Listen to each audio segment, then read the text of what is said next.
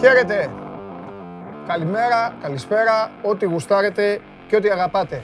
Να είστε καλά όλοι, να βλέπετε το show must go live, να μου κάνετε παρέα, να μας κάνετε παρέα εδώ στην καυτή έδρα του sport24.gr. Είμαι ο Παντελής Διαμαντόπουλος και θα ξεκινήσω με μια μικρή ιστορία.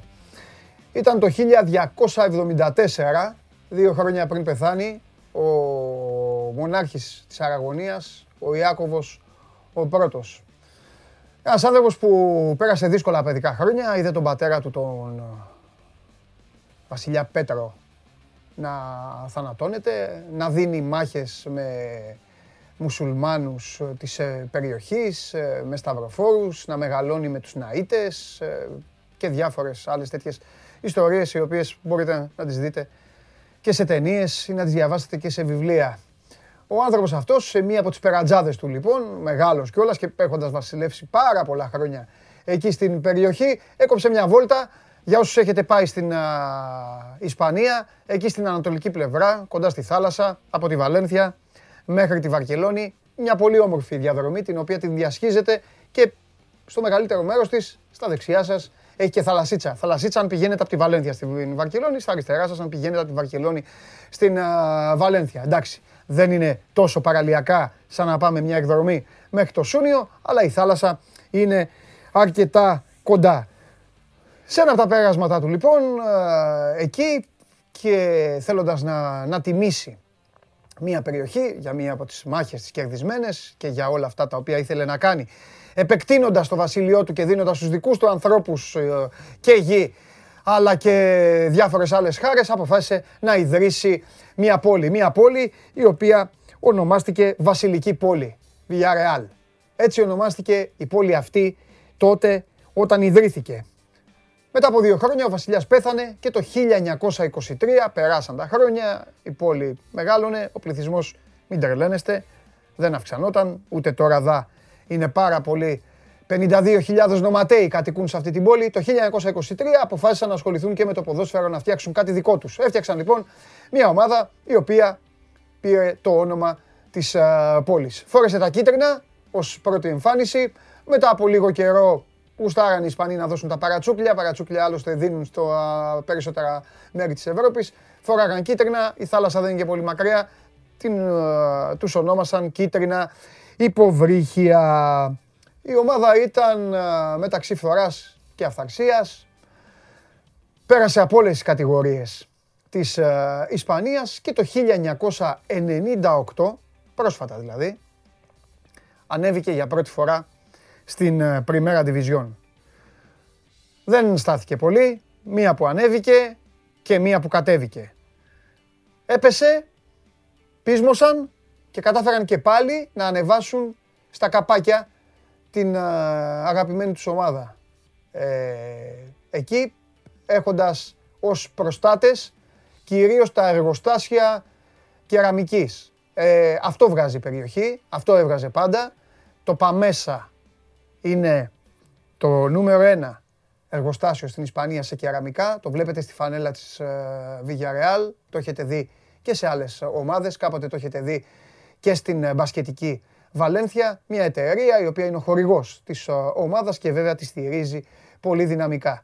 Αυτή την ομάδα αυτής της πόλης των 52.000 ε, κατοίκων. Η ιστορία συνεχίστηκε και το 2011 η ομάδα αυτή υποβιβάστηκε ξανά. Βέβαια, είχε φροντίσει τη σεζόν 2004-2005 να φτάσει μέχρι τους ημιτελικούς του Champions League. Ιδρύθηκε το 98 και, ε, συγγνώμη, ιδρύθηκε το 23, ιδρύ, ανέβηκε το 98 στην Πριμέρα Division και την σεζόν 2004-2005 ε, έπαιξε στα ημιτελικά του Champions League.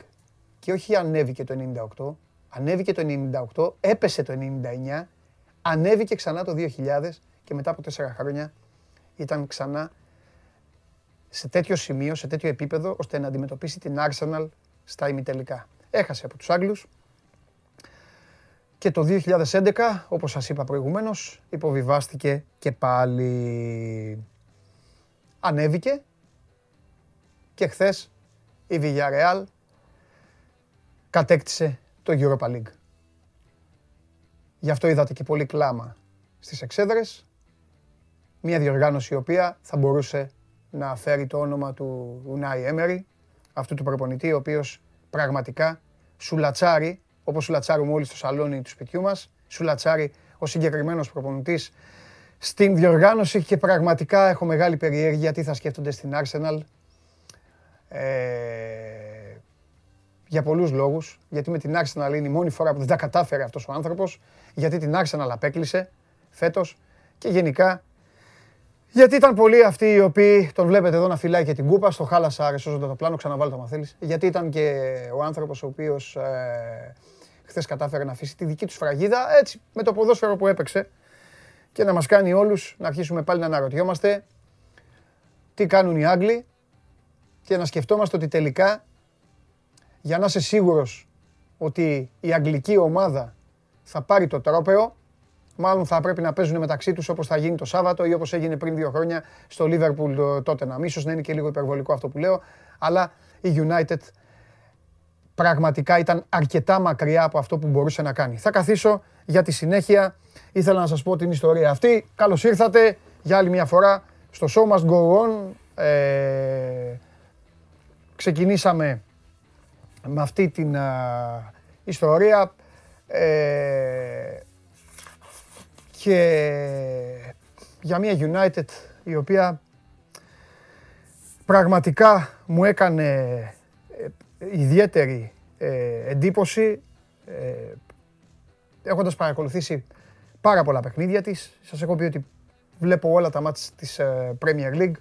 Δεν έχω δει όσες φορές έχω δει United, δεν έχω δει την Villarreal και τώρα μιλάμε σοβαρά, έτσι, δεν κάνουμε πλάκα και το ίδιο έχω να πω και για σας. Άλλο η πλάκα να κάνουμε με τη Liverpool και με αυτά και άλλο να μιλάμε, ε, να μιλάμε σοβαρά για το ποδόσφαιρο. Οπότε παρακαλώ ποιος θέλει να συμμετάσχει ε, και να συμμετέχει θα δεχθώ μόνο ε, σχόλια σοβαρά και σχόλια προσοδοφόρα και όχι κοροϊδευτικά. OK, okay, εντάξει Σπύρο Τόλια, άμα δεν αντέχεις και θες να βρίζεις ή να κάνεις όταν μιλάμε για ποδόσφαιρο, κάντο αυτό με τον καθρέφτη του σπιτιού σου. Ήθελα να σου το πω έτσι, να ξεκινήσω με σένα. Ε, United έπρεπε να χτυπήσει σε συγκεκριμένα σημεία την uh, Villarreal και δεν το έκανε. Το λέγαμε χθες και με τον Τσάρλι. Ε, θα ξεκινήσω με τον τελικό του Europa. Δεν γίνεται να γίνεται μια διοργάνωση, να παίζουν και οι ελληνικές ομάδες, να φτάνει, να τελειώνει, να γίνει το τελικός και να μην στεκόμαστε, να μην λέμε κάποια πράγματα. Μετά θα πάμε στα υπόλοιπα. Υπάρχουν πάρα πολλά θέματα, υπάρχουν εξελίξεις στα μεταγραφικά. Υπάρχει και μια είδηση. Ε, μάλλον δεν υπάρχει είδηση. Θέλω να σας πω κάτι για τον Δημήτρη Σιόβα. Ε, το οποίο θα αποτελέσει τροφή για σκέψη και το οποίο δεν είναι θέμα πληροφορίας, αλλά είναι θέμα εξέλιξης. Οκ, είναι θέμα εξέλιξης και θα το, θα το πω σε λίγο. Μόλις τελειώσω αυτό που λέω τώρα για την, για την United και για τη Villarreal. Ε, δεν ήταν καλύτερη ε, η ισπανική ομάδα, ήταν μεθοδική. Μπήκε στο γήπεδο, κατάφερε να βρει ένα γκολ, κατάφερε να πάει κόντρα στο ρεύμα, κόντρα στην κυριαρχία, κόντρα σε αυτό που έκαναν οι Άγγλοι. Να χτυπήσουν δηλαδή δυνατά την πόρτα και να πούνε εδώ είμαστε, έχουμε έρθει για να το πάρουμε. Άντεξαν, μπόρεσαν να φρενάρουν, να μπλοκάρουν. Ο Μπρούνο Φερνάντες ε, δεν μπορούσε να κάνει όλα αυτά τα συνηθισμένα. Τόσο ο Greenwood όσο και ο Rashford ε, ελάχιστες φορές μπόρεσαν να δημιουργήσουν από μόνοι τους. Κλειδωμένοι, πολλά νεύρα, πολύ εκνευρισμός. Ο Καβάνη τρογόταν με τα ρούχα του από το... Μου έκανε ιδιαίτερη εντύπωση ο Ρουγανός να μου πεις έτσι είναι το αίμα τους αυτόν, αλλά είναι και τόσο έμπειρος. Τρογόταν με τα ρούχα του από το δεύτερο, τρίτο λεπτό του αγώνα. Ήταν πολύ πιο μεθοδική, έπαιξε ταμπούρι ορισμένες φορές, έβαλε και λεωφορείο ήμερη πίσω ήξερε πολύ καλά, ήθελε να χτυπήσει την κόντρα. Αυτό είναι το παιχνίδι του. Αυτό είναι το παιχνίδι της Villarreal. Να σε βρει μπόσικο. Δεν τη βρήκε. Και όσες φορές πήγε να τη βρει την United, δεν της την έκανε τη ζημιά. Έτσι. Δεν το έπαθε το κακό. Έτσι η United, για να λέμε την αλήθεια, απλά μπόρεσε να την μπλοκάρει τις στιγμές τις οποίες εκεί θεωρούσες δεδομένο ότι θα καταφέρουν οι Άγγλοι να κάνουν το κακό. Κρίμα για το, κρίμα για το αγγλικό ποδόσφαιρο. Ε, αλλά είναι άλλο ένα μάθημα, άλλο ένα μάθημα σκληρό που παίρνουν στο νησί. Τους αγαπάω πάρα πολύ και τους συμπαθώ και το ξέρετε, αλλά ε, πρέπει να βάλουν μυαλό κάποια στιγμή ε, και δεν έχει σημασία δεν έχει σημασία αν είσαι Άγγλος ή αν δεν είσαι Άγγλος. Σημασία έχει η συμπεριφορά σου. Μετά, ε, το μάτς έχει πάει στην παράταση, για όσους το είδατε.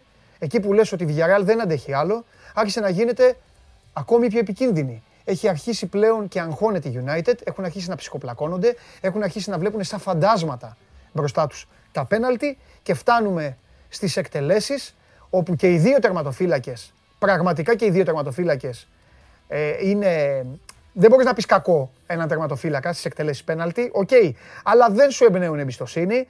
Παίζει πολύ μεγάλο ρόλο ότι ρίχνει, ε, ρίχνει πολύ βροχή, το σουτ φεύγει με διπλάσια δύναμη, ό,τι βρει. Πολλές φορές δηλαδή και οι δύο έκαναν πως την ακουμπούν την μπάλα, αλλά τους έβαζε μέσα. Και τελικά η μοίρα ε, τιμώρησε τον λίγο πιο, λίγο πιο προκλητικό. Προκλητικό υπό ποια έννοια; Δεν ήταν ήσυχος ο Ντε Χέα. Στα μισά πέναλτι ήθελε να παίξει με τους εκτελεστές της Villarreal. OK, okay, μιλάει και τη γλώσσα. Ήθελε να κάνει λίγο mind games είναι αυτά. Υπάρχουν σε αυτά. Δεν του έκατσε.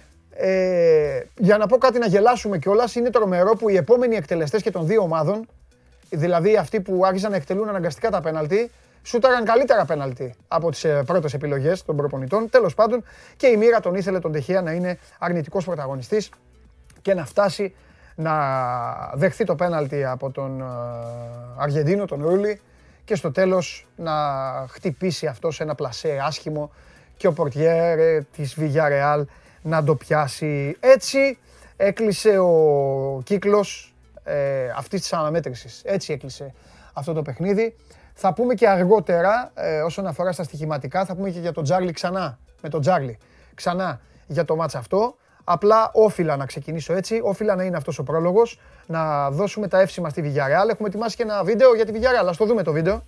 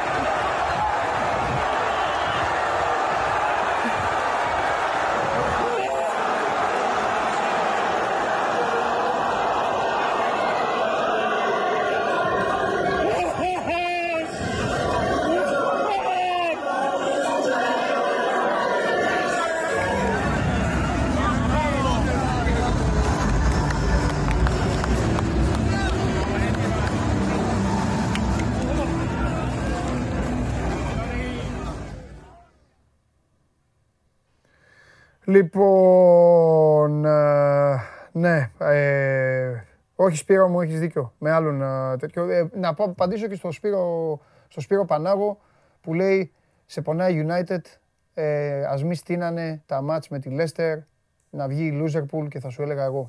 Τέλος πάντων. Αν μια ομάδα με τη Leicester έβαλε τα τρίτα, ήταν άλλη πάντως. Τέλος πάντων, εντάξει, Σπύρο, στο είπα το μήνυμα, οπότε ε, τώρα μπορείς να, να χαρείς για την τοποθέτησή σου. Ε, είδαμε ένα βίντεο στο οποίο ε, μια, αποδόθηκε η δικαιοσύνη, αποδόθηκε η ευτυχία αυτού του ανθρώπου. OK, okay, είναι καλός προπονητής. Δεν είναι όπως τον παρουσίασαν στο, στο Λονδίνο.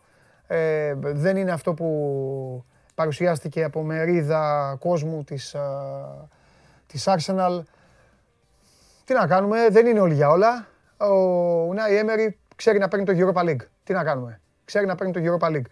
Με αυτά και με αυτά και με την ιστορία που σας είπα για την, ε, που ξεκίνησα για τη Villarreal και όσοι μπήκατε τώρα στην παρέα και καλώς ήρθατε μπορείτε να ανατρέξετε πίσω να την ακούσετε. Πάμε μέχρι το Πολ, το σημερινό Πολ του Show Must Go Live που έχει να κάνει με την αφεντιά σας. Σας το είχα πει από χθες. Μπορεί μια ελληνική ομάδα να κατακτήσει έναν ευρωπαϊκό τίτλο; Ναι ή όχι; Ελληνικές ομάδες δεν έχουν ανέβει το 98 στην Super League. Ελληνικές ομάδες κατακτούν πρωταθλήματα, κατακτούν τίτλους, πηγαίνουν στην Ευρώπη. Υπάρχουν άλλωστε πολλές ελληνικές ομάδες οι οποίες σφάζονται όλο το χρόνο, κυριολεκτικά σφάζονται. Σφάζονται εντός και εκτός γηπέδου με ανακοινώσεις, με κολλάσει, με χαμούς, με καυγάδες, με μακελιό, με δηλώσεις. Σκοτώνονται για ένα ευρωπαϊκό εισιτήριο και μόλις το παίρνουν αυτό το ευρωπαϊκό εισιτήριο, πριν καλά-καλά τα παιδάκια ξεφουσκώσουν τα μπρατσάκια και πάρουν τις τσαντούλες για το σχολείο, οι ομάδες αυτές έχουν αποκλειστεί από την Ευρώπη. Εσείς τι λέτε λοιπόν, μπορεί μια ελληνική ομάδα, μπορεί κάποιος εκπρόσωπος του ελληνικού ποδοσφαίρου να κατακτήσει έναν ευρωπαϊκό τίτλο, έστω το European Conference League. αυτή την τρίτη διοργάνωση που μπήκε στη ζωή μας. Για να σας δω, μπείτε sport24.gr slash vote και ψηφίστε. Θα ήθελα πάρα πολύ, είμαι πάρα πολύ περίεργος. Θέλετε να σας πω τη δική μου ψήφο από τώρα, την ξέρετε. Δεν θα σας την πω για να μην σας ε, επηρεάσω. Την έχω πει άλλωστε εδώ και πάρα μα πάρα πολλά ε, χρόνια. Ένας φίλος εδώ, ο Κώστας, ορισμένοι είστε σε φοβερή μέρα σήμερα και μου αρέσει πολύ.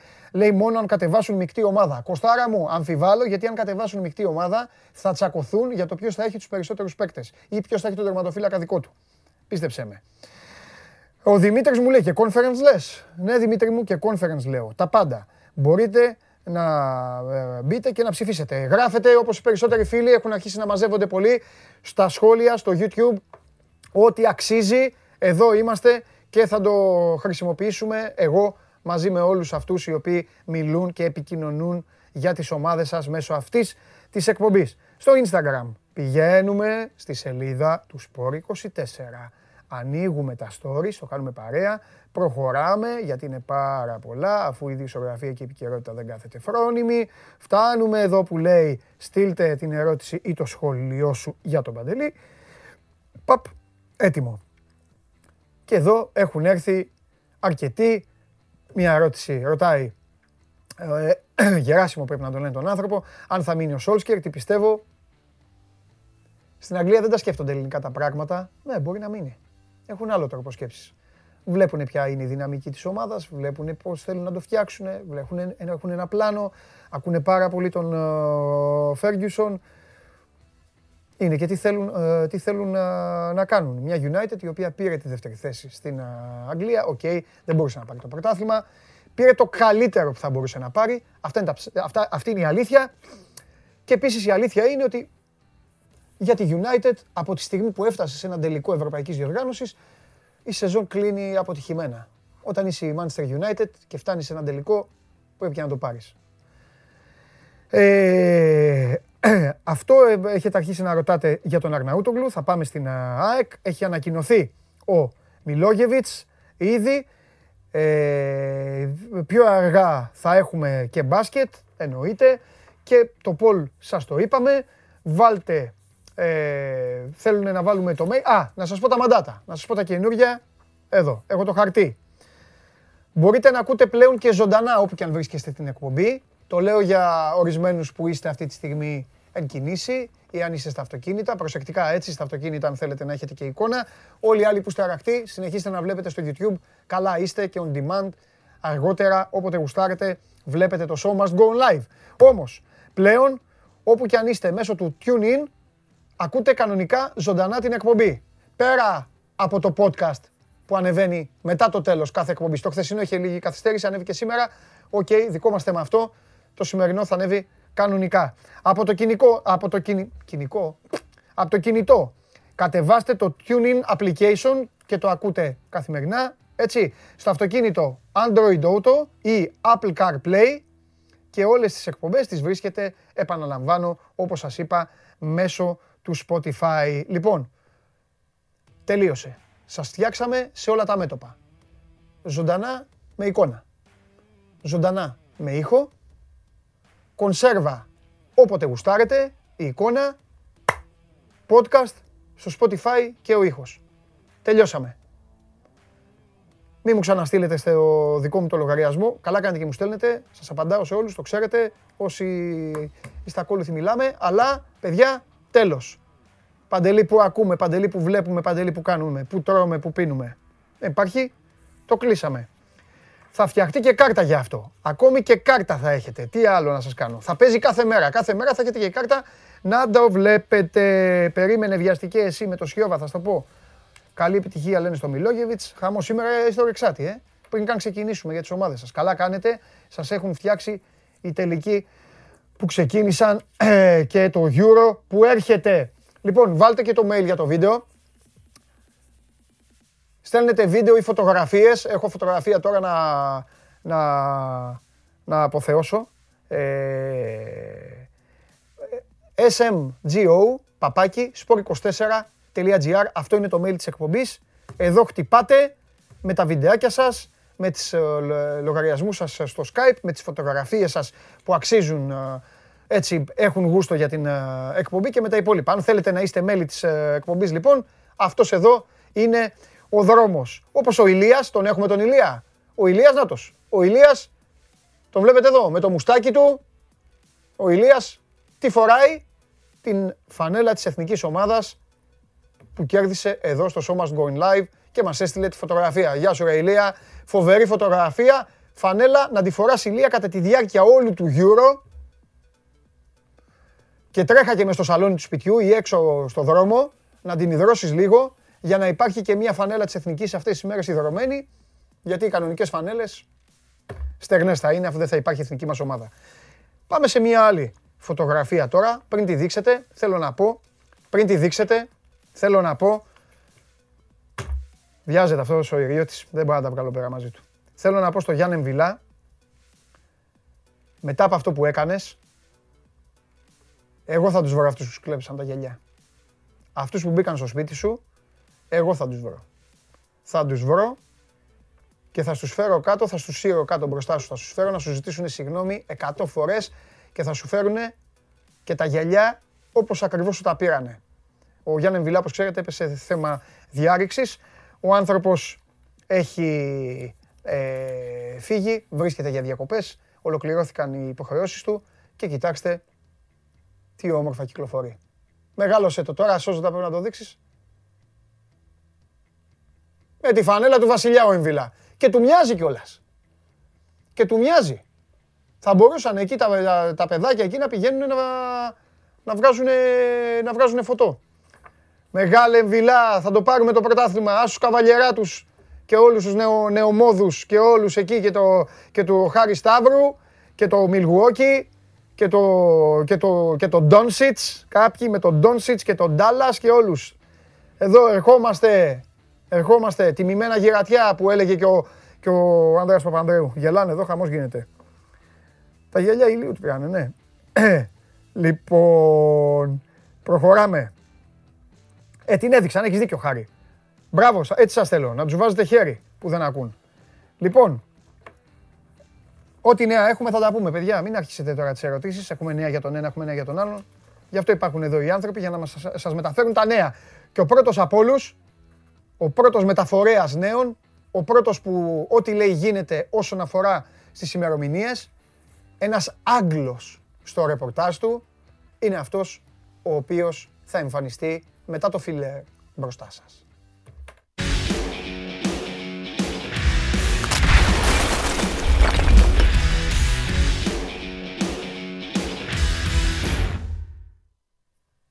Άγγλος. Χαίρετε. Άγγλος. Κάτσε να φτιάξουμε λίγο την εικόνα εδώ. Οπ, εκεί. Εγώ αυτά, σε αυτά δίνω μεγάλο, μεγάλο βάρο. Ε, ναι, μεγάλο βάρος. Άνθρωπος που λέει Παρασκευή θα έρθει ο Παντελής στο Γλυφάδα. Παρασκευή ο Παντελής είναι στη Γλυφάδα. Μετά λέει ο Κώστας Κυριακή θα φάει λουκουμάδες. Ο Κώστας τρώει λουκουμάδες. Γι' αυτά μετράνε πολύ. Ο Κώστας ο Γουλής λοιπόν Ό,τι σας λέει μέχρι τώρα ημερολογιακά, εντάξει, άνθρωποι είμαστε, απέσουμε εκεί έξω τι να κάνουμε, βγαίνει. Οπότε τώρα περιμένω τη νέα, τη νέα ημερολογιακή υπόσχεση του Κώστα Γουλή, μελετώντας και, μελετώντας και τα δικά σας μηνύματα προς τον ίδιο. Πάμε Κωστάρα. Λοιπόν, καλησπέρα σε όλο τον κόσμο. Ε, αυτό μπορούμε να πούμε ότι τη Δευτέρα μετά την επιστροφή του Ιβάν Γιοβάνοβιτς, πενθυμίζω ότι φεύγει αύριο για Κύπρο να διευθετήσει κάτι υποθέσεις που έχει το Κυριακό και να επιστρέψει Δευτέρα για τις υπογραφές και λογικά την Δευτέρα θα είναι και όλο το team του πλέον ε, ολοκληρωμένο δίπλα του στις υπογραφές για όλα τα συμβόλαια θα αρχίσει λίγο λίγο να τσουλάει και το μεταγραφικό αυτά που σου αρέσουν ναι, ναι, ναι. Ε, κουβέντα εις βάθος να πούμε ότι θέλει το Γιάννη, το Μίτσο, τον Νίκο, τον Τάκη δεν έχει γίνει αυτό που έχει γίνει στο γενικότερο, ε, στη γενικότερη προετοιμασία τέλος πάντων της επόμενης χρονιάς είναι πάνω κάτω στο τι και πού θα κινηθεί ο Παναθηναϊκός, τι θέση ψάχνει. Ο Παναθηναϊκός θα πάει για βασικό στόπερ. Υπενθυμίζω ότι έβγαλε τη χρονιά, ολοκλήρωσε τη χρονιά με τρεις στόπερ και τον Καραγιάννη, ο οποίος είχε κλείσει ήδη στα Γιάννενα. Και ο Σέκεφελ έχει μπει σε χειρουργείο που θα τον κρατήσει τρεις μήνες εκτός. Άρα το καλοκαίρι καίγεται για βασικό στόπερ. Μη σου πω θα πάρει και δεύτερο ως εναλλακτική. Σίγουρα ψάχνει δεξιμπάκ, διότι δεν βλέπω το μόλο να μένει εν τέλει. Ε, σίγουρα Καλά, ρωτάγανε για το μόλο, γι' αυτό. Καλά έκανε και το λες. Δεν το βλέπω. Αν και θα μου δώσεις μια εβδομάδα ακόμα μέχρι να ολοσκοπηθούν οι συζητήσεις του, του Μόλο με τον Παναθηναϊκό. Φοβερά πράγματα γίνονται αυτά. Ο Μολό την περίοδο που αμόλαγε αητό. Φταίει, δεν φταίει, δεν τα, εξετάζω, δεν τα εξετάζω γιατί τα είπαμε και με τον Νίκο τον Ταμπίζα την άλλη φορά. Ε, ναι. έμενε, έμενε στην ομάδα. Συμβόλαιο, δεν υπήρχαν προτάσεις και αυτά. Και είδες πώς τα φέρνει η ζωή. Λίγο ανέβασε γκάζι, λίγο έκανε θόρυβο, λίγο τέτοιο. Εντάξει, πήρε την ευκαιρία του, ναι. δοκιμάστηκε σε άλλες συνθήκες. Για μένα τώρα, να τα βάλουμε κάτω ψυχρά, ο Παναθυνακό έλεγε δεξιμπά κανονικό. Ναι. Τίμιος, μπράβο του, μαχητής, το, πολέμη, το πάλεψε έξι μήνες, πολέμησε μέσα στο γήπεδο. Δεν είναι δεξιμπάκ. Και δεν θα γίνει στα 32 του τώρα ο Μόλο του δεξιμπάκ. Ο Παναθυνακό θέλει κανονικό δεξί μπακ. Βασικό. Πάμε παρακάτω. Σίγουρα θα πάνε και το, το μικρό που είχε ο Ολυμπιακός, το, το, το, πήγε εθνική. Φοβερός, κόλλησα. Πες το Γιώργο. Κόλλησα. Τον Ιωαννίνο, ρε. Καλύτερο μπακ. Το Σάλιαγκα. Α, το Σάλιαγκα. Καλύτερο μπακ στο πρωτάθλημα. Για μένα... Τι μου κάνεις έτσι; Το καλύτερο μπακ είναι του Κότσιρας στο Αστέρα για μένα. Και ο Κότσιρας καλός, ναι. Ναι, ρε παιδί μου, εγώ προσπαθώ να, τα, προσπαθώ να τα προσαρμόσω και λίγο στο. Κατάλαβες. Εγώ θα τον έπαιρνα τον Κότσιρα για παράδειγμα. Ναι μετά τη σεζόν που έχει κάνει. Και είναι πλέον σε μια ηλικία 27 χρονών, λες ότι θεωρητικά είναι έτοιμος. Τέλος πάντων, σίγουρα θα πάρει κεντρικό χαφ και φτάνουμε στη θέση κλειδί για τον Γιωβάνοβιτς, ναι. τα εξτρέμ. Γιωβάνοβιτς θέλει εξτρέμ, εξτρέμ κανονικά. Εξτρέμ που θα ανεβάζουν επίπεδο την επιθετική γραμμή της ομάδας, εξτρέμ που και θα δημιουργούν και θα σκοραρουν Και θα έχουν αριθμούς. Δεν θα είναι απλά ε, πασαλήματα στην 11. Τα εξτρέμ του και τα κεντρικά του χαφ είναι το Α και το Ω για τον Γιωβάνοβιτς. Στις ομάδες που χτίζει τέλος πάντων. Ε, αυτό που αποτυπώσαμε και χθες ρεπορταζιακά, χθες το βράδυ στο Σπορ 24, ε, είναι ότι μία από τις περιπτώσεις που έχουν πέσει στο τραπέζι, χωρίς να σου πω να σου πω ότι εκεί θα πάει, αυτόν θα πάρει, αλλά εξετάζονται, γιατί είναι και θεωρητικά πιο εύκολη, εύκολη και εφικτή, είναι ο Πόλε Μποκού. Ο οποίος είχε ξαναπεράσει τον Παναθηναϊκό, θυμίζω, τη σεζόν 16-17, ως δανεικός από την Κιέβο τότε είχε μια χαρά χρονιά, ειδικά όταν ήρθε ο Ζουνίδης και μετά καθάρισε όλη η διαδικασία με το Στραματσόνι και έγινε κανονική ομάδα και φουλ ανταγωνιστική. Ήταν σούπερ εμποκού ως εξτρέμ, ως αριστερό εξτρέμ κυρίως. Ε, τελευταίο 1,5 χρόνο είναι στην, ε, στα Ηνωμένα Αραβικά Εμμυράτα στην ε, Αλουάχτα, με την οποία μένει ελεύθερος σε λίγες εβδομάδες. Και είναι πολύ πιο εύκολο να τον κλείσει μια ομάδα. Έχει κάνει καλέ σεζόν και στο Βέλγιο και, στην, ε, και στα Εμμυράτα. Ο Γιωβάνοβιτς έχει καλή εικόνα για τον ποδοσφαιριστή από την παρουσία τη δική του στο, στα Ηνωμένα Αραβικά Εμμυράτα. Είναι ένα πρόσωπο τέλος πάντων που έχει, βρίσκεται στο τραπέζι και θα δούμε πώς θα πάει. Αλλά είναι μια από τις περιπτώσεις που ειδικά για τα εξτρέμ θα εξεταστούν. Μπορεί να φέρει κάτι άλλο που ο ίδιο να θεωρεί ότι θα είναι ακόμα πιο μπομπάτο. Αλλά ό,τι πάρει στα εξτρέμ θέλει να είναι πραγματικά παίχτη που δεν θα έχει ομάδα πλέον ε, δεν θα έχει τέτοιου είδους χαρακτηριστικά, γιατί θέλει να ανεβάσει τον πύχη πολύ για το επίπεδο. Μαναγκός είχε τέσσερα εξτρέμ θεωρητικά. Αϊτόρ, Χατζιωβάνι, ε, τον Σαβιέρ που τραυματίστηκε. Κάποια στιγμή πήγε να βαφτιστεί ο Καμπετζής. Και πάλι τα καλύτερα νούμερα όλων τα έχει γράψει ο Χατζιωβάνι. Δεν είχε εξτρέμ. Πήρε εξτρέμ και δεν είχε επί Εντάξει, ο Σαβιέρ ήταν και άτυχος. Θα πρέπει να τον δει κιόλας. Έμεινε το παιδί 6 μήνες έξω. Ναι. Ε, θα πρέπει να το δει ένα προπονητή αν του κάνει. Αλλά και πάλι δεν μας έδειξε ότι είναι ο παίχτη που θα σου κάνει τη διαφορά. Είναι ένας ωραίος νοικοκύρης, εξτρέμει να σου τακτοποιήσει την κατάσταση εκεί πέρα, αλλά όχι για να σου πάρει μάτς. Ο πρέπει να αρχίσει να παίρνει μάτς πλέον από τους εξτρέμ του και αυτό θέλει να αλλάξει ο Γιωβάνοβιτς. Τώρα, σε ό,τι έχει να κάνει με το. Προσπαθώ να βρω ερωτήματα εγώ. Πες. Ναι, ναι, ό,τι θες. Ό,τι θες. Ε, Σε ό,τι έχει να κάνει με το τεχνικό team, Μέχρι αύριο το, το απόγευμα, τι ώρα φύγει τέλος πάντων ο Γιωβάνοβιτς, νομίζω θα έχει κατασταλάξει ουσιαστικά η μοναδική κρεμότητα που φαίνεται να υπάρχει. Έχει να κάνει με το γυμναστή. Με το γυμναστή Α, το Γιάννη αυτό γιατί στέλνουν για συνεργάτες. Κόντις λένε σίγουρα. Ε, ο Κόντις Κολομπούρδας θα είναι οι δύο βοηθοί. Okay. Ο Έρακ θα είναι ο αναλυτής του. Ε, Προπονητής τερματοφυλάκων δεν νομίζω να αλλάξει κάτι τώρα. Μέχρι χτε αυτό που ήξερα είναι ότι θα μείνει ο κύριος Γιώργος Μουντάκης, προπονητής τερματοφυλάκων που έχει ήδη ο Ψάχνει γυμναστή. Θέλει τον ε, Γιώργο Παρασκευά που ήταν στην ε, Κύπρο. Ναι, ναι, μας ναι. Δεν είναι 100% σίγουρο. Πιστεύω μπορεί και μέσα στη μέρα να ξέρουμε που θα κάτσει η μπίλια, αλλά πάνω κάτω αυτό θα είναι το team του. Θα είναι δύο σε ένα, λένε εδώ ο Γιωβάνοβιτς ουσιαστικά. Δηλαδή γι' αυτό είναι και το σύμβολο του έτσι. Θα κάνει και δουλειά ε, τύπης ε, τεχνικού διευθυντή. Όχι. Μαζί... Α, okay. Δεν θα γίνει Στραματσόνι. Ότι θα περνάει ο λόγος του και ότι θα πει ότι μου κάνει ο Παντελής. Εγώ θέλω να πάρουμε τον Παντελή. OK, okay, αναλαμβάνει από εκεί πέρα η διοίκηση Στο πόσο θα τον πάρει τον Παντελή, με τι λεφτά θα τον πάρει, πώς θα γίνει η συμφωνία κτλ. Αυτό το κομμάτι το αναλαμβάνει η διοίκηση. Δεν θα γίνει Στραματσόνι αρχικά να αρχίσει να φορτώνει με ό,τι υπάρχει ανεξέλεγκτα δανεισμό ή μπάρμπο 2 εκατομμύρια ευρώ. Γιατί έτσι, γιατί μπορώ, γιατί είμαι στραματζόνι. Ε, και να ξεχυλώσει το πραγμα Το μπάτζετ θα είναι ανεβασμένο, θα είναι το δεύτερο μεγαλύτερο επί εποχής Αλαφούζου. Θα ξεπεράσει και τα 15 εκατομμύρια ευρώ. Τουλάχιστον αυτό υπάρχει στο πλάνο. Θα το δούμε στο τέλος Αυγούστου, ας πούμε, ακριβώς πόσο έχει διαμορφωθεί η κατάσταση αλλά δεν θα γίνουν ξεχυλώματα. Και ό,τι γίνεται ναι. πλέον θα περνάει κόσκινο. Τέλεια. Πάμε. Επειδή στέλνουν αρκετοί και μπράβο τους και, ε, και έχουν και σοβαρές ε, παικτικές απορίες για μεταγραφικά και για το υλικό. λοιπον ε, ο Άγγελος λέει αν με Μακέντα και Καρλίτος ε, είναι, ικανοποιημένο, είναι ικανοποιημένο το σχήμα στην επιθεση Και μπαμ μπαμ μπαμ Νίνης, Βαγιανίδης, Εμμανουιλίδη. Τι γίνεται με τους δύο δεύτερους και αν υπάρχει κάτι για τον, ε, για τον Νίνη. Ωραία. Κάτσε να πάω στο Instagram. Ε, ναι. Ωραία. Βαγιανίδης δεν νομίζω θα απασχολήσει. Ο Βαγιανίδης ψάχνει να γυρίσει γενικά στην Ελλάδα. Ε, δεν του βγήκε τίποτα εκεί στο εξωτερικό που δοκίμασε. Ουσιαστικά ανήκει στην ντερ. Η ντερ αποφασίζει για το μέλλον του. Χτυπάει πόρτες δεξιά και αριστερά στις μεγάλες ελληνικές ομάδες. Τον Παναθηνακό δεν υπάρχει τέτοιο θέμα.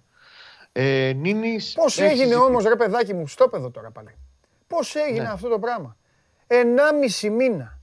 Θυμάσαι τι Σύριαλ ήταν αυτό το πράγμα; Ναι.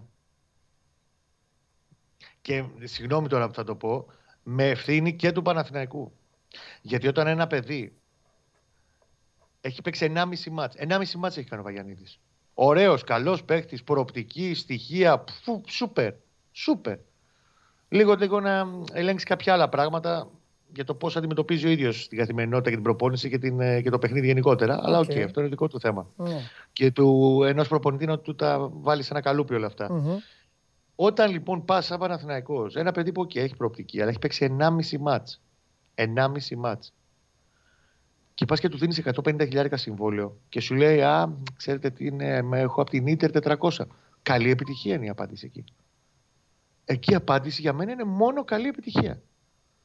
Γιατί στον κάθε Βαγιανίδη υπάρχει ο κάθε Φουρλάνος που έφυγε με τρομερή προοπτική. Ο αρχηγός του ομάδας νέων του Παναθηναϊκού πήρε το πρωτάθλημα, ο Σπύρος. Και πήγε στο Βέλγιο άγουρος στα 19 του, χωρίς να έχει παίξει 10 μάτς στην ιατρική ομάδα. 10-12 μάτς. Και ο Αλεξανδρόπουλος είναι και το πώς θα αντιμετωπίζεις το κάθε παιδί. Προτάσεις, τουλάχιστον 3-4. Ναι. 19 χρονών ο ίδιος καταλαβαίνει ότι δεν είμαι έτοιμος, αδερφέ, να φύγω έξω ακόμα. Καλύτερο να μείνω να παίξω άλλα 35-40 παιχνίδια. Να με δει στην εθνική. Να εδραιώσω την παρουσία μου στις κλήσεις της εθνικής ομάδας. Και το μέλλον να είναι γέρος να είναι το παιδί, θα έρθει, θα φέρει και τις μεταγραφές και τις προτάσεις και όλα. Πάει και ο Βαγιανίδης. Νίνη έχει πέσει στο τραπέζι κάποια στιγμή το όνομά του. Γιατί είχε κάνει μια καλή σεζόν τώρα με τον Βόλο. Υπάρχει ένα buyout πολύ μικρό. Μπορεί να φύγει από τον Βόλο, οπότε τέλος πάντων έχει πρόταση από μεγάλη ομάδα. Τον ήθελε ο Χιμένεθ στην ΑΕΚ. Χιμένεθ τώρα δεν υπάρχει στην ΑΕΚ. Για τον Παναθηναϊκό θεωρώ ότι δύσκολα θα παίξει, αλλά ποτέ μιλε ποτέ. Και ο Εμμανουιλίδη που ρώτησε ο φίλος, ε, η Φορτούνα δεν νομίζω ότι θα ενεργοποιήσει την οπιόν μέχρι τις 15 Ιουνίου είναι, τα 500 χιλιάρικα. Οπότε, θα, ναι. γυρίσει, θα γυρίσει, θα αξιολογηθεί και αυτός από τον Γιωβάνοβιτς και θα, θα δούμε πώς θα κάτσει η μπίλια από εκεί πέρα. Ωραία. Και ένα τελευταίο. Εμποκού υπάρχει περίπτωση να, να επιστρέψει; Γράφονται τώρα προφανώς τα ονόματα αυτά και ρωτάει ο κόσμος. Άμα ξέρει, άμα, δεν, άμα δεν ξέρει, δεν είναι. Τώρα πριν από λίγο το αναλύσαμε για τον Εμποκού. Δεν σου είπα ότι είναι με από τις Ναι, το είπες, τον είπες, το είπες, έχεις δίκιο. Αλλά... Α, τι να προέβω, έχω χαζέψει. Ναι. Πες το, πες το ξανά. Δεν είναι... Καλύτερα να, λέμε, να λένε με ένα χαζό παρά ότι δεν λες. Πάμε. Όχι, παιδί μου, για όνομα του Θεού. Ε, για τον Εμποκού είναι στα ονόματα που έχουν πέσει στο τραπέζι και γιατί έχει καλούς αριθμούς και ναι. γιατί το γνωρίζει και ο Γιωβάνοβιτς από τα Ηνωμένα Αραβικά Εμιράτα και έχει και ένα έχει περάσει από την Ελλάδα, ξέρει τον Παναθηναϊκό, ξέρει τις συνθήκες και κάνει καλή σεζόν. Οι αριθμοί του είναι καλοί, πολύ καλοί και είναι πολύ εφικτή περίπτωση από την άποψη ότι δεν έχει συμβόλαιο. Είναι ελεύθερος okay. από την ε, άλλο άκτα των ΗΠΑ. Οπότε εγώ λέω ότι είναι μια της περιπτώσεις που θα τους κοιτάξει, θα κοιτάξει σοβαρά Παναθηναϊκός. Φανταστικά. Ε, μπορεί ο Γιωβάνο, ξαναλέω, να έχει και κάποιους άλλους εξτρέμ ε, ανώτερο επίπεδο σύμφωνα με τις δικές του, τα δικά του πιστεύω. Αλλά θέλει, ξαναλέω, τα, τα εξτρέμ του να είναι βαρβάτα στην ε, ομάδα που θα ετοιμαστεί για την επόμενη σεζόν. Με ό,τι αυτό συνεπάγεται. Τέλεια. Φιλιά. Την αγάπη μου. Τα λέμε, Κώστα μου, τα λέμε αύριο. Αυτός ήταν ο Κώστας, ο Κώστας Γουλής. Τι να κάνω, προσπαθώ να σας, ε, να σας φροντίζω, διαβάζω τα δικά σας, μιλάει ο άνθρωπος, δεν τον ακούω και μετά τα ξαναλέω. Αν νομίζετε ότι έχω κι Alzheimer, που δεν έχω. Λοιπόν, ε, σας είπα κάτι για το, κάτι ε, ως εξέλιξη του Σιώβα, δεν είναι, δεν είναι είδηση, έτσι, είναι ως δεδομένο απλά να ξέρετε, για να μην, γιατί πολλά λέγονται, πολλά γράφονται. Ε, πριν από λίγο η Χετάφε ανακοίνωσε την πρόσληψη του Μίτσελ για τα επόμενα δύο χρόνια ε, στον πάγκο της. Ε, αυτομάτως να ξέρετε ότι πλέον δημιουργείται θέμα Σιώβα για τη συγκεκριμένη ομάδα. Ο Δημήτρης Σιώβας με τον Μίτσελ έχουν εξαιρετικές σχέσεις. Ο Μίτσελ του έχει τεράστια εκτίμηση του Σιώβα, μιλάνε ε, στην Ισπανία πολλές φορές, επικοινωνούν, τέλος πάντων. Ε, πέρα από αυτό, ε, ο Σιώβας έχει περάσει καταπληκτικά στην, στη Μαδρίτη με την Λεγανές. Δηλαδή, το μοναδικό του θέμα στην πάρα πολύ καλή συμφωνία που έκανε με την Ουέσκα ήταν ότι έπρεπε να μετακομίσει και να πάει στη Σαραγώσα. Ε, οπότε, αν ο Μίτσελ του κάνει το νεύμα, είναι δεδομένο ότι έχει λύσει το ποδοσφαιρικό κομμάτι, αλλά θα πάει και σε μια πόλη που λατρεύει να μένει. Εκεί πάει σχολείο ο μεγάλος του γιος, ο μικρός τώρα γεννήθηκε έτσι κι αλλιώς. Ε, η οικογένειά του ξέρει τα κατατόπια τέλος πάντων, δεν είναι ότι θα πάνε κάπου από το, από το μηδέν.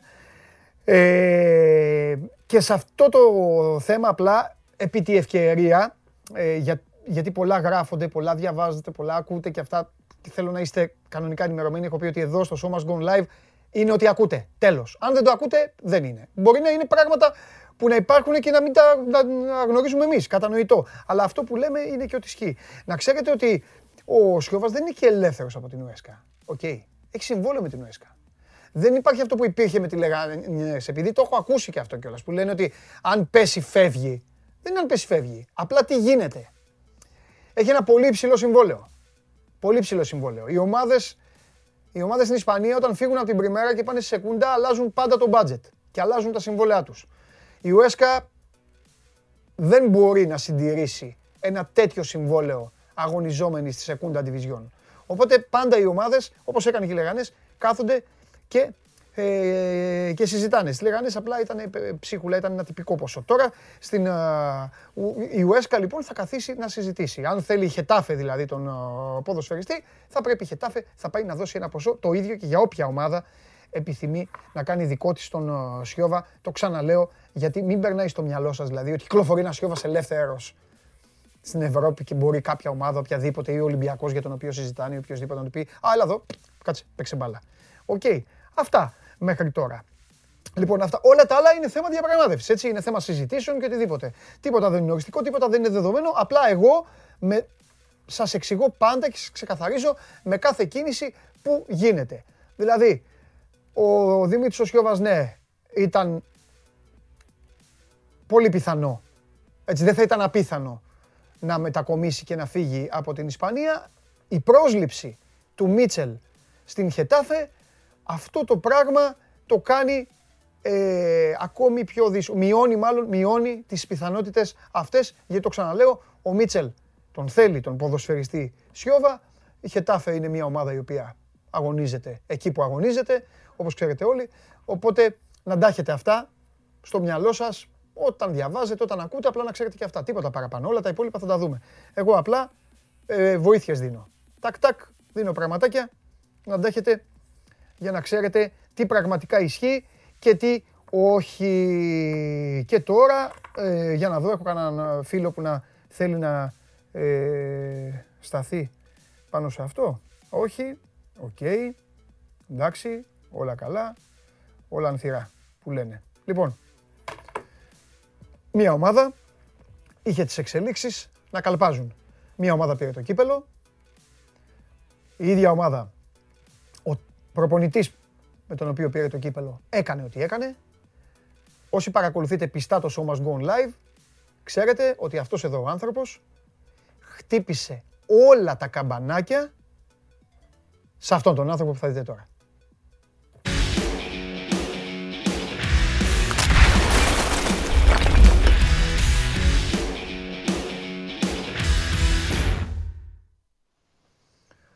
Αγαπημένε μου με, το, ε, με την μπλούζα της Ολλανδίας. Ναι. Εγώ είμαι απλά εδώ ένα βοηθητικό στοιχείο. Εγώ απλά λέω πραγματάκια. Πασούλες βγάζω, πασούλες, πασούλες. Οι εκτελεστές είστε όλοι εσείς. Πασάρω στον Αγναούτογλου, παπ, καρφώνει στο γάμα. Πασά, τακ, τακ, τακ. Εσύ είσαι πολύ κακός επιθετικός. Είσαι ο επιθετικός, είσαι ο Καβάνη. Ο καραφλός Καβάνη είσαι. Ο καραφλός Μουσάτος Καβάνη είσαι. Όπως ο Καβάνη χθες είχε της κακιάς γριάς τη μούρη από το πρώτο λεπτό και του φταίγανε όλα, έτσι και εσύ. Το Ναι. ίδιο. Τι έχω τη κακιάς γριάς στη Μας μούρη; το έλεγα από τη Δευτέρα, από τη Δευτέρα σου λέω έχει τελειώσει, έρχεται, ο κάτσε να δούμε, να δούμε, έχει, έχει ρεύμα ο Γκαρσία, να δούμε, τι ρεύμα, ρεύμα, ηλεκτρικό, ε, φως, νερό, τηλέφωνο, ό,τι και να έχει, ο ΠΑΟΚ έχει αλλάξει. Ο ΠΑΟΚ δεν είναι ο ΠΑΟΚ που έχει στο μυαλό τον Γκαρσία. Το καταλαβαίνεις; Τον έχει αλλάξει ο Ιβάν Σαββίδης νομίζω. Με αυτή την κίνηση που έκανε. Ήταν μια κίνηση η οποία δεν μέτρησε κανένα συναισθηματισμό. Ήταν μια κίνηση. Σου τα έλεγα εγώ ψυχρή, αυτά. Αυτά σου τα λογική. έλεγα. Σου τα Ναι. έλεγα όλα. Όπως τα λες Ναι, τώρα, το σου τα παραδέχομαι, Έχω μάρτυρες παραδέχομαι, εγώ. ναι. Έχω μάρτι... Τώρα θα πεις όμως θα ξεράσεις. Θα πεις όλο το παρασκήνιο για τη μεγάλη επιστροφή. Οι συζητήσεις με τον Λουτσέσκου ξεκίνησαν πριν από 1,5 μήνα περίπου. Πάμε. Νομίζω λίγο πριν τον πρώτο ημιτελικό με την ΑΕΚ. Οκ. Όταν ο ΠΑΟΚ είχε μπει στα play-off όπως μπήκε, όπως α, τελείωσε το, την αγωνιστική περίοδο. Γι' αυτό όλο το προηγούμενο διάστημα σου έλεγα ότι ο Παύλο Γκαρσία δεν πρόκειται να κρυθεί από τον τελικό. Ότι έχει ήδη α, περάσει την αξιολόγηση των ανθρώπων του δικεφάλου. Από την πρώτη και όλα συνάντηση συζητήθηκαν τα οικονομικά δεδομένα της συμφωνίας. Αυτό το 1,7 καθαρά για, χωρίς τα μπόνους για τον Λουτσέσκου και τους συνεργάτες του, που τον κάνει το πιο ακριβοπληρωμένο προπονητή στην ιστορία του ΠΑΟΚ. Ο Λουτσέσκου ε, ήταν θετικός στην επιστροφή. Το συζητούσε. Είχε πει στους ανθρώπους του ΠΑΟΚ ωστόσο ότι περιμένει πράγματα από την Ιταλία που θα μπορούσαν να προκύψουν. Γιατί είναι ο καημός του ρε παιδί μου, θέλει να δουλέψει στην Ιταλία. Έχει και αυτός ένα Όλοι όνομα. έχουν κάτι. Δεν προέκυψε δεν προέκυψαν οι εξελίξεις που περίμεναν με τις ομάδες με τις οποίες είχε επαφή. Να σημειώσω ότι η προσέγγιση από την ΑΕΚ ήταν σοβαρή και εμπεριστατωμένη, αλλά ο Λουτσέσκου δεν θα πήγαινε στην ΑΕΚ. Μη σου πω ότι με όλα αυτά που έχουμε μάθει τόσα χρόνια από τον Λουτσέσκου και πόσο στρατηγικά κινείται και πόσο διπλωμάτης είναι, ίσως να χρησιμοποίησε και αυτή την συγκεκριμένη ε, προσέγγιση από την ΑΕΚ ως και μια πίεση για τον ΠΑΟΚ για να αποδεχθεί τους δικούς του όρους. Πάντως, ε, σε αυτό το θέμα της προσέγγισης της ΑΕΚ δεν υπήρξε ανταγωνισμός ανάμεσα στους ε, ισχυρούς άνδρες του ΠΑΟΚ και της ΑΕΚ. Ούτε ο, ο Σαββίδης ούτε ο Μελισανίδης βρέθηκαν αντιμέτωποι για το, το θέμα του Λουτσέσκου στο να δημιουργηθούν έτσι τριβές. Ήξερε ο ένας τις προθέσεις του άλλου, είχαν, γνω, γνώριζαν τις προθέσεις του άλλου και είχαν πει ότι εντάξει όπου θέλει ας πάει. Δεν, είναι, Εντάξει, λογικό είναι. δεν θα γινόταν έτσι μήλο της έρηδας ανάμεσα στις δύο ομάδες. Έτσι, ο Πάοκ πήγε μέχρι τον τελικό με τον Παύλο Γκαρσία. Προφανώς ο Γκαρσία έμαθε τις συζητήσεις, τις επαφές, ποιοι τις κάνουν, ποιοι συζητούν. Γι' αυτό εμφανίστηκε τρελαμένος μετά το παιχνίδι με τον Αστέρα Τρίπολης. Χθες ο Γκαρσία α, συναντήθηκε, είχε αυτή τη τηλεδιάσκεψη με τον Ιβάν Σαββίδη με παρουσία όμως όλων των μελών της διοίκησης και όλων των συνεργατών του. Δεν ήταν μια συζήτηση που έγινε α, ανάμεσα στους δύο. Α, μάλιστα. Η τόνη ήταν χαμηλή. Έτσι κι αλλιώς ο Ιβάν Σαββίδης επίσης καλός διπλωμάτης απευθυνόμενος στον Παύλο Γκαρσία α, τον ευχαρίστησε πάρα πάρα πολύ του είπε ότι όποιο πόστο θέλει να έχει στον ΠΑΟΚ μπορεί να το αναλάβει, να αναλάβει αν θέλει εν λευκό τον ΠΑΟΚ Β.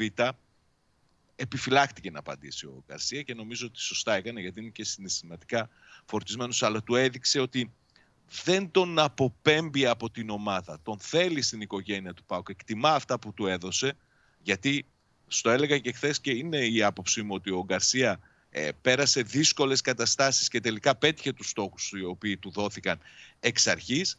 Απλά η διαχείριση του Γκαρσία αρχικά ήταν ως ένας προπονητής με μέλλον στον ΠΑΟΚ, ένας προπονητής ο οποίος θα στηριχθεί από την ομάδα, ένας προπονητής που ετοιμαζόταν όλα αυτά τα χρόνια που ήταν στις ακαδημίες να αναλάβει την πρώτη ομάδα, αλλά τελικά αποδείχθηκε ότι ήταν υπηρεσιακός.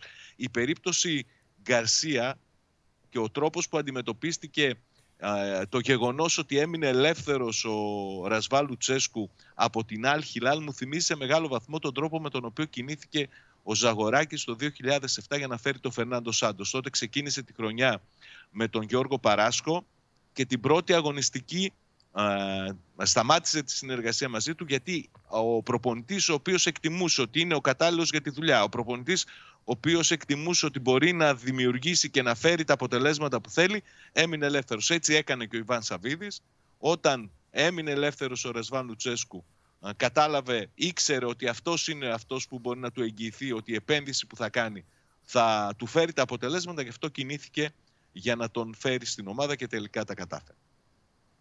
Ωραία. Πάμε, στα, πάμε στα ωραία.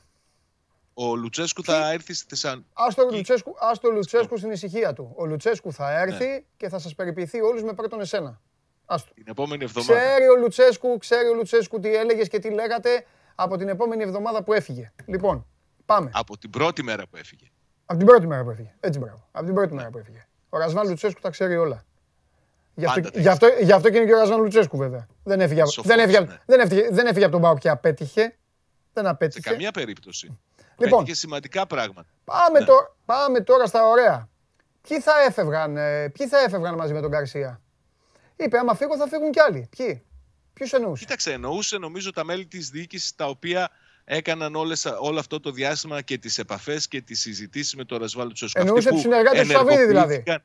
Ναι. Και πώς θα φεύγαν αυτοί άμα φεύγει αυτός; Ορίστε, έφυγε. Πώς θα φύγει; Ο Σαββίδης θα. Γιατί δηλαδή να αφήσεις τους άνθρωπους του; Τι ήταν αυτό; Δεν, δεν τους άφηνε. Κοίταξε, υπάρχει και παρελθόν. Δηλαδή ο Σαββίδης δεν τους έβαλε να μιλήσουν. Τίποτα δεν γίνεται στον ΠΑΟΚ χωρίς την εντολή του Ιβάν Σαββίδη. Αυτό είναι άρα δεδομένο. Τι, άρα τι, άρα ο τι ΠΑΟΚ λειτουργεί με την αρχή του ενός. Ναι, άρα είπε ένα τίποτα. Κοίταξε, ο Γκαρσία ε, έκανε μία δήλωση άστοχη εκείνη την περίοδο, αλλά του βγήκε από μέσα του. Να σου θυμίσω ότι παρόμοιες δηλώσεις έχουν γίνει στο παρελθόν και από τον Βλάντα Νίβιτς και από τον Άγγελο Αναστασιάδη και τελικά αυτοί που έφυγαν ήταν οι προπονητές. Έτσι. Αυτό είναι ιστορικά αποδεδειγμένο στο πρόσφατο Δεν νομίζω ότι θα μπορούσε να υπάρξει τόσο μεγάλη ανακατανομή θέσεων στα γραφεία επειδή δημιουργήθηκε θέμα προπονητή και επαναλαμβάνω πολύ περισσότερο από τη στιγμή που η απόφαση ήταν του, του Ιβάν Σαββίδη. Κανείς από τα μέλη της διοίκησης δεν μπορούσε να πάρει μόνος στην απόφαση να προχωρήσει σε αλλαγή τεχνικής ηγεσίας στην πρώτη ομάδα του ΠΑΟ. Ε, εντάξει, λογικό. Λογικό. Λογικό.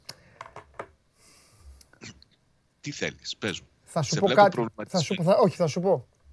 Ναι αυτά δίνω πολύ μεγάλη βάση εγώ στο ποδόσφαιρο. Είμαι τέτοιος τύπος. Είμαι λεπτομεριάκιας, είμαι αποδητηριάκιας. Είναι πώς το, πώς το έχει ζήσει ο καθένας. Πώς το, πώς το βλέπει ο καθένας. Γι' αυτό πολλές φορές καθόμαστε με το θέμη εδώ και μιλάμε και τα παίρνουμε διαφορετικά. Μου το αναλύει ο Κέσσαρης με τους αριθμούς και αυτά. Του βάζω εγώ λίγο το συνέστημα, το DNA της ομάδας, το πώς σκέφτεται ο ποδοσφαιριστής και κάνουμε την κουβέντα αυτό. Θέλω να σου πω κάτι. Σε ένα πράγμα έχασε ο Πάοκ τώρα. Αδικήθηκε με όλη αυτή την ιστορία δεν άφησε λίγο το χρόνο της κατάκτησης κυπέλου. Άξιζε να το χαρεί λίγο περισσότερο. Ναι. Όχι ο Γκαρσία. Αλήθεια είναι αυτό. Όχι ο Γκαρσία. Όχι, ο ίδιος ο Πάοκ. Μπήκε σε μια διαδικασία άμεση. Έτσι, Έτσι να, να, να, να, τα λέμε όλα. Να είμαστε δικοί. Δηλαδή, ναι. Ξέρεις, δεν, το, δεν το χόρτασαν λίγο. Δεν, δηλαδή, έβαλες και τον κόσμο όλους στη διαδικασία ότι εντάξει, ξύπνησαν την επόμενη. Τη δευ... Από δηλαδή, τη Δευτέρα το πρωί. Ναι, ξύπνησαν τη Δευτέρα, το πρωί, το πρωί και λέγανε πάει ο Πάμπλο μας, έρχεται ο Ρασβάν μας ή ο ένας μας ή ο άλλος μας. Ναι. Έχεις δίκιο. Μάλιστα ναι, αυτό το θέμα, για την άποψή μου, ε, μπορούσε να λειτουργήσει και από προσανατολιστικά ε, μια εβδομάδα πριν τον τελικό, έτσι. Όταν βγήκε ο Γκαρσία και έκανε τις συγκεκριμένες δηλώσεις. Καλά, τα είπαμε τότε. Ήταν επικίνδυνο αυτό που Δεν έκανε. και ήτανε. είπε. Αλλά Ναι. εντάξει, οκ. Ναι. Τελικά αποδείχθηκε ότι δεν ε, κόστιζε, δεν επηρέασε την ομάδα, αλλά έχεις δίκιο. Δεν το ευχαριστήθηκε. Αλλά να σου πω και κάτι. ναι. Ο ΠΑΟΚ έχει ανάγκη να δει την επόμενη μέρα. Γιατί υπάρχει αυτή η πολύ μεγάλη υπόθεση που είναι η κατάκτηση του κυπέλου, αλλά έχουν πολλά να γίνουν το καλοκαίρι προκειμένου ο ΠΑΟΚ να γίνει ανταγωνιστικός για την επόμενη σεζόν. Γιατί νομίζω ότι ε, μέσα από όλο αυτό, όλη αυτή τη διαδικασία προέκυψε ένα ακόμη ζήτημα, Μμμ. το οποίο είναι ίσως και το πιο ενθαρρυντικό για τους φίλους του ΠΑΟΚ. ναι. Μετά από δύο χρόνια βγήκε ο Ιβάν Σαββίδης στη γραπτή του δήλωση και μίλησε για τίτλους τρόπεα που θα φέρθουν στην ομάδα άμεσα μέχρι να φτάσει να γιορτάσει τα 100 της χρόνια το 1926. Μίλησε για ανάγκη να καθιερωθεί ο ΠΑΟΚ στην Ευρώπη. Μεγάλη απέτηση, αν θυμηθεί κανείς τι έγινε την προηγούμενη φορά που ήταν ο Ρασβάλ Λουτσέσκου στον α, πάγκο της ομάδας ε, με, θυσιάζοντας τα πάντα για την κατάκτηση του πρωταθλήματος. ναι. Και μίλησε για το νέο σπίτι του ΠΑΟΚ. Για μένα αυτό είναι το πιο σημαντικό από όλα στην αλλαγή αυτή της τεχνικής ηγεσίας. Ότι ο Σαββίδης που για πολλούς δεν ασχολείται. Ο Σαββίδης που είναι φευγάτος. Ο Σαββίδης που Γιατί, είναι γιατί ποιο αποκλεισμένος λέει, στο Ρωστό. περίμενε, περίμενε. Ποιος λέει ότι δεν ασχολείται και είναι φευγάτος; Είναι θέμα συζήτησης. Καφενιακό επίπεδο, αλλά ήταν θέμα συζήτησης. Καφενιακού επίπεδου, το πες μόνος σου, ρε Σάβα. Ποιος είναι, πού είναι, γιατί δεν ασχολείται, γιατί δεν κάνει κινήσεις. Μετά από δύο χρόνια επανέρχεται με πολύ ιδιαίτερα μεγάλες φιλοδοξίες. Και το γεγονός ότι δίνει τόσα χρήματα στο Συμφωνώ, Λουτσέσκου κατά την συμφωνώ άποψή- μαζί σου. Συμφωνώ μαζί σου και το συμφωνώ και με αυτά που έγραψες. Ε, ολοκλήρωσε το αυτό, γιατί είναι αυτό που Ναι, είναι ότι όλο το κατά νόημα. την άποψή μου ότι το γεγονός ότι δίνει τόσα χρήματα για να πείσει το Λουτσέσκου να επιστρέψει δείχνει και την πρόθεσή του για το τι θα γίνει το καλοκαίρι σε επίπεδο μεταγραφών. Ναι. Εκτιμώ ότι θα γίνουν ίσως και 7 μεταγραφές έτσι και αρκετά υψηλό επίπεδο. Μμμ. Πλέον δεν υπάρχει και η πίεση του financial fair play. Βέβαια, ο ερχομός του Λουτσέσκου αλλάζει και τις ισορροπίες σε πολλές περιπτώσεις ποδοσφαιριστών. Έτσι, κατά την άποψή μου νομίζω ότι ε, ομαλοποιείται η κατάσταση πρώτα απ' όλα με τον Βαρέλα. Έτσι, ο Βαρέλα είναι το πνευματικό παιδί του Ρασβάν Λουτσέσκου στο, στο ΠΑΟΚ. Θα βρει τρόπο για να συνεχίσει χωρίς τριγμούς εξαιτίας του υψηλού του συμβολέου.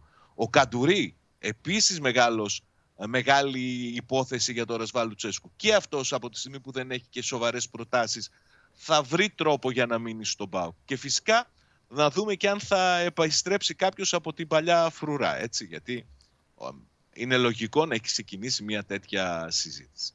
Πες, ε, κανένα- Πρίγιοβιτς, ας πούμε. Πρίγιοβιτς. Πρίγιοβιτς, ξέρεις, ότι- Δύσκολη. ξέρεις ότι το είχα ιδιαίτερη αδυναμία, αλλά... Εντάξει, Δύο πε- εκατομμύρια για δανεισμό ζητούσε η Ζουτάν. Ναι, ρε παιδάκι μου, αλλά εντάξει τώρα έχει περάσει και λίγο καιρός. Ε, έχει και δύο επιθετικούς οι οποίοι. απ- Αυτή η επιθετική που έχει ο ΠΑΟΚ, να ξέρεις, το Λουτσέσκου δεν τον χαλάνε. Παρότι ο Λουτσέσκου, Κοίταξε. ο Λουτσέσκου θέλει και έναν Ακπομ, θέλει ένα τέτοιο. Θέλει ένα Ναι. τέτοιο ποδοσφαιριστή. Ο Σβιντέρσκι δεν είναι τόσο Ακπομ. Δεν είναι. Γενικά Ακπομ δεν υπάρχει στον ΠΑΟΚ. Ε, αλλά, οκ. Ο- Κοίταξε, είναι, και φαντα- οι δύο είναι, φα- περιπτώσεις. είναι φανταστική. Είναι φανταστική οι επόμενοι δύο μήνες να ασχολείσαι με τον ΠΑΟΚ.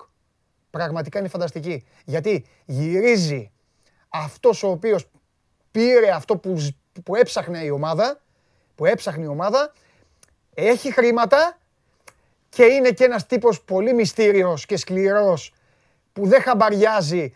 Δηλαδή δεν θα του, φο- δεν θα του πάρεις τον καγκάβα. Καταλαβες; Ναι. Δεν θα τον πάρεις. Κοίταξε. ο- Παράδειγμα το τον είπα, ε, γεγονός παράδειγμα τον είπα τον άνθρωπο. Ναι, ναι, ναι, ναι. Καταλαβαίνω τι θέλεις, ε, τι θέλεις να πεις. Αυτό που γνωρίζουμε από την προηγούμενη α, παρουσία του Λουτσέσκου στον πάγκο, φυσικά και έρχεται πολύ ισχυροποιημένος. Έτσι, γιατί Ναι. όπως σωστά είπες και εσύ, έφυγε πετυχαίνοντας σπουδαία πράγματα με τον Πάοκ, αλλά η πορεία του συνέχισε να είναι ανωδική, παίρνοντας Champions League, ασιατικό πρωταθλήματα με τη νέα του ομάδα. Έρχεται καβάλα στο άλογο. Ωραία. Με τις απαιτήσεις τους οικονομικές να ικανοποιούνται και όλα αυτά. Δεν είναι όμως αυτός που θα μείνει πολύ στο θέμα των μεταγραφών. Δεν είναι αυτός που θα ασχοληθεί, «Α, φέρε μου το συγκεκριμένο ποδοσφαιριστή. Θα σου πει, χρειάζομαι έναν επιθετικό. Εγώ παίζω ποδόσφαιρο που ταΐζει τον επιθετικό μου. Ε, Στην α, συγκεκριμένη τώρα περίοδο σίγουρα θα χρειαστεί ο Πάοκ ακραίους επιθετικούς που δεν έχει. Γιατί ο Λουτσέσκο αρέσκεται να παίζει με ακραίους επιθετικούς, με εξτρέμ. Δεν υπάρχουν εξτρέμ αυτή τη στιγμή στον Πάοκ. Δεν είναι όμως αυτός που θα καθίσει να βρει το ίδιο στον ποδοσφαιριστή, να το ζητήσει να, να κάνει. Είναι διαφορετικού τύπου προπονητής και επαναλαμβάνω νομίζω ότι είναι ο άνθρωπος που μπορεί να οδηγήσει τον ΠΑΟΚ σε αυτά που έζησε πριν από δύο χρόνια με τη μεγαλύτερη δυνατή ασφάλεια. Μπορεί να μην γίνει άμεσα, μπορεί, γιατί και σε δηλώσεις που έκανε και ο ίδιος στη Ρουμανία παραδέχθηκε ότι έρχεται σε μια καινούργια κατάσταση και ότι θα χρειαστεί αρκετή δουλειά προκειμένου να βρει πάλι τα πατήματά του, να, να δημιουργήσει μια ομάδα όπως θέλει, αλλά νομίζω ότι έχει να ζυγίσει, πολύ κάτσε, μεγάλο να ζυγίσει, να ζυγίσει τους αντιπάλους. Ε, πάντα. Που θα είναι, εννοείται. Μα εκεί είναι, η δύναμή του είπε, είναι αυτή. Είπε, είπε στη Ρουμανία ότι νομίζω ότι ο ΠΑΟΚ έχει προβάδισμα έναντι της ΑΕΚ και του Παναθηναϊκού να διεκδικήσει α, πιο ανταγωνιστικά το πρωτάθλημα από τον Ολυμπιακό αυτή τη στιγμή. Όλα τα ξέρει. Ξεκίνησε, Ο έχει. Λουτσέσκου Ε, με, τα την ξέρει ΑΕΚ, όλα. με, την ΑΕΚ, με την ΑΕΚ υπάρχει ένας έρωτας. Αφού δεν κατάφερε αυτός ο έρωτας να γυρίσει τούμπα με την πρόταση, τώρα θα, θα, θα ξαναγεννηθεί ο προηγούμενος. Είναι σίγουρο. Θα δούμε. Είναι Θα δούμε. σίγουρο. Πάντως, νομίζω Τέλος πάντων, ότι- ε, είναι, είναι ωραία η επιστροφή του Ρασβάν Λουτσέσκου. Ε, Συμφωνώ. ψυχρά κοινικά. Ε, είναι ωραία. Είναι ωραία για τον Μπάουκ. Είναι ωραία για το ποδόσφαιρο. Είναι ωραία Αυτό για όλη τη ήθελα να φάση. σου πω, Παντελή, Ψυχραιμία ότι να τα βλέπουμε όλα όμορφα, να τα απολαμβάνουμε. Μια- Ανεβαίνει, ανεβαίνει ο ανταγωνισμός. Βλέπω και η ΑΕΚ κάνει κινήσεις. Μα όλοι κάνουν κινήσεις και Ο χθες- Παναθηναϊκός μα και χθες το- θα- μα- Και είναι, ο- θα είναι όλοι, όλοι. Όλοι κάνουν αυτό που μπορούν. Και όπως είπε και ο Γεωργακόπουλος, και έτσι είναι και το σωστό, είναι, αρχίζει να υποψιάζεται και ο Ολυμπιακός. Δεν είναι ότι ο Ολυμπιακός θα καθίσει Αναγκαστικά, ναι. σαν το Μεξικάνο σιέστα να βάλει το καπέλο και να α, κοιμάται. Και έτσι, έτσι πρέπει να γίνει. Έτσι πρέπει να γίνει. Για, όχι τίποτα άλλο. Για να έρθει εδώ το show must go live το Σεπτέμβρη και να τυναχθούν όλα στον αέρα. Φιλιά. Καλά θα περάσουμε. Σούπερ. Φιλιά. Αύριο. Καλή συνέχεια. Αύριο, αύριο. Λοιπόν, ο Ρασβάν Λουτσέσκου σηκώνει τα μανίκια που ποτέ δεν τα έχει κατεβασμένα. Τέλος πάντων, εγώ δεν το έχω κρύψει ποτέ, του έχω αδυναμία. Τον θεωρώ πάρα πολύ έξυπνο άνθρωπο. Πάρα πολύ έξυπνο άνθρωπο. Είτε είστε παουτζίδε, είτε δεν είστε παουτζίδε, μπορείτε να του πείτε πολλά. Καταλαβαίνω ότι υπάρχουν και άνθρωποι οι οποίοι τους έχει βγάλει από τα ρούχα τους. Καταλαβαίνω ότι υπάρχουν άνθρωποι που δεν τον αντέχουν. Καταλαβαίνω ότι άλλοι γλεντάτε, οι άλλοι τον κοροϊδεύετε, οι άλλοι τον βρίζετε. Για μένα είναι Πάσχα, για μένα δεν βρέχει, για μένα δεν είναι Χριστούγεννα, είναι καλοκαίρι, όλα αυτά. Ε, κατάφερε με τόσα επικοινωνιακά, αλλά και με τέτοιο ποδοσφαιρικό στυλ να τα βάλει με όλους και με όλα. Πρώτα απ' όλα τα έβαλε με τον ίδιο τον ΠΑΟΚ, με τα ίδια του τα αποδυτήρια. Κόντραρε τόσες φορές στη διοίκησή του. Τα έβαλε με το, επέβαλε πράγματα και γι' αυτό κατάφερε. Δεν μπορούσε, παιδιά, ε, όσοι είστε ΠΑΟΚ, πραγματικά να το ξέρετε. Δηλαδή, οκ, είναι δικαίωμά σας να διαφωνήσετε. Δεν μπορούσε άλλος να το κάνει αυτό που έκανε. Αυτό που έκανε τότε δεν μπορούσε να το κάνει κανένας άλλος. Και καταλαβαίνω εγώ και τον έρωτα με τον Γκαρσία και το πάθος και όλα, όλα, όλα τα δέχομαι. Αλλά ένα και ένα κάνουν δύο στο ποδόσφαιρο, υπάρχουν κάποια πράγματα. Τώρα για τον Πρίγιοβιτς, αυτές οι επιστροφές, αν είναι καταστροφές ή αν είναι ωραίες ή αν όχι, γιατί θα μου πεις επιστροφή δεν είναι και του Λουτσέσκου. Εντάξει, άλλο προπονητής, άλλο παίκτης μετά από κάμποσα χρόνια και τη στιγμή που μπορείς να ψωνίσεις και κάτι άλλο. Και, ξέρω εγώ, πάει λέγοντας. Τέλος πάντων. Αυτά. Αυτά για τον uh, ΠΑΟΚ. Uh, και βέβαια δεν είναι μόνο. Τι λέτε εσείς εδώ. Τώρα θα έχουμε και καλονά για τις άλλες ομάδες. Έτσι, σε λίγο Ολυμπιακός, μετά μπάσκετ, γιατί έχουμε πράγματα και έχουμε πράγματα και θαύματα στο μπάσκετ. Ε, Ο Παναθ... Παναθηναϊκός, ξέχασα να σας το πω, έτσι προηγουμένως, πέρασε, κέρδισε χθες την α, ΑΕΚ. Μένει μόνο το ζευγάρι του Λαβρίου με τον Προμηθέα, το Προμηθέας Λαύριο. Λοιπόν, ε, πάμε, σε, πάμε στο φίλερ. Ρίξε το φίλερ για να έρθει και ο Ηλίας.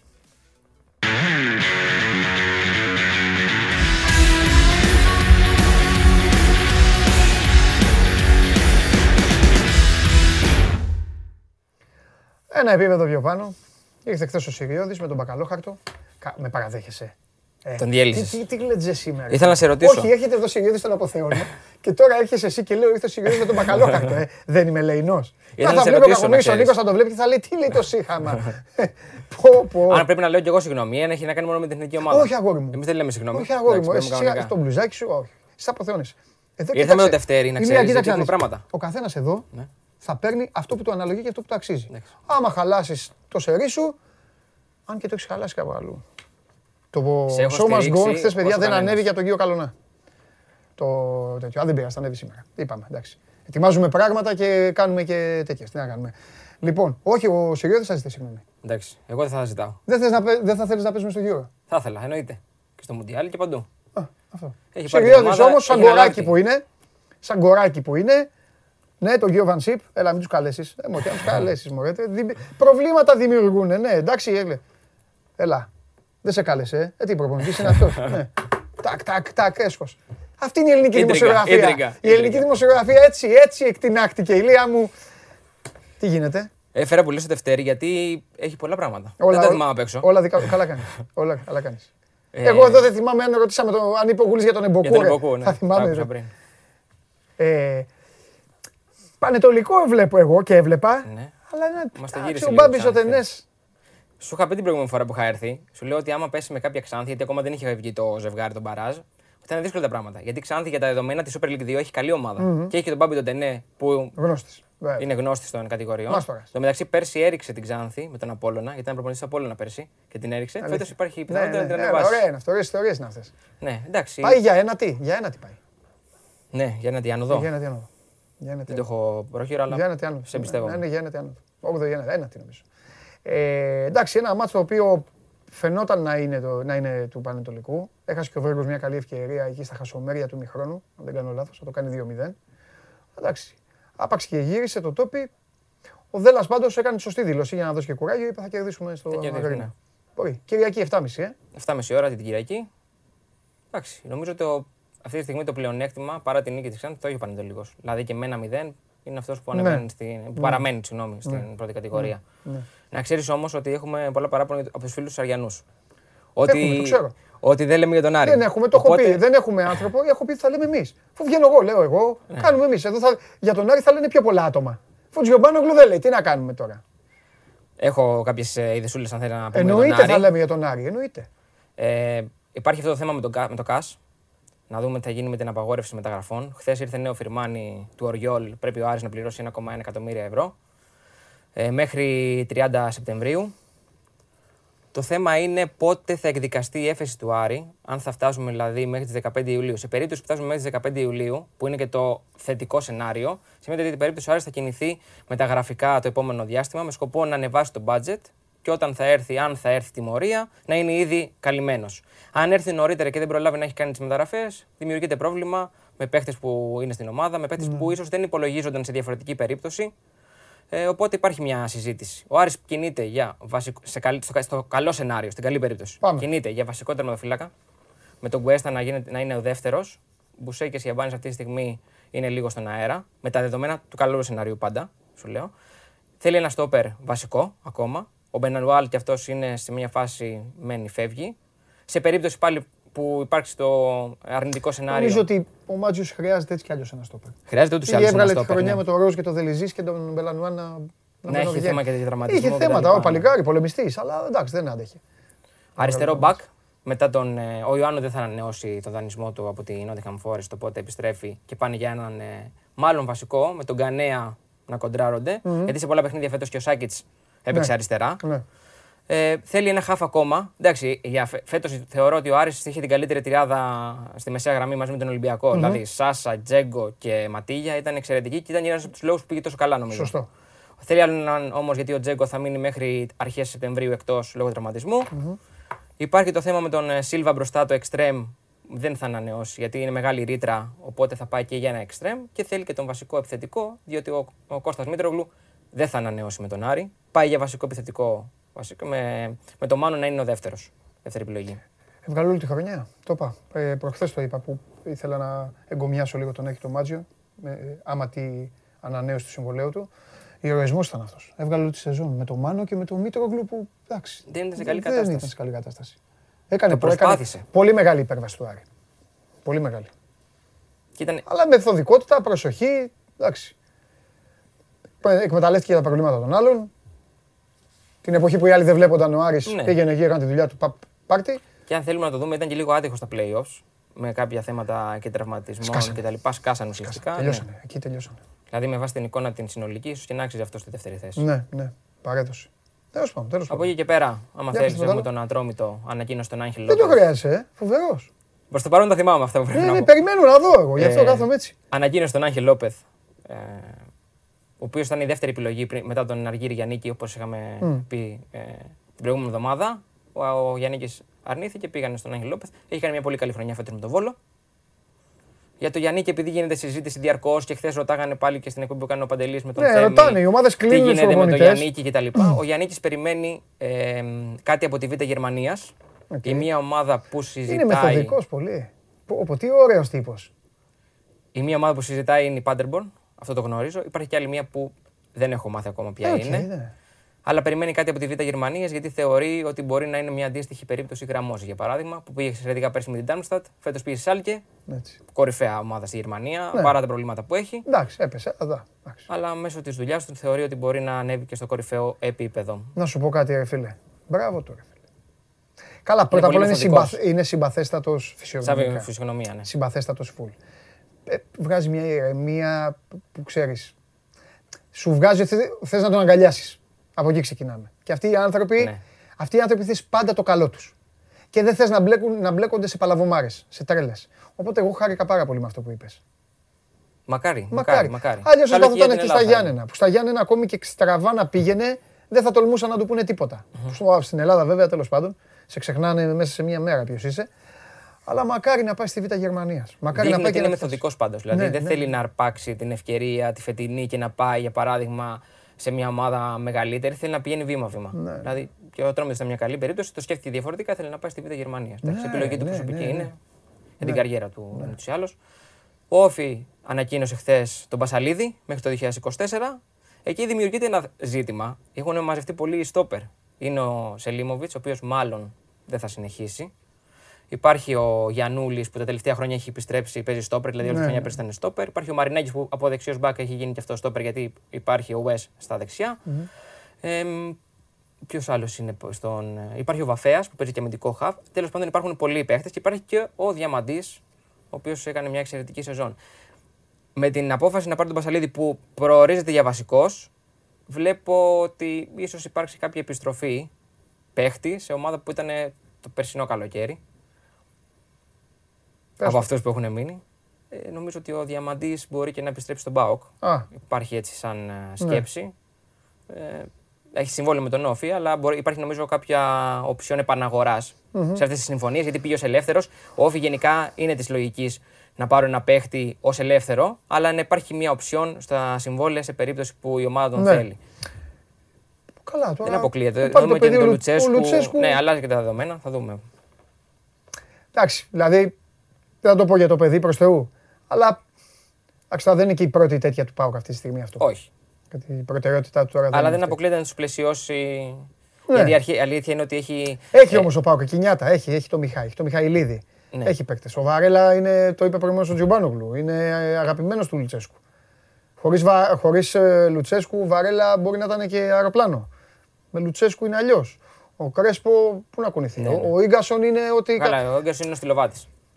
Είναι ψιλοκαλά ο Πάουκ στα στόπερ. Ναι. Γενικά. Να Αλλά δούμε εντάξει, και δεν από τους ξέρεις όμως. μικρούς, Δεν και τους ξέρεις, δεν μικρούς. ξέρεις. Ναι, ναι, Δηλαδή και ο ναι. Μιχαηλίδης και πέρσι ακουστεί για παράδειγμα το όνομά του, μπορεί να πάρει μια. Καλά, μεγάλη ναι, ναι, Εγώ το μπορεί- λέω πιο πολύ γιατί η λογική Ναι. να πάρει ακόμα ένα στόπερ όφη Ναι. δείχνει ότι κάποιος θα φύγει. Μμ, μμ, μμ. Είναι, έχουν μαζευτεί πάρα πολύ. Ωραία, ωραία. Πολύ ωραία κουβέντα. Μ' αρέσει πολύ. Να μιλάμε για τους άλλους γιατί οι άλλοι βάζουν όλη την νότα στο πρωτάθλημα. Και όχι τίποτα άλλο. Είναι βαρετό να λέμε για τους ίδιους. Για τον Απόλλωνα, ο Μάκης Χάβο θα αποχωρήσει όπως όλα δείχνουν. Πολύ δύσκολο θα είναι αυτό το συμβόλαιο του. Και εγώ θα πω ότι δεν αποκλείεται να δούμε τον Τραγιανό Δέλα, γιατί σου είχα πει ότι δύσκολα θα παραμείνει στο Αγρίνιο, ακόμη κι αν μείνει στην ομάδα, γιατί είναι ένας άνθρωπος που τον εκτιμάει πάρα πολύ η διοίκηση του Απόλλωνα. οπότε δεν Ωραία. αποκλείεται Με να δύο τον- λόγια, θες να κοουτσάρει τον Απόλλωνα, πήγαινε πρώτα στον Πανετολικό. Ακριβώς. Υπάρχουν, γίνονται τράμπες. Ε; Θα την πω. Αν ήμουν ο Δέλλας και τόσο ζα, ποια τώρα, γιατί να... Εντάξει, μόνο άμα θέλει να έρθει σπίτι. Είναι και στην Αθήνα. Είναι Ναι, διαφορετικά. μόνο αυτό, μόνο αυτό. Ε, διαφορετικά τι, εσύ. Εντάξει, Πανατολικός έχει τον κόσμο είναι του, και θα, ανάλογα ανοίξει και το, το- θα ανοίξουν και τα και γήπεδα, το λέμε project. τώρα. Και ναι, το καλά, project δεν μας ξέρεις, δεν παρουσιαστεί, ξέρεις. Εννοείται. Εντάξει, ρε παιδί μου, θέλω να πω ότι ίδιος, ίδιο, ε, ίδιο επίπεδο εννοείς ίδιο επίπεδο ομάδας. ομάδας Ναι. εκεί αυτά. Εντάξει, και η Αθήνα όμως παίζει ένα ρόλο. Αθήνα Να και είσαι τα κοντά στην οικονομικά του τα οικογένεια- ξέρουμε κιόλας, Να μην είσαι και λέμε. κοντά στην οικογένειά σου είναι πολύ Ναι. σημαντικό. Σωστά. Και ο Μάκης ο Χάβος δεν θα πάει. Στο Πανατολικό. Θα επιστρέψεις. Φαντάζεσαι. Τα έχουμε δει όλα στην Ελλάδα. Καλά αυτό. Ας μην Οπότε πούμε δεν μου όχι. κάνει Μην καμία πούμε εντύπωση. όχι. Σωστά. Άλλο; Νομίζω ότι είμαστε καλυμμένοι. Ωραία. Κάτσε να, να κοιτάξω Θες. το, κεφ- το δευτέρι μου μια τελευταία Βεβαίως θα φορά. κοιτάξω το ευθέρι σου και θα κοιτάξω και εγώ Και, αυτό α, το για τον δευτέρι. Αστέρα θέλω να σου πω, για Να να, μου πεις. κλείσουμε. Ε, είχαμε πει για τον Σουάρεθ, τον Μουνάφο και τον Παράλες ότι είναι τα τρία ανοιχτά ζητήματα. Ο Μουνάφο ανανέωσε. Ο Ντάνι Σουάρεθ, με τα δεδομένα που γνωρίζω, δεν θα ανανεώσει. Θα αποχωρήσει. Πρέπει να είναι κάτι καλύτερο. Θέλει ουσιαστικά να κεφαλαιοποιήσει τη φετινή χρονιά, να πάει σε μια καλύτερη ομάδα. Είτε στην Ελλάδα είτε στο εξωτερικό. Ο Μπαράλε, ο αγαπημένος σου, είναι ακόμα ανοιχτό το ζήτημα να δούμε τι θα κάνει. Κορυφαίος. Θέλετε, θέλετε γκολ άλλες, στείλτε την μπάλα στον Παράλες. Παράλες. Δεν μπορώ να, να, κάπου- λέ- μπορεί να το πούμε, αλλά δεν χρειάζεται. Εκτιμώ ένα πράγμα σε αυτόν τον παίκτη. Ότι αν του έρθει, θα το κάνει ρε παιδί μου. Δηλαδή δεν θα, θα το κάνει περισσότερο έρθει, από όλους. ναι, Θα ναι. το κάνει περισσότερο από όλους. Και το λένε και παίκτες που έχουν παίξει μαζί του. Δίνω μεγάλη βάση πάντα στις μαρτυρίες των παικτών. σωστό, δηλαδή μου είναι πολύ έχουν, σωστό. μου έχουν πει παιδιά ότι κοίταξε να δεις, αισθανόμαστε και, και άνετα. Δηλαδή δεν υπάρχει και ανασφάλεια ότι υπάρχουν και άλλοι καλοί επιθετικοί, αλλά πρέπει να τους προσέξεις κιόλας πώς θα την κάνεις. Καταλαβες; Δηλαδή σου τη ζητάνε, σου λένε εδώ, ή λες εσύ αμέσως εσύ ο παικταράς, κάτσε να του τη στείλω ακριβώς έτσι και του τη στέλνεις. Στον Μπαράλες δεν σε νοιάζει. Δεν σε νοιάζει. Πολύ καλός. Συμφωνούμε. Κρίμα, ε, ο Μπαράλες έχει θέση, έχει θέση στις λεγόμενες μεγάλες. Όχι βασικός. Εκεί από πίσω. Θα το λέω συνέχεια. Συμφωνούμε. Είσαι κορυφαίος. Ευχαριστώ πάρα πολύ. Είσαι κορυφαίος. Όχι για το κορυφαίο, ευχαριστώ Ε, γιατί. Κάτω, κάτω ο Συριώδης.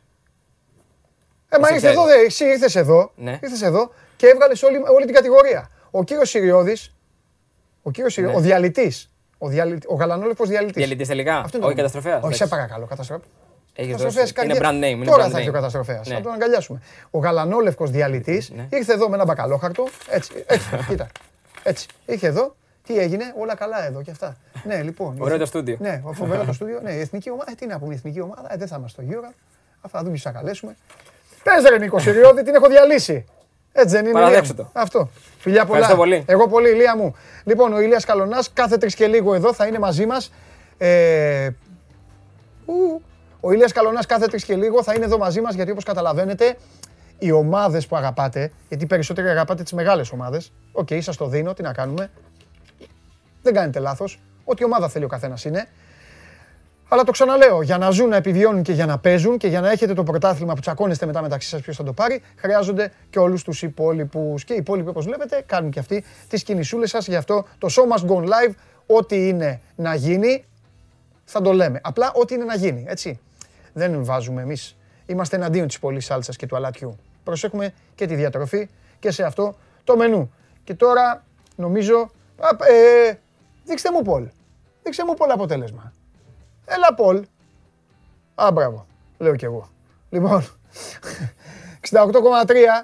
Εντάξει, γελάω εγώ, αλλά Μακάρι να, να- μακάρι να, να, να ήταν το ναι περισσότερο. 31,7 είναι το ναι στο αν μπορεί μια ελληνική ομάδα να κατακτήσει έναν ευρωπαϊκό τίτλο. Ε, συνεχίστε, sport24.gr slash vote. Ε, μας στενοχωρεί όλους αυτό το αποτέλεσμα, αλλά και εγώ όχι, θα, και εγώ όχι ψηφίζω. Γιατί ακόμη και ο Ολυμπιακός, ο οποίος είναι πιο πάνω από όλους στην εικόνα του και στην πορεία του, μέχρι τώρα, μέχρι τώρα επαναλαμβάνω, δεν έχει δείξει πως τη στιγμή που φτάνει και είναι έτοιμος να κάνει το καθοριστικό βήμα, δεν έχει καταφέρει να το κάνει. Τέλος πάντων, περνάνε και περνάει, περνάει ο καιρός, δυναμώνουν και οι άλλοι, αυξάνονται οι διοργάνωσεις τώρα, συν μια διοργάνωση για να δούμε τι θα δούμε. Πλησιάζουμε, έχουμε Ολυμπιακό, έχουμε ΑΕΚ, έτσι, έχουμε ΑΕΚ η οποία μπαίνει πλέον σε τελική ευθεία. Ε, παιδιά, είχα το θέμα αυτό με την, α, το θέμα με την γαστεντερίτιδα και όλα αυτά. Βλέπετε, έχω μείνει. Έχω αδειάσει, σας το λέω. Είμαι ανακόλουθος στην υπόσχεσή μου για το κούρεμα. Μέχρι το τέλος της εβδομάδας πιστεύω να έχω καταφέρει να το κάνω. Δεν έχω μυστικά από εσάς. Κύριε Περπερίδη, έχουμε καταστροφέα. Τι έχουμε; Άντε να, να λάμψει αυτό το στούντιο πλέον, να χαμογελάσει το χιλάκι μας. Κάτσε να πάω και τον coach. Αχ, χθες τον ξέχασα.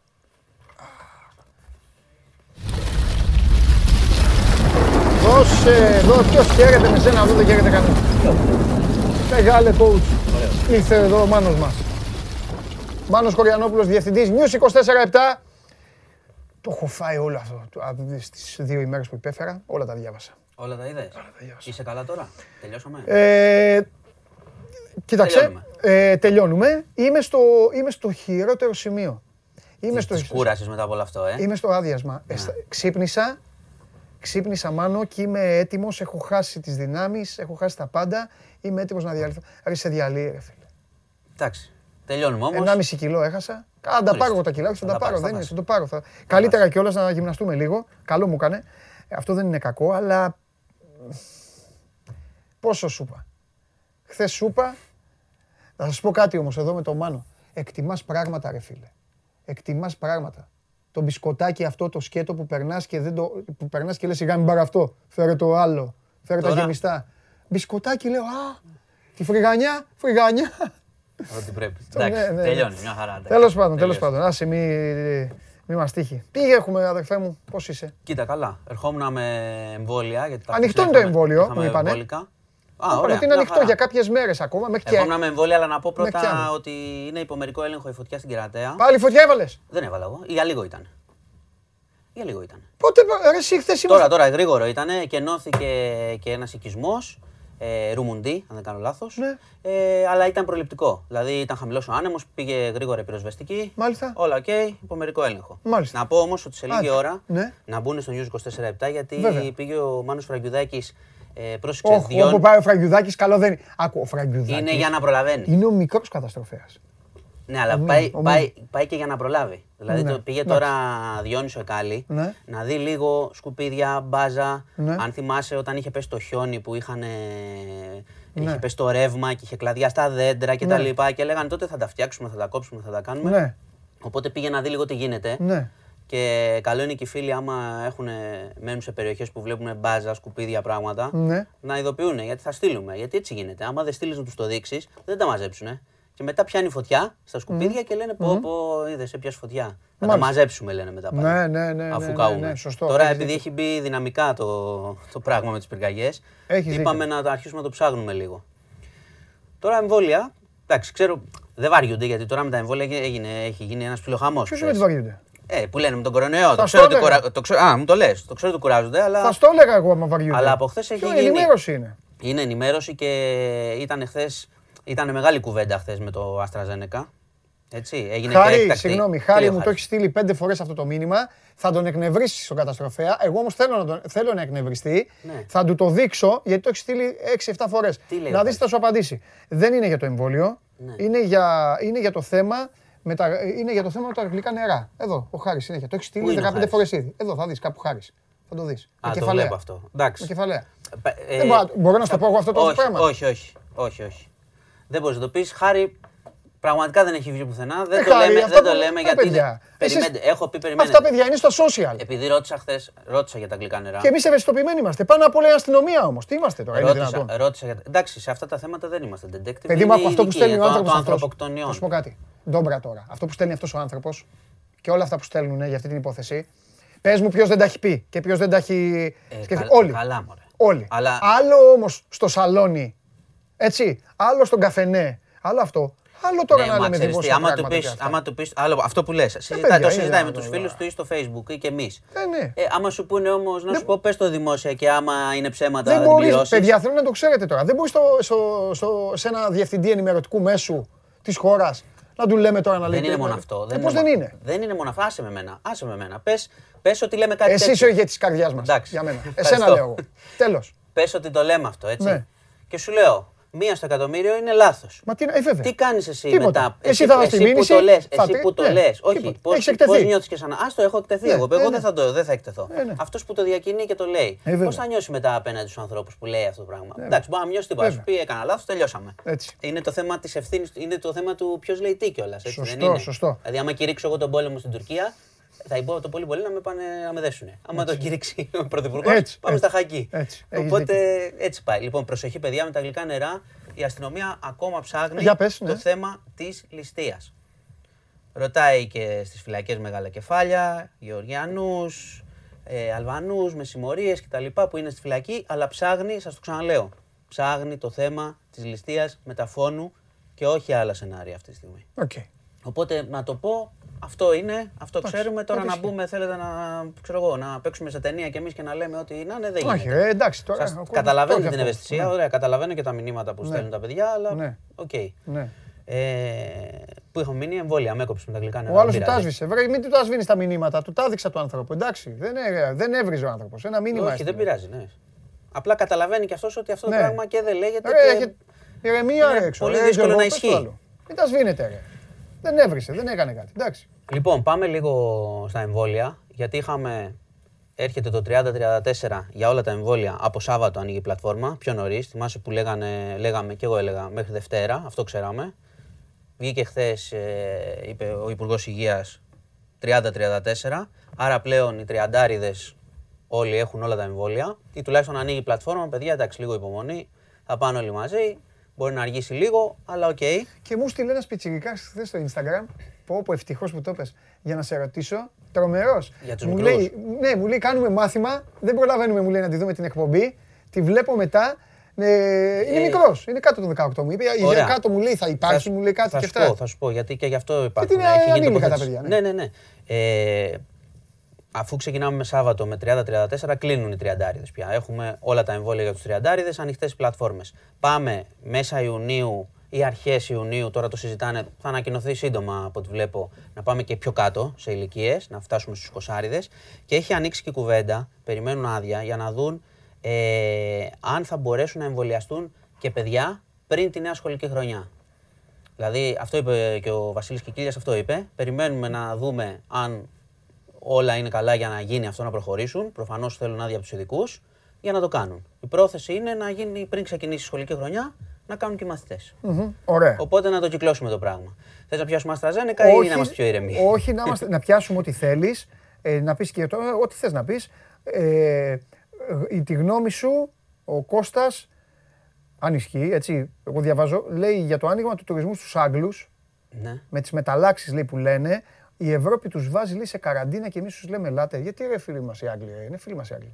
Ε, νο- στηρίξουμε στο γύρο. ε, ε, έχει δίκιο ο φίλος. Α, όχ, όχ. Έχει, αλλά και οι Άγγλοι όμως, πρόσεξε. Ναι. Ε, και οι Άγγλοι ακόμα δεν, έχουν, δεν είναι ότι είμαστε ανοιχτοί για να έρθουν. Προειδοποιούν. Προειδοποιούν στην επιστροφή. Υπάρχει το βάζω καραντίνα όταν έρθεις και υπάρχει και βάζω καραντίνα, λέω, σε αυτόν που γυρίζει ότι θα έχει μετά περιορισμούς. Κατάλαβες; Δηλαδή, αν μια χώρα πει ότι αφού γυρίσεις από αυτή τη χώρα θα έχεις περιορισμούς, Ναι. πάλι σε κόβει να πας. Εσύ θα πήγαινες κάπου, θα πήγαινες κάπου που θα σου λέγανε. θα- Πες ότι έφευγες από εδώ και σου λέγε η Ελλάδα, πας εκεί. Αλλά όταν γυρίσεις- όταν γυρίσεις θα κάτσεις 7 μέρες. Γιατί δεν πάλου. Δηλαδή θα πάω Ναι. διακοπέ και θα γυρίσουμε μετά Όχι, ένα εκτός περιορισμένο. αν έπρεπε να πάω. Ναι. Σου λέω. Δηλαδή, ναι, τέλος πάντων, ναι, σωστά. Εντάξει, θα το, Σωστά. δούμε, θα το δούμε και περνώντας ε, ημέρες. Γίνεται, αυτό είναι και διπλωματικό κιόλας. Κατάλαβες. Ότι γίνονται και συνεννοήσεις με όλες τις χώρες για το πώς θα γίνει ο τουρισμός. Ναι. Ε, Έχει κι άλλο ένα από για το Άστρα είναι σημαντικό. Γι' αυτό ε, με έχεις δει και, και μπήκα με Άστρα. Δεν είναι. ρίχτω, με πάσα από τον Κώστα. Θέλουν να λέει ο ξεστοκάρουν τα AstraZeneca. Όχι, ρε παιδιά, πάλι, πάλι ξεστοκάρουν. Ε, δεν ξέρω. Πες Έχεις λίγο. τη- Εντάξει, το λένε συχνά αυτό. Κοίτα, έχει γίνει πολύ μεγα... έχουν γίνει μεγάλα επικοινωνιακά λάθη παγκοσμίως και εδώ Ναι. σε σχέση με το AstraZeneca. Οκ. Όμως, υπάρχει μια βάση στις ανησυχίες. Δηλαδή, χθες ε, έγινε έκτακτη σύγκληση της Επιτροπής Εμβολιασμών. Βγήκανε μετά και λένε: Δεν αλλάζουμε τις ε, ηλικίες, δεν αλλάζουμε το σχεδιασμό για το AstraZeneca. Ναι. Λέει όμως η κυρία Θοδωρίδου, η πρόεδρος της Επιτροπής, όμως οι γυναίκες κάτω των 50 ετών έχουν και άλλες επιλογές. Κατάλαβες. Το περνάει το μήνυμα. Έχουν και άλλα εμβόλια. Τι έχει γίνει τώρα; Βγήκε ο ΕΟΦ χθες και είπε ότι στην Ελλάδα έχουμε πέντε περιστατικά που είναι επιβεβαιωμένα ε, θρόμβωσης, επιβεβαιωμένα από το εμβόλιο. Για να μην σπείρουμε πανικούς, είναι πέντε, τέσσερις γυναίκες, ένας άνδρας, έτσι. Μία από τις γυναίκες κατέληξε, τρεις νοσηλεύονται και ο άνδρας βγήκε. Ε, τι συζητάμε, τελείως. Μισό. Πέντε. Πέντε περιστατικά στα 905.000 εμβολιασμούς όμως. Και; Δεν λέω Τι εγώ. λες γαμμένο. Δεν, λέω, δεν το, δεν το, δεν το Ας λέω. είναι στα 900 δισεκατομμύρια. Ποιος θα πάει; Σου λέει και τι, θα είμαι εγώ το 6. Ε, εντάξει. Α, εγώ είμαι η φωνή του λαού. Καλά κάνεις. Καλά κάνεις. Τι λες τώρα; Αλλά έχουμε ξαναπεί τις πιθανότητες. Μισό λεπτό, μισό λεπτό. Δεν εγώ καταλαβαίνω. Και τώρα μπορεί να είναι οι- Όχι, όχι, οι οι πιθανότητες για να επιδημιο- μην επιδημιολόγοι και να με μουτζώνουνε. Ρε Αλλά- παιδί μου, η πιθανότητα, η πιθανότητα να αρρωστήσεις τώρα από κορονοϊό Ναι. ανεμβολίαστος και να πας νοσοκομείο είναι Τεράστια. Τώρα που θα βγούμε Α, έξω. λίμωνο, ναι, τώρα συμφωνώ, που βγαίνει συμφωνώ. ο φίλος που μας ακούει έξω. Συμφωνώ, ναι, Α, επικίνδυνο. αλλά είναι αυτό που σου έχω πει. Ότι δεν σηκώνουμε το δάχτυλο, γιατί είναι αυτό που λες. Λέει εδώ ο φίλος. Ξέρεις πόσες πιθανότητες έχει να γίνει αυτό; Ανύπαρκτες. Δεν θα γίνει με τίποτα. Αλλά αν είμαι εγώ έκτος, γιατί να μην, γιατί να μην το, το κάψω τελείως το σενάριο, να μην είμαι ο έκτος; Ε, αυτό σου λέω. Εντάξει, το καταλαβαίνω. Αλλά απ' την άλλη είναι, σου ξαναλέω, το έχουμε συζητήσει πάρα πολλές φορές. Δηλαδή, εγώ, εγώ ας πούμε που έκανα AstraZeneca πήγα κατευθείαν. Τα είχαμε ακούσει τα. και ήταν ακόμα πιο περίεργα αυτά που ακούγαμε. Εσύ ο καταστροφέα καρδιάς μας, τι να σου πει το εμβολιάκι. Εσύ και ο- Εσύ είσαι ο Τσακ Νόρις. ναι, αλλά φαίνεται όμως από το χθεσινό, για να το λέμε και αυτό, Έλα, για πες. ότι λένε στις γυναίκες ότι κάτω των 50 ετών, άμα έχετε άλλες επιλογές, κάντε τις άλλες επιλογές. Εντάξει. δηλαδή είναι εντάξει, ξεκάθαρο. ας το κάνουν τα Ήρεμα και κορίτσια, ας το βέβαια. κάνουν, το Τώρα, κάνουν, όσο ό,τι παιδιά, λένε. όσο ανοίγουν και έχουμε φτάσει στο 30 πια, στους 30 και πάμε και παρακάτω, ωραία. Πάμε για τα άλλα εμβόλια εφόσον υπάρχει επιλογή, όποτε είναι και προχωράμε. Το AstraZeneca, το αντρικό που λένε ορισμένοι. και, και κάτι πολύ σημαντικό. Σήμερα σε γερμανικό, ανακοίνωσε γερμανικό εργαστήριο ότι έχει βρει. Εντάξει, προφανώς θα το επαληθεύσουν. Έχει βρει τον τρόπο που προκαλείται ο θρόμβος από τα εμβόλια. Και άρα Μακάρι, υπάρχει αυτό να μια γίνει μικρή. καλύτερο. Ναι, ότι μπορεί να γίνει μια μικρή αλλαγή. Εντάξει, το εξήγησαν με 100 επιστημονικούς όρους, αλλά αυτό ήταν το συμπέρασμα. Ότι αν γίνει μια μικρή αλλαγή, μπορεί και αυτό να το βελτιώσουμε, να το εξαλείψουμε.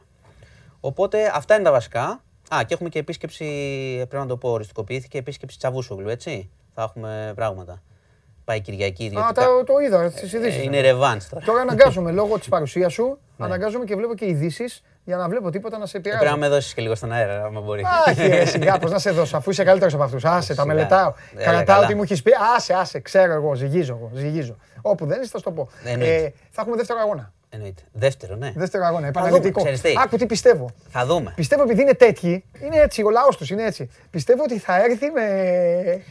Θα έρθει με ορμή να. Θα θέλει κάτι να, να κάνει. Να πει Κοίταξε, κάτι, Υπάρχει ένα, υπάρχει ένα σοβαρό μέρος. αλλά θα την πατήσει. Γιατί την πατάνε; Υπάρχει, υ- θα σου πω, υπάρχει, υπάρχει το σοβαρό, το, αυτό που ανησυχεί τώρα λίγο την κυβέρνηση, μπορεί να μην το λέει, αλλά είναι ανησυχητικό. Οκ. Πάει την Κυριακή ιδιωτική επίσκεψη στη Θράκη. Ναι, ξεκινάει από εκεί λένε. Ιδιωτική επίσκεψη, πρόσεξε. Δεν είναι η επίσημη. Ε, τι, θα κατέβει Επίσημος μόνος θα του είναι τη δηλαδή. Δευτέρα. Από Ε, το... θα- Όχι. Είναι ιδιωτική που σημαίνει εντάξει, θα πει και καμιά κουβέντα. Το θέμα είναι τι θα πει εκεί. Δεν, δεν θα πάει μαυρογιαλούρος. Εντάξει, δεν ξέρουμε. Θα δούμε. Αυτό σου λέω, ναι, Περιμένουμε. ναι. Ε, και μετά έχουμε τα επίσημα τη Δευτέρα. Μπορεί να δει και το Μητσοτάκη, τον Πρωθυπουργό. Αφού λένε Θα δει- ότι πριν δει τον. Ε, όπως και εκεί. Πριν δει τον Δένδια, και εκεί, θα δει τον Μητσοτάκη. Ναι, είναι κίνηση αυρότητας. Είδε και ο Ερντογάν, τον είδε τον Δένδια. Μετά ήρθε το Ναι. Μάτς. Ε, εντάξει, θα γίνει. Τώρα όμως, πρόσεξε, επειδή 14 Ιουνίου έχει σύνοδο ΝΑΤΟ και θα πάνε και. Εκτό αν το πει ο Μητσοτάκης, κάτσε ήσυχα μετά. Φαντάζεσαι. Εντάξει, θα ψηθεί συνάντηση Ερντογάν Μητσοτάκη, αυτό θέλουν όλοι, να γίνει μια συνάντηση. Ναι. Δεν νομίζω ότι θα έρθει εδώ να κάνει, να κάνει χαμό. Ναι. Δηλαδή να έχουμε επανάληψη. Θα δούμε όμως. Και αν γίνει Γιατί ούτε το συνάντηση άλλο, ούτε Ερντογάν το άλλο το Μητσοτάκη, τι θα περιμέναμε. αλλάξει; Ε, τίποτα. Καλό Ωραία. είναι να τα λένε. Κοίταξε, εμείς, ε, καλό είναι να τα λένε. Οκ. Αυτό λέω εγώ. Ωραία. Τώρα το τι θα αλλάξει Καλό και είναι το να τα τι λένε. μπορεί να αλλάξει και, με τους... Τέλεια. και αν πρέπει να αλλάζουν πράγματα με τους συσχετισμούς δυνάμεων είναι άλλο πράγμα. Καλό είναι τα Και λένε. από Εγώ ποια απλά, θέση θέλω, αλλάζουν εγώ πράγματα. απλά θέλω να πω κάτι, στο, να πω κάτι στον Κυριάκο Μητσοτάκη. Αν να γίνει συνάντηση, να γίνει στην Κωνσταντινούπολη. Ούτως ή άλλω. Όχι, η σύνοδος δεν γίνεται εκεί. Μην... είναι- όχι, όχι, όχι. Να συναντηθεί με τον Ερντογάν που λες. Άμα είναι να γίνει. Ε, ε, θα γίνει στο Να περιθώριο γίνει- Συνόδου Κορυφής, δεν θα είναι. Μπράβο. Ε, Θα είναι, δεν Μπράβο. θα είναι Κωνσταντινούπολη. Δεν θα... Ωραία. Α, να μην Τέλεια. έρθει εδώ ή να μην κλείνουν οι δρόμοι. Αυτό, Αυτό, θες. αυτό. Ε, μην ανησυχείς. Αυτό. το ήξερα. Κωνσταντινούπολη δεν κινείται, δεν μπορεί να περάσει. Ούτε ποδήλατο δεν περνάει έτσι κι αλλιώς έχουν Καλά, θέμα. ήδη, βλέπει, ήδη βλέπεις η κίνηση, μπλοκαριζόμαστε λίγο Άσε μας αυτές εδώ, τις μέρες. ναι, αυτό, μόνο Όχι, αυτό. εντάξει, δεν θα έχουμε τέτοιο. Εδώ, όταν έρχεται Θα έχουμε ένας- με τσαβούσογλου όμως. Μπορεί, θα Όποιος έχουμε ε- λίγο τη Δευτέρα. Ε, τι θες, εντάξει. Ο κόσμος δεν τους δίνει σημασία, αν ξέρεις. Όχι, το ξέρω, δεν Ναι, ξέρει. δεν- Λέει δεν ποιος ασχολούμαι. είναι, Άστος είμαστε, να είμαι περνάμε. μπλοκαρισμένος, άρχισα να Ναι, πάω στη αυτό. δουλειά. Ε. κάποιος, κάποιος μπιπ περνάει, όλο έτσι λέει ο κόσμος. Λοιπόν, κάτσε να δούμε. Ε, εντάξει, αποθέωση, αποθέωση, αποθέωση. Να μας... ε, Τι έχω, δεν έχω άλλο μεγάλο. Έχεις το πρωταθλητικό, κανένα πόλ; Ε, πε- περίμενε, Έχεις δεν και πόλ. τελειώσαμε. Όχι, Α, ρε, έχω δεν είναι. αθλητικό. Πόλ Α, έχω, τι, έχω αν κα- θα πάρει ποτέ έχουμε ελληνική ερωτήσεις. ομάδα το ε, ευρωπαϊκό τρόπο. Α, μου- α, ναι, αυτό μου το έχεις ξαναπεί νομίζω. Ε, Πες. αυτό Όχι. έχουμε. Όχι Ωραία. λες και εσύ, και εγώ όχι λέω. Ε, Όχι έχεις- τώρα. Έχεις τέτοιο, για σένα ψάχνω, μην νομίζεις. Όχι τώρα. Τι όχι τώρα; Ε, δεν ξέρεις. Κάποιες δεν ομάδες ξέρεις έχουν ποτέ. βάση. Μπορεί να άμα κρατήσουν καλούς παίκτες, κάνουν και 2-3-5 μεταγραφές. Οκ, καταλαβαίνουμε όλοι τι εννοείς. Ε, ε, Μην είμαστε απαισιόδοξοι. Πόσο είναι, θα μου δείξεις μετά φεύγοντας. Λοιπόν, μόλις τώρα ο αρχισυντάκτης εκπομπής, ο κ. Περπερίδης, μου με ενημερώνει ότι ο Ζινεντίν Ζιντάν αποτελεί παρελθόν από την Ρεάλ Μαδρίτης. Έλα, έσκασες. Δεν έσκασα, Έλα, αλλά. μωρέ, βέβαια. Τι, Έλα, μωρέ, δεν έκανε. δεν έκανε. Πόσα τι έχει πάρει, τρία Champions League; Εντάξει, τα έπαιρνε. ε. Ε, δεν είναι τα- Με, με, λί- με λίγη, λίγη τέτοια ζητάνε. Δεν το λέω για να τον αδικήσω. Πολύ μεγαλύτερος παίκτης από ότι προπονητής. Α, καλά. Ε, κάπως να μα- σου- να σου το ε, εξηγήσω. είναι σχεδόν αδύνατο να περάσει Ναι. η προπονητική του καριέρα Ε, αυτά που έκανε ναι. σαν παίκτης. Δεν γίνεται. Τι να κάνουμε τώρα; Ο Κόντε και ο. Λεβ. Ο Λεβ. Ελπίζω να μην πάει ο Κόντε. Τον έχω σε τεράστια εκτίμηση. Δεν είναι καλός. Τρομερός προπονητής ο Κόντε. Και όπου πάει, όπου πάει, κόπρα να πιάνει, χρυσάφι γίνεται. Κυριολεκτικά. Είδες, άλλαξαν και οι ελληνικές ομάδες όλοι οι προ- όλοι οι Κυριολεκτικά. προπονητή. Μια Ναι. χαρά. Τι Θες μάθαμε. να πεις εκεί τις ελληνικές μα- ομάδες. δεν θέλω να πω να τίποτα, πεις. όχι. Ό,τι Θα να γίνει πεις. χαμός του χρόνου. Ε, Να είσαι έτοιμος του χρόνου. Θα γίνει, θα γίνει χαμός του χρόνου. θα γίνει μάχη. Δεν θα είναι εύκολα. Θα δούμε. να σε ενημερώσω. Εντάξει. Να σε ετοιμάσω πρέπει. Τε, μιλάμε τώρα, είναι Μάιος. Δεν μιλάμε το Μάιο, μιλάμε στα γήπεδα. Δεν θες να. Ναι, ρε παιδί μου, δεν θες να σε ετοιμάσω. με ετοιμάσεις. Λέει ο Μπάτης ότι μόνο ο Χωριανόπουλος έχει τάντερα εκεί μέσα. Ε, Εκεί μέσα είναι αυτό εδώ. Δεν δεν θέλεις να σου το πω. Λοιπόν, Όχι. Εντάξει. δεν σε πάω στην αεροπειρατεία γιατί εντάξει, έχεις σταματήσει να έχει όχι, πλάκα. όχι. Ούτε μπάσκετ, τίποτα δεν έχουμε. Τι μπάσκετ; Τίποτα, εκλογές. Ποιες εκλογές; Θα τα πούμε τον Καβαλιαράτο μετά. Θα τα ακούσω. Να Περιμένω. τα ακούσεις γιατί πιάνεις και εσύ λίγο. Έχει Ναι, και έχει πολιτικό γίνει κομμάτι. λίγο λίγο. Πρέπει λίγο να ασχοληθείς και αύριο να τοποθετηθείς. Αυτή είναι η υπόσχεση που μας δίνεις. Θα, Θέλω τοποθέτηση αύριο. θα το, εντάξει, θα- θα είναι το τέλος. Επιπολιτικού τέτοιου. Ναι, θα είναι- Επιπολιτικού. Και θα είναι και, Θέλεις- και το τέλος, το τέλος και των εκπομπών. Όχι αυτών.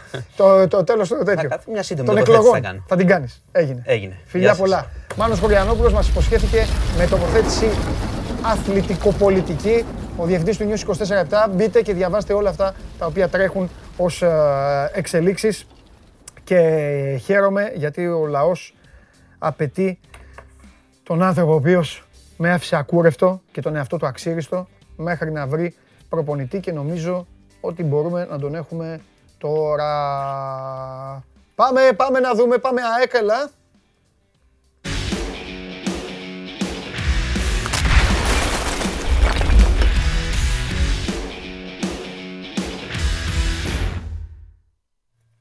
Έτσι, ακούρευτος εγώ, αξίριστος εσύ. Μαζί θα το κάνουμε. Δευτέρα θα παρουσιαστούμε ε, κανονική. Παπά, παπάς εγώ κανονικά. Τι γίνεται; Εγώ δεν μπορώ, Παντελή μου, δεν μπορώ να βγω από το σπίτι, αφού έχουμε τα θέματα. Έχεις τα Θα το θέματά πούμε σου, κιόλας ναι. γιατί σου είχα υποσχεθεί για την εκπομπή και δεν ήρθα και Εντάξει, εντάξει. νομίζω ο κόσμος ότι Εντάξει, έχει γίνει εντάξει. κάτι. Είμαι σε καραντίνα απλά, αυτό λέω. Εντάξει, μια χαρά είσαι και στην καραντίνα ωραίος. Ακούγεσαι ωραίος, φαίνεσαι κούκλος. Ε, το θέμα είναι, Μπορώ, μπορώ και καλύτερα βέβαια, μπορώ και καλύτερα, αλλά εντάξει. σίγουρα, λίγο πιο δυνατά μόνο να σε ακούω. Ναι, οκ, το μικρόφωνο ίσως, για κάτσε να βάλω λίγο volume. Καλύτερα τώρα; Ναι, καλύτερα. Εντάξει, εγώ το 'φτιαξα. Πάμε. Τέλεια, τέλεια, τέλεια. Λοιπόν, σηκώσαμε τα μανίκια. Τώρα, Ε, είναι στο, ακούω. τώρα λογικά πρέπει να πάμε στο φευγάτοι, ε. Ναι, ξεκινάμε από εκεί. Καταρχάς να πούμε ότι προ λίγου είχαμε και την επίσημη ανακοίνωση, έτσι. Ναι, το είπα. Της ανάληψης τη τεχνική ηγεσία. Το είπες, οκ. ναι. Έχει κάποιες δηλώσεις του Μιλόγεβιτς. Εντάξει, δεν στέκομαι σε αυτά γιατί ούτως ή άλλως ο κόσμος μπορεί να τα βρει να τα διαβάσει. Απλά μια τακούλα που Όχι, μου άρεσε πες, πες. και είναι και, και αυτό που λέγαμε και χθες. Αυτό που, στο οποίο στάθηκε και νομίζω είναι και το σύνθημα της επόμενης ημέρας. Να κάνουμε πρώτα ομάδα. Έτσι, δηλαδή ούτε πρωτάθλημα, ούτε κύπελο, ούτε τίτλοι. Να κάνουμε την ομάδα πρώτα και μετά να δούμε αν θα μπει και αυτό στην Αγία Σοφιά, γιατί γι' αυτό ρωτήθηκε προφανώς. Και απάντησε αναλόγως. Ότι πρώτα να κάνω ομάδα και μετά τα συζητάμε όλα τα υπόλοιπα. Πολύ σωστός, πολύ σωστός. Βαγγελάρα, γιατί να σε, το λέω, ταξιδε... γιατί- να σε ναι. ταξιδέψω εγώ τρελά λίγο. Πάμε, πάμε. Για να μην λέμε τα ίδια Ναι, έτσι ναι. για τον κόσμο και αυτά. Λοιπόν, Ναι, είπε ο Γουλής προηγουμένως, Θέλω. είπε ο Γουλής προηγουμένως ότι είχε κυκλοφορήσει, εντάξει, εσύ μπορεί να μην το έχεις ακούσει κιόλας, μπορεί να το ξέρεις ή όχι. Είχε κυκλοφορήσει ότι τον Νίνη τον ήθελε ο Χιμένεθ. ναι, είχε κυκλοφορήσει. Εγώ όταν είχα ρωτήσει τον ίδιο το Χιμένεθ, μου είχε πει ότι είναι αειδίε. Επιλέξει. Οκ. Στο λέω γιατί τον είχα ρωτήσει. Τώρα δεν ξέρω αν λέει αλήθεια βέβαια. Δεν έτσι, είναι με- μια δεν έχω άλλη θέμα εγώ, ιστορία. ναι. Άλλη μόνο. Απλά ήθελα εγώ να το συνεχίσω και να πω ότι αν ίσχυε, αν δεν ήταν αηδίες, προφανώς ο Χιμένεθ μπορεί να το είχε επικοινωνήσει μες στην ΑΕΚ. Αν το είχε επικοινωνήσει. Μπορεί. Ναι, Μπορεί. αν το είχε επικοινωνήσει, μπορεί η ΑΕΚ να, το, να, να ασχοληθεί. Ε, Αυτό. Όχι, όχι, δεν υπάρχει Οκ. τέτοια περίπτωση. Θα σου, θα σου πω και το εξής, ότι εγώ ε, είχα πιαστεί από, άλλο, από κάτι άλλο να το ρωτήσω, γιατί είχα τότε την πληροφορία για το Μίτογλου και το είχα γράψει στην εφημερίδα που συνεργάζομαι ότι η ΑΕΚ θέλει το Μίτογλου και τον είχα ρωτήσει σχετικά. Ε, και μου είπε ότι ο Μίτογλου καλό prospect. Ε, Επίσης Δουβίκας και εκεί πάνω στην κουβέντα το ρώτησα για τον Νίνη και ότι γράφτηκε αυτό, γιατί είχε γραφτεί κάπου παρασκηνιακά αυτό. Ναι. Ξέρεις κάπου εκεί τώρα που σε κάποιες. Εντάξει, τις στείλες, ρε παιδί μου, βάζουν άνθρωποι, ναι. Ναι, ανώνυμα βέβαια πάντα έτσι. Εντάξει. Ο σκύλος, ο γάτος και δεν ξέρω εγώ ποιος. λοιπόν, και γράφτηκε, ναι, κατάλαβες. Και γράφτηκε τώρα ότι. Ο... Άσε, από ζώα. Ότι έχει, θέλει γεμίσει, τον έχει Νίνη. γεμίσει όλο το ζωικό βασίλειο Όλα τα ζώα έχουν πάρει ένα χρώμα και ε, χουλιγανίζουν. Πάμε, έλα, εντάξει, δημοσιογραφία. Αυτό Ζήτω η είναι το Ελλάδα. Θέμα. Το θέμα είναι, ρε παιδί μου, αν έχεις μια πληροφορία, ειδικά για μια μεταγραφή και ειδικά όταν γράφει για κάποιον άνθρωπο Ναι. συγκεκριμένα και λες ότι θέλει αυτόν, ε, βάλε και το όνομά σου από κάτω, να δούμε ποιος είσαι εσύ που το γράφεις. Ε, Τέλος πάντων, ε, επειδή αυτό αναπαρήχθη μετά και γράφτηκε κι αλλού, ε, τον ρώτησα και μου είπε τη λέξη αειδίε. Αυτό. Μεν- μένω εκεί. Τώρα να έρθει ο Μιλόγεβιτ να ζητήσει τον Νίνη, εντάξει, θα χαμηλώσουμε τόσο πολύ το ταβάνι, νομίζω θα δικήσει και ο ίδιος τον εαυτό του τόσο πολύ. Δεν είναι η ΑΕΚ για τέτοια πράγματα αυτή τη στιγμή. Αυτό που πρέπει να βρει και να πάμε και στο επόμενο είναι τους 7 παίκτες ενδεκάδας για τους οποίους συμφώνησε με τον Μελισανίδη. Γιατί έχουν μιλήσει συγκεκριμένα, έχουν πει για 7 θέσεις. Τερματοφύλακας, στόπερ, δύο πλάγι μπακ. Ε, μία μικρή εδώ παρένθεση για το δεξιό μπακ, ε, γιατί πρέπει να απολυθεί κάποιος. Δηλαδή ή τον Μπακάκης ή τον Τατσέγκο. Έχουν και τον Πιτσυρικά τον Ραντόνια. Καλά, αυτός που μπορεί να δοθεί και δανεικός είναι να παίξει και στην ΑΕΚ Β. Μετά πάμε μεσαία γραμμή οπωσδήποτε χαφ. Και στο, τέλ, και στο τέλος θα παίζει κανένα Βασίλη Αντωνόπουλο. Λέω εγώ, πάμε συνέχεια. Και αυτό είναι ένα θέμα γιατί δεν ξέρουμε αν θα τον ανανεώσει. Ε, σου λέω Και τώρα έλα, ποια να είναι η σου πω συμφωνία. κάτι τώρα. Έλα, κρίμα είναι μετά. Ε, πρέπει. Συμφωνώ, αλλά όταν Ε. έχεις άλλους δύο με συμβόλαιο, πόσο πρέπει, αν πρέπει να πάρεις και ένα για βασικό; Πόσους θα έχεις, τέσσερις; Δηλαδή, αν πρέπει. Και να μην κρατήσεις ναι, αυτό που πρέπει σου να- έπαιξε Ευαγγέλη στο τέλος. Μαζί σου. Εγώ, το, εγώ τι θα έκανα; Σαν Βαγγέλης, δηλαδή θα, θα κρατούσα τον Βασιλατονόπουλο, θα αγόραζα ένα πολύ καλό για βασικό και θα έδινα τον μπακάκι και τους υπόλοιπους. Αυτή μυαλό είναι δική θέλει. μου γνώμη. Αλλά, ναι, αλλά αν δεν μπορείς να δώσεις τον μπακάκι, δεν μπορείς να τον απαξιώσεις κιόλας. Είναι, είναι Όχι, ενέργεια όχι, δεν, διεθνής, δεν, καλύτερη. δεν μιλάμε έτσι για το παιδί, όχι. Αλλά εγώ νομίζω. Το έχω ακούσει κάπου ότι θέλει, ψήνεται να φύγει κιόλας. Ψήνεται να φύγει. Ψήνεται, υπάρχει και μια πληροφορία ότι κάτι υπάρχει από Τουρκία, αλλά δεν, δεν έχω ε, φτάσει στο ποια ομάδα είναι Οκ. και πώς. Ε, το θέμα όμως είναι να μετουσιωθεί αυτός σε πρόταση. Γιατί ωραίο είναι να λες: Θέλω να τον δώσω ή και αυτός να θέλει να φύγει, αλλά Ναι. να έρθουν και κάποια χρήματα στην Ναι. ομάδα. Έτσι. Δεν, Ωραία, δεν για είναι πάμε για απαιτητικό συνέχιση, και έλα, τη φτιάξουμε την ομάδα. Ναι. Ναι. Πάμε χαφ. Πόσα, πού, Τώρα- πού, κεντρικά, Αυτό είναι ένα καλό. μ, Κεντρικά, κεντρικά. Κεντρικά, δημιουργικά περισσότερο όμως. Δύο. Και ύψος.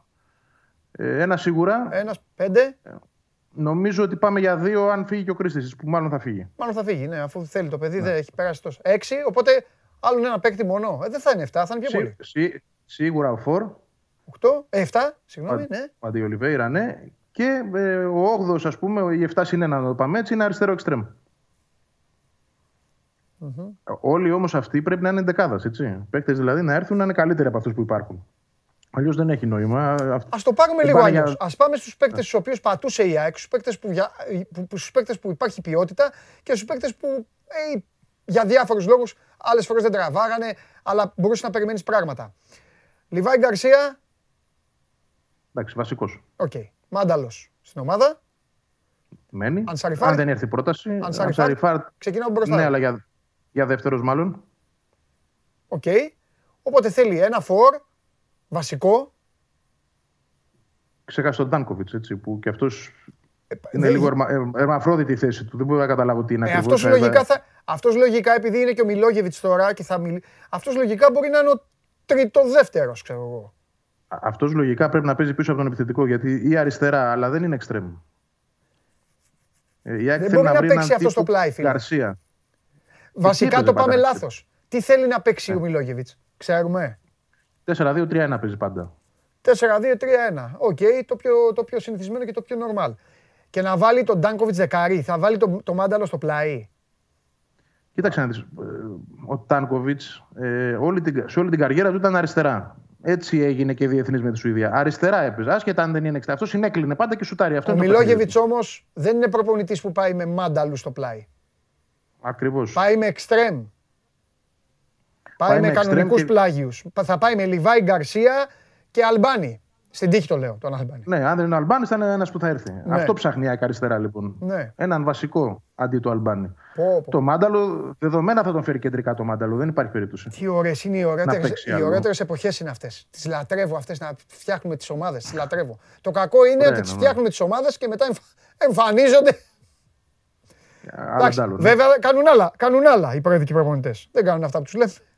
Έλα, γεια. Ναι, θεωρώ, θεωρώ όμως ότι θα το στηρίξεις. Δηλαδή, κοίταξε να δεις τώρα, Ναι. έφερε ένα προπονητή που πράγματι έχει μια ικανότητα και έχει δείξει μια καριέρα η οποία είναι, πώς να σου πω, εμπιστοσύνης καριέρα. Αξίζει να ακούσει την άποψή του Ναι. και να στηριχθεί σε αυτή. Αλλιώς πώς θα στηρίξει το έργο του και την επιλογή σου Ναι. μαζί. Έτσι. Γιατί τον έφερες τότε να κάνεις εσύ ό,τι θέλεις, δεν νομίζω ότι θα γίνει. Βαγγέλη, αυτό. η ΑΕΚ θέλει καμιά δεκαριά δηλαδή, ε, γιατί θα θέλει και από πίσω. Έτσι δεν είναι. Τι θα πάρει όλοι Είναι το υλικό, τώρα- το τωρινό να το βάλει πίσω, είναι και δύσκολο. Γιατί κάποιοι θα πούνε θέλω να φύγω. Πρέπει να, να έχεις και αυτό στο μυαλό σου. Όπως ποιος, ας πούμε, για Ρε παράδειγμα. παιδί μου, μπορεί μέσα στην εσωτερική μετακίνηση, συμβαίνει αυτό στις ομάδες. Ένας παίκτης που είναι, θα σου πω παράδειγμα στην τύχη το όνομα, απλά για να καταλάβεις το παράδειγμα. Παράδειγμα, αν ο Αλμπάνης είναι βασικός, π.χ. τον λέω, τον Αλμπάνη. Δεν θα δημιουργήσει τέτοιο θέμα αυτό το παιδί το συγκεκριμένο, αλλά λέω. Αν τον Αλμπάνη μην είναι το- μην το βασικό. λες. Έλα. Μην το λες, το έχει δημιουργήσει ήδη. Α, οκ. Πόντος. Λοιπόν, αν ο Αλμπάνης λοιπόν είναι βασικός και του πεις, να σου πω κάτι, θα αλλάξουμε την ομάδα, σε θέλουμε, θα πάρουμε όμως τον Διαμαντόπουλο, θα τον φέρουμε τον Διαμαντόπουλο γιατί έχει κάνει φοβερή χρονιά με τη Wimbledon. Είναι τρομερός στην ε, Β' Αγγλίας. Κάτσε εσύ πίσω. Ναι. Ξέρει, ξέρεις τι μπορεί να σου πει; Να σου πει, Όχι, θέλω να φύγω. Πρέπει να βάλεις και αυτή την κατηγορία των παικτών. Δεν πιστεύω ότι υπάρχουν πολλοί τέτοιοι παίκτες στην ΑΕΚ απλά. Δηλαδή που να έχουν και την απέτηση και με τη, χρο... τη σεζόν που έχουν κάνει τελευταία να θεωρούν τους εαυτούς τους βασικούς και ότι δεν κάθονται στον πάγκο. Για πες μου, ποιος δηλαδή θα έχει. Ο Αλμπάνης, αφού πιάσαμε τον Αλμπάνη. Ο Αλμπάνης είναι τρία χρόνια στην ΑΕΚ, δεν έχουμε δει τίποτα. ή σχεδόν τίποτα. Και πήρε νέο συμβόλαιο. Εγώ το λόγο δεν τον κατάλαβα. Για να μιλήσουμε κοινικά τώρα, χωρίς να μου φταίει κάτι το παιδί, έτσι, προς Θεού. Απλά θέλω να σου πω, τι να πει ο Αλμπάνης. Μου έφερατε παίκτη αριστερά και δεν θα κάτσω στον πάγκο. Αυτό που μπορεί να πει είναι ναι, θεωρώ ότι πρέπει να παίζω κάπου. Είναι καλό για μένα να παίζω κάπου. Να πάρω μια μεταγραφή, να πάω κάπου δανεικός. Δεν ξέρω τι να πάω στο εξωτερικό. Ναι. Ε, αυτό επειδή έχει ήδη συζητηθεί για τον Αλμπάνη. Ε, ναι, αυτό είναι ένα ενδεχόμενο. Αλλά δεν έχει τόσους παίκτες πλέον που να έχουν την απέτηση να είναι βασικοί. Κανένας από αυτούς βασικά θεωρώ, πέραν δύο-τριών εξαιρέσεων, θα πω το Λιβάη Γκαρσία που δικαιούται να θέλει να είναι βασικός. Θα πω εγώ προσωπικά τον Γαλανόπουλο που πρέπει απαραίτητα να είναι βασικός σε αυτό το παιδί. Ε, άντε και ο Συμφωνώ, Σιμάνσκι στη δεν το μεσαία συζητάω. γραμμή. Ναι, ωραία. Άντε και ο Σιμάνσκι στη μεσαία γραμμή. Και τι άλλο, πίσω δηλαδή ποιος; Πες μου έναν, δηλαδή από την άμυνα που, που έχει την απέτηση να είναι βασικός. Μόνο ο Βάρνα και αυτό λόγω του ότι σε μια τραγική χρονιά για άλλους του υπόλοιπους εκείνος επέπλεψε. Χωρίς αυτό να σημαίνει όμως ότι είναι το επίπεδο που η ΑΕΚ πρέπει να έχει. Άρα, ε, Εγώ, ελάχιστοι παίκτες. εγώ θα είμαι το ίδιο σκληρός με όλες τις ομάδες. Εδώ, τα λέω, εδώ τα λέω αυτά στο Γεωργακόπουλο που ο Ολυμπιακός έτρωγε γκολ με αίτηση και, και πήρε και το πρωτάθλημα με 100.000 πόντους διαφορά. Δεν θα τα πω και σε άλλους. Ναι. Θέλει, θέλουν στόπερ. Βαγγέλη, οι ομάδε θέλουν στόπερ. Ακριβώς. Και η ΑΕΚ θέλει δύο, δύο καλούς, γρήγορους, δυνατούς στόπερ. Θυμάσαι, μένα δύο θέλει. έσταζα μέλη για τον Τζιγκρίνσκι. Ε, κάποια στιγμή πάει, τελείωσε, ευπαθή. Ο Μελισανίδης τον αγάπησε περισσότερο από ό,τι έπρεπε, νομίζω. Ε, ναι, τώρα αυτό τελείωσε όμως. Δηλαδή φέτος δεν νομίζω θα του δώσει άλλο συμβόλαιο. Ω, Θα μου εντάξει, πει και μπράβο αλίμονο του, πια. τον αγάπησε, αλίμονο ε. πια. Θα μου πεις αλίμονο πια να του δίνει και τη φετινή χρονιά. Ναι, ε, αλίμονο. παραπάει. Από Θέλω να πέρσι πω, εκεί έπρεπε πρέπει να να έχει ξε- τελειώσει. Επίσης, τέρμα. Τι θα κάνει τέρμα; Δείξε με τον τερματοφύλακά σου να σου πω τι ομάδα έχεις. Απαραίτητα τέρμα. Ε, όλη η άμυνα θέλει για μένα τέσσερι, ε, τέσσερις είναι ένα βασικούς, τερματοφύλακα δηλαδή. Και όλοι οι άλλοι που είναι τώρα πάγκο. Όλοι για μένα. Ανεξαιρέτως. Και ο Σβάρνας ακόμα παρότι έκανε καλή σεζόν, Ναι. δεν, δεν πρέπει να λογίζεται βασικός. Θα ήταν πολύ ωραίο να είναι στην τριάδα των καλών στο Περτσάκ. Ναι. Να έχουν δύο, να είναι ο Σβάρνας. Ναι. Με τον Ρουμάνο δεν ξέρω τι θα κάνουν. Ο Ρουμάνος θα φέρει πρόταση όμως γιατί έχει καλό βιογραφικό και έχει καλή. Μπράβο, είναι και ο Ντελτσιάρου στην κατηγορία. Θα στον έλεγα την προηγούμενη που σου είπα. Μπορεί να του πεις με τον Ντελτσιάρου να σου πω δεν θα είσαι βασικός και να σου πει Κραϊόβα. Ξέρω εγώ. Οτιδήποτε. Μπόχουμ. Θα βρει αυτός θα βρει αυτός ομάδα. Θα βρει. Ε, Κοίταξε, ο παίκτης που καλείται στην εθνική της χώρας του ε, συνεχώς και τώρα ακόμα, παρότι δεν παίζει καλά, θα βρει ομάδα να πάει και δεν είναι το πρόβλημα αυτό. Αλλά αν μείνει, ας πούμε, δεν μπορεί να είναι βασικός αυτό το παιδί. Το έχει αποδείξει ότι δεν μπορεί να σηκώσει αυτό το βάρος. Άρα για μένα η ομάδα θέλει όλη, όλη την άμυνα αλλαγή. Έρχονται, θα μου πεις τώρα ο Γούτας και ο Μίτογλου. Τι να σου πω, θα, θα πει ο Μιλόγεβιτς ότι είμαι καλυμμένος με αυτούς τους δύο; Όχι, όχι, δεν θα πει, αλλά εντάξει. Είναι δύο παίκτες που. Εντάξει, ο Γούτα στέκεται γιατί θεωρώ ότι έχει και μια πορεία. Για το άλλο τον παλικάρι δεν ξέρω. Ε, μια χρονιά στο Βόλο τον είδαμε. Έχει κάποια στοιχεία, αλλά δεν ξέρω αν μπορεί να έρθει να παίξει την ΑΕΚ αμέσως. Θα, θα κρυθεί. ε, Ο Μίτογλου συγκεκριμένα θα κρυθεί από τον προπονητή και στην προετοιμασία. Λοιπόν, ε, αρκετά, έχουν στείλει πολλά και αρκετά από αυτά τα έχουμε ψηλοκαλύψει. Για τον Σαμπανάτζοβιτς ρωτάνε τώρα αν πιστεύεις ότι θα πάρει από τον, ε, από τον Μιλόγεβιτς. Τι, λόγω καταγωγής; Ε, δεν νομίζω. Αυτά δεν παίζουν ρόλο. Δεν ξέρω. Καλά, σίγουρα. δεν Δανεικός παίζουν θα ρόλο. πάει, κάνα Ιωνικό, καμιά Λαμία, κάνα Βόλο. Έχει επιλογές η ΑΕΚ τώρα. Έχει, έχει ανοίξει τον κύκλο της γενικότερα με τις ομάδες. λοιπόν, και υπάρχουν επιλογές να παίξει το παιδί αυτό κάπου δανεικός. Λοιπόν, στο Περιγέτης, ε, με τον Τασίλβα λέει αν σταματήσει. Ε, τα- σας τα έχει πει ο Βαγγέλης για τον Τασίλβα. Για Ανακοινώθηκε, Γαλλία. ανα... Τι έχεις πει; ανακοινώθηκε σήμερα από τη Λιόν. Ορίστε, Τέλος. Πάει ο Τασίλβα. Καλή περίπτωση ήταν αυτός. Και τέτοιο παίχτη θέλει η ΑΕΚ. Αλλά είδες ότι ακόμα και αν τον βρεις νωρίς και στα 33 του δεν είναι απλό να τον φερει Και δεν είναι ότι δεν του κάναν καλή πρόταση. Καλύτερη από αυτή που είχε στη Λιόν. Ναι. Δεν ήρθε όμως. Γιατί αυτή είναι η μοίρα των ελληνικών ομάδων. ναι, ναι, ναι. Για Ντατσένκο λένε έχεις, ε, θα πάρει Ο καμία Νταντσέγκο ευκαιρία. θα τον δει ο προπονητής. Δεν, ξέρω- δεν πιστεύω ότι θα ενθουσιαστεί από αυτό που θα δει. Αλλά ας περιμένουμε και να κρίνουμε από τον Ακρίνο Μιλόγεβιτς. Ε, νομίζω ότι υπάρχει υπεραριθμία στη θέση των δεξιών μπακ από τη στιγμή που η ΑΕΚ θέλει να πάρει και έναν ακόμα για να είναι ο βασικός, η κολόνα. Ε, πρέπει να υπάρξει ξε- ξεσκαρτάρισμα εκεί. Και όπως είπες και εσύ πριν, είναι και το θέμα του Βασίλη Αντωνόπουλου. Και κατά πόσο θα συνεχίσει ή όχι. Και αυτό εδώ θα είναι μια απόφαση του Μιλόγεβιτς, έτσι. Δηλαδή, αν πει τον θέλω, πράγματι η ΑΕΚ θα του κάνει συμβόλαιο. Θα του το είχε κάνει ήδη η ΑΕΚ. Μα τώρα να σου πω κάτι, καμιά φορά. Μελισανίδης Ναι. τόσες φορές μπαίνει μπροστά για τόσα πράγματα. Και μόνος του κάποιες φορές έχει επιβραβεύσει και παίκτες. Είτε λόγω των σοβαρών τραυματισμών, είτε λόγω ήθους, είτε λόγω φιλότιμου. Έλα, έπρεπε να το έχει κάνει σε αυτό το παιδί. Έπρεπε να το έχει κάνει. Σου είπα πάλι τα τις Εντάξει, είναι η παραμέτρους. δική μου γνώμη τώρα. Δε, εγώ λέω τα δικά μου. Λοιπόν, Ηθικά είναι και δική μου. Ηθικά απα- ε, 100% είμαι μαζί σου. σε αυτό. ναι, και μα δεν το λέω και. πο- Περίμενε, δεν το λέω και ποδοσφαιρικά. Ξέρεις, εγώ είμαι και σκληρός, αμήλικτος. Ταξί δεν είναι, Όχι, δεν είναι άμπαλο. Δεν είναι ότι. Όχι, όχι, δεν είναι όχι. για ΑΕΚ. Έχει, έχει ένα πολύ μεγάλο προσόν την ταχύτητα και την εκρηκτικότητα που δεν το βλέπεις σε Έλληνες πλάγιους μπακ. Η αλήθεια είναι. Έχει και προφανώς ελαττώματα και λήψει. θα ήταν μια καλή περίπτωση για να μείνει μέσα σε μια τριάδα και δεξιόν μπακ. Συμφωνώ. Λοιπόν, Αλλά όταν έχεις άλλους δύο με συμβόλαια, κάτι πρέπει να κάνεις. Και φέρνεις και θέλεις να φέρεις και έναν ακόμα. Τέλεια. Βαγγελάρα μου, ε, όπα, περίμενε, περίμενε. Ρώτα το Βαγγέλη όταν έρθει η ώρα για το ποιος προηγείται στον τερματοφύλακα. Ε, όλα τα άλλα τα ίδια, μεταγραφές και αυτά. Άντε, ξέρεις τίποτα, κανένα όνομα για. Όχι, όχι. Για δεν goalkeeper. ξέρω. Ε, Θα ψάξει, πει για κάνω τον- πρόβλεψη. Θα ψάξει ο Μιλόγεβιτς και θα φέρει ξένο. Και μη Σερβόλες. φέρει και Σέρβο. Μη φέρει, δι... Θα δούμε. μη φέρει δικό του. Δεν ξέρω, μπορεί να μην είναι Σέρβος. Τερματοφύλα. Πολλοί προπονητές τον αναλαμβάνουν, ψάχνουν δι- δικό τους παιδί, δικό τους γνώστη ή, ή παιδί του, βο- του, Εννοείς- τερμα- του προπονητή του τερματοφυλάκων. Θα φέρει δικό του τερματοφυλάκων; Όχι, όχι. Αυτό Α. από ό,τι φαίνεται όχι. Θα, θα φέρει ένα team τριών ή τεσσάρων ανθρώπων. Περιμένουμε ακόμα την, την επικύρωση και την ανακοίνωση. Γιατί γι' αυτό δεν έχουμε εικόνα. Πόσοι θα είναι και ποιοι. Αλλά σε αυτούς που μέχρι τώρα είχε συνεργαστεί, δεν υπήρχε ποτέ προπονητής τερματοφυλάκων. Άρα αυτό σημαίνει ότι Ωραία, θα συνήθως δείξει την εκεί που εμπιστοσύνη. πηγαίνει. Ναι, μένει με αυτόν που υπάρχει ήδη. Τέλεια. Τώρα, αν μου λες για το αν θα είναι τερματοφύλακας που θα έχει συνεργαστεί εννοείς μαζί του ή κάποιον που θα ξέρει; Ε, να έχει συνεργαστεί πιστεύω, αλλά αν δεν τον έχει συνεργαστεί, κάποιον που θα τον, τον γνωρίζουν και θα του τον, ε, θα του τον προτείνουν δικοί του άνθρωποι. Ναι, κατάλαβα, Γι' αυτό λέω κατάλαβα. δικό του, καταλαβες; Ναι, μπορεί, μπορεί και να σου πω και κάτι. ε, δηλαδή θα, προς θα βάλει τη επίλογη. σφραγίδα του πιστεύω στον τερματοφύλακα. Προπονητής δεν, δεν παίζει το κεφάλι του με τον τερματοφύλακα όταν αναλαμβάνει μια ομάδα. Μ, Πολύ πιθανό είναι αυτό. Και για στόπερ, εγώ θα έλεγα ότι θα βάλει σφραγίδα. Ναι. Νομίζω ότι αυτές τι θέσεις θα τις πάρει εκείνος επάνω του. Ε, Πράγματι. Και το έχει ανάγκη και αυτό να, να λύσει αυτό το πρόβλημα. Έτσι, έχει πολύ μεγάλο έλλειμμα σε αυτές τις δύο θέσεις. Τέλεια. Φιλιά. Φιλιά. Για χαρά τα λέμε. Γεια σου Βαγγέλη μου, φιλιά. Θα τον νυχτώσουμε σήμερα. Θα σπάσουμε κάθε ρεκόρ. Το βλέπω, αλλά τι να κάνουμε, τα θέματα τρέχουν. όταν οι ομάδες σας έχουν γίνει τόσες από τα ζητήματα, μέχρι να δυνατήσουν. Και μου αρέσει εδώ στο Instagram ο Μάνος ο Ξενικάκης, Διαμαντόπουλε κάνει 24 ώρε εκπομπή να πέσουν τα τσιμέντα. Ναι, ένα τσιμέντο θα πέσει να με σκεπάσει.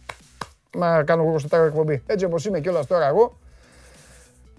Ωχ, πάμε. Λοιπόν, ε, καμιά αναφορά. Πόσο είναι το Πολ. Πόσο είναι το Πολ. Δείξτε το Πολ για να πάμε Ολυμπιακό. Δείξτε το Πολ να πάμε Ολυμπιακό. Να πάμε στο κελί. Στο κελί 46. 67. Μπουμ. 33. Μπουμ. Εντάξει. Ένας, ένας στους τρεις πιστεύει, ένας στους τρεις από εσάς πιστεύει ότι μια ελληνική ομάδα κάποια στιγμή θα πάρει ευρωπαϊκό τρόπο. Καλό είναι.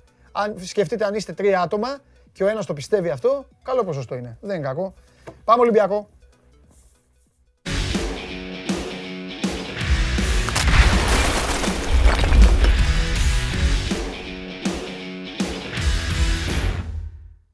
Έλα, κελί εκεί, ακούει. Καλημέρα. Μεγάλε, πώς είσαι; Είμαι καλά, εσύ; Καλά είμαι και ποντάρω πάνω σου γιατί με σένα σήμερα λογικά θα έχουμε να πούμε τα λιγότερα. Με τους άλλους γίνεται κακός Ναι. χαμός. Και είναι και λογικό. Καινούργιοι προπονητές. Ε, ανακαίνιση. Ανακαίνιση, φίλε. Σωστά. Ανακαίνιση. Και μεγαλώνει και ο ανταγωνισμός. Μεγαλώνει. Βέβαια, δεν ξέρω αν άκουσες, εκπο- αν έβλεπες εκπομπή. Ναι, έβλεπα, έβλεπα. Του Το είπα τους άκουσα Γιωμπάνογλου, του είπα Ναι. τους Γιωμπάνογλου ότι ο Ολυμπιακός δεν είναι κάθεται του λέω σαν το Μεξικάνο με ένα στάχι στο στόμα και το καπέλο και κοιμάται. Ε, ναι, είναι η, η λογική αντίδραση. Ναι. Και λογικά πρέπει να, Απολύτως. πρέπει να είναι υποψιασμένος. Λοιπόν, ε, τι λέμε, έχουμε, τι- ε, έχουμε τίποτα; Ρωτάνε για ομάδες Β. Είδες που, άκουσες, που είπε και Ναι. ο, ο Γιωμπάνογλου Πάοκ Β; Είπε και ο Σάβας. Ε, ο Σάβας είπε ποιο προορίζουν για νέο προπονητή; Όχι, σε ποιον προτάθηκε. Σε ποιο προτάθηκε. Σωστά. Ε, ναι. Ποιο Για τον Γκαρσία, προορίζεται, ναι. εν πάση περιπτώσει, αν και εφόσον το θέλει. Ναι. Ε, εγώ να σου πω ότι και ο Ολυμπιακός έχει κινηθεί προς αυτή την κατεύθυνση. Ουσιαστικά το προσχέδιο είναι έτοιμο Μμμ. για το τι θα συμβεί. Ε, και αν τελικά δημιουργηθεί το νομοθετικό πλαίσιο ε, που πρέπει να καλύπτει όλο αυτό, ε, η ομάδα που θα συνεργαστεί ο Ολυμπιακός για να τρέξει το project του Ολυμπιακού Β ε, και έχει συζητήσει προς αυτή την κατεύθυνση είναι ο Φωστήρας. Κάπου είναι και λογικό, γιατί είναι γειτονική ομάδα με τις εγκαταστάσεις του Ρέντι. Πώς, πώς, πώς, τα φέρνει, πώς τα φέρνει ο χρόνος, ε; Κάποτε του βάλε 11. λοιπόν. Για, Ε, πες, πες το ε, λίγο το κάπως- concept όμως, πες το λίγο και το project. Πες το γιατί Ναι, ρωτάνε εδώ και και πολλοί χρόνια. τι είναι αυτό με τις ομάδες και αυτά. Ευκαιρία είναι να σας το πει ο Σταύρος, τώρα μια, μιας και το λέει για τον Ολυμπιακό, για να το βάλετε και εσείς καλά στο μυαλό σας για όλες τις ομάδες. Έλα Σταύρο. Ε, Καταρχήν είναι πολύ σημαντικό ότι είναι, βρήκαμε ένα θέμα στο οποίο συμφωνούν ε, ο Ολυμπιακός και ο ΠΑΟΚ. Ναι. Είναι οι δύο ομάδες που ουσιαστικά έχουν πρωτοστατήσει προκειμένου αρχικά η Super League και στη συνέχεια η ΕΠΟ και οι υπόλοιποι αρμόδιοι φορείς να δημιουργήσουν ένα πλαίσιο να δημιουργηθεί και στην Ελλάδα αυτό που ισχύει σε πολλά κράτη του εξωτερικού με τις δεύτερες ομάδες. Όπως πολύ καλά ξέρεις Παντελή και όπως και ο περισσότερος κόσμος γνωρίζει παρακολουθώντας τα ξένα πρωταθλήματα. Μια χαρά είναι. Αυτές οι ομάδε. Από το να κάθεται ο καθένας και να ε, ε, βγαίνουν δεξιά και αριστερά και να λένε εσύ που έχεις ε, πέντε παίκτες εκεί, εσύ που έχεις δώσει δύο εκεί. Έτσι δεν είναι Σταύρο. Ακριβώς. Και να τρώνε και τα μουστάκια Ακριβώς τους αυτό είναι. τζάμπα στο τέλος και στο τέλος να τρώνε και τζάμπα γιατί δεν, δεν νομίζω ότι χάνουν και κερδίζουν κάτι από αυτό. Να έχουν τις δεύτερες ομάδες. Ακριβώς αυτό είναι το, το σκεπτικό.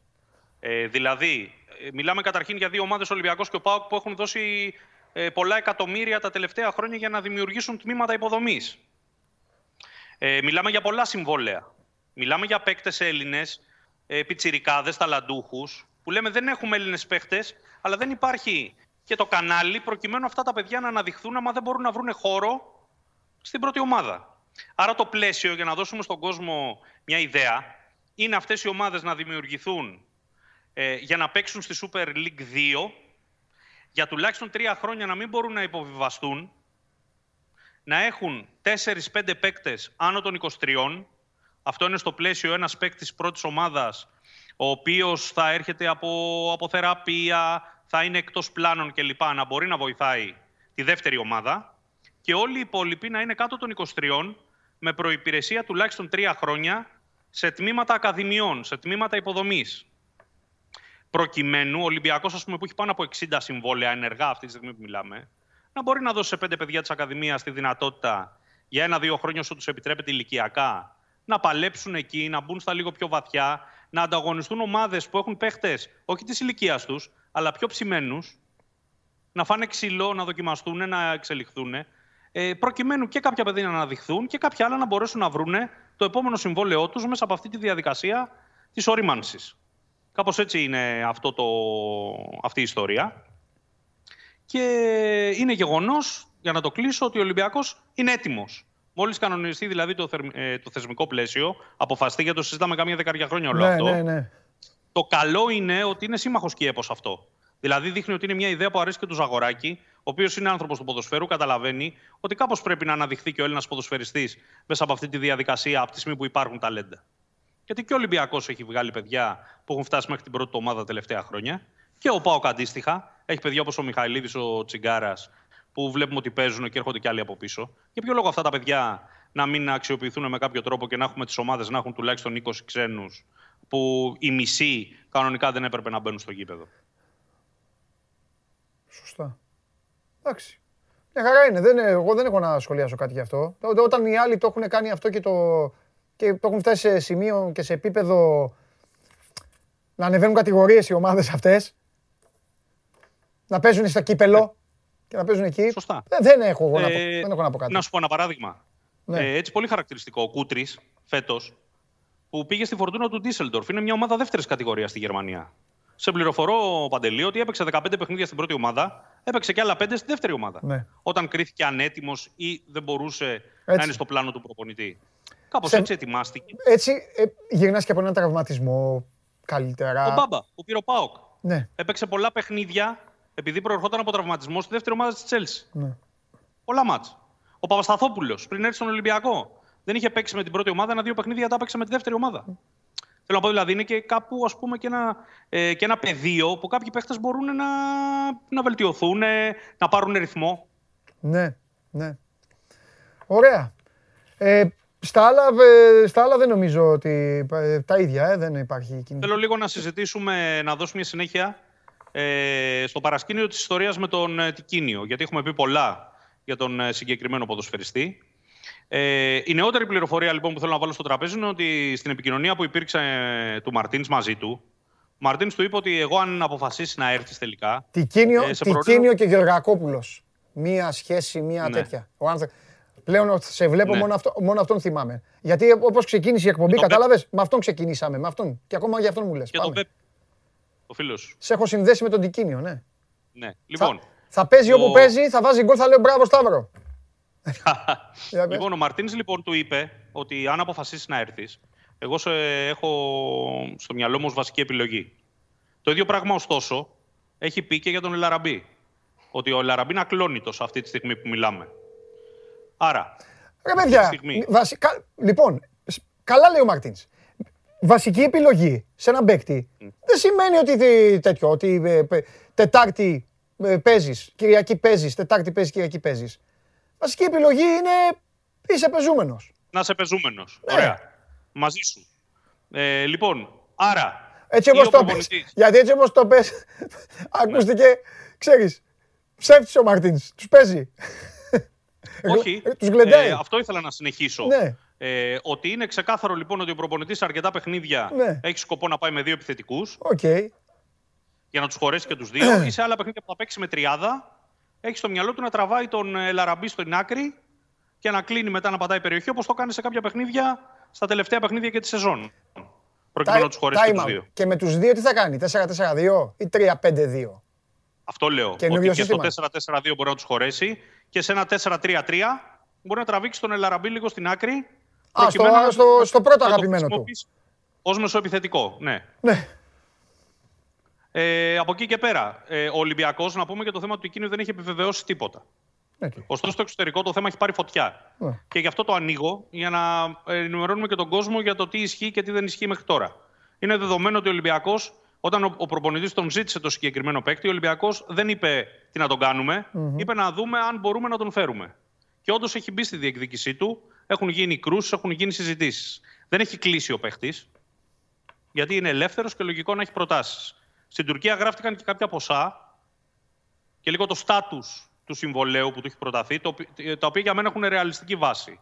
Δηλαδή γράφτηκε και ένα συμβόλαιο με πάγιες αποδοχές 1,2 εκατομμύρια ευρώ και για ένα συμβόλαιο 2 συν 1, που για ένα παίχτη 30 χρονών το 2 συν 1 είναι μια λογική πρόταση.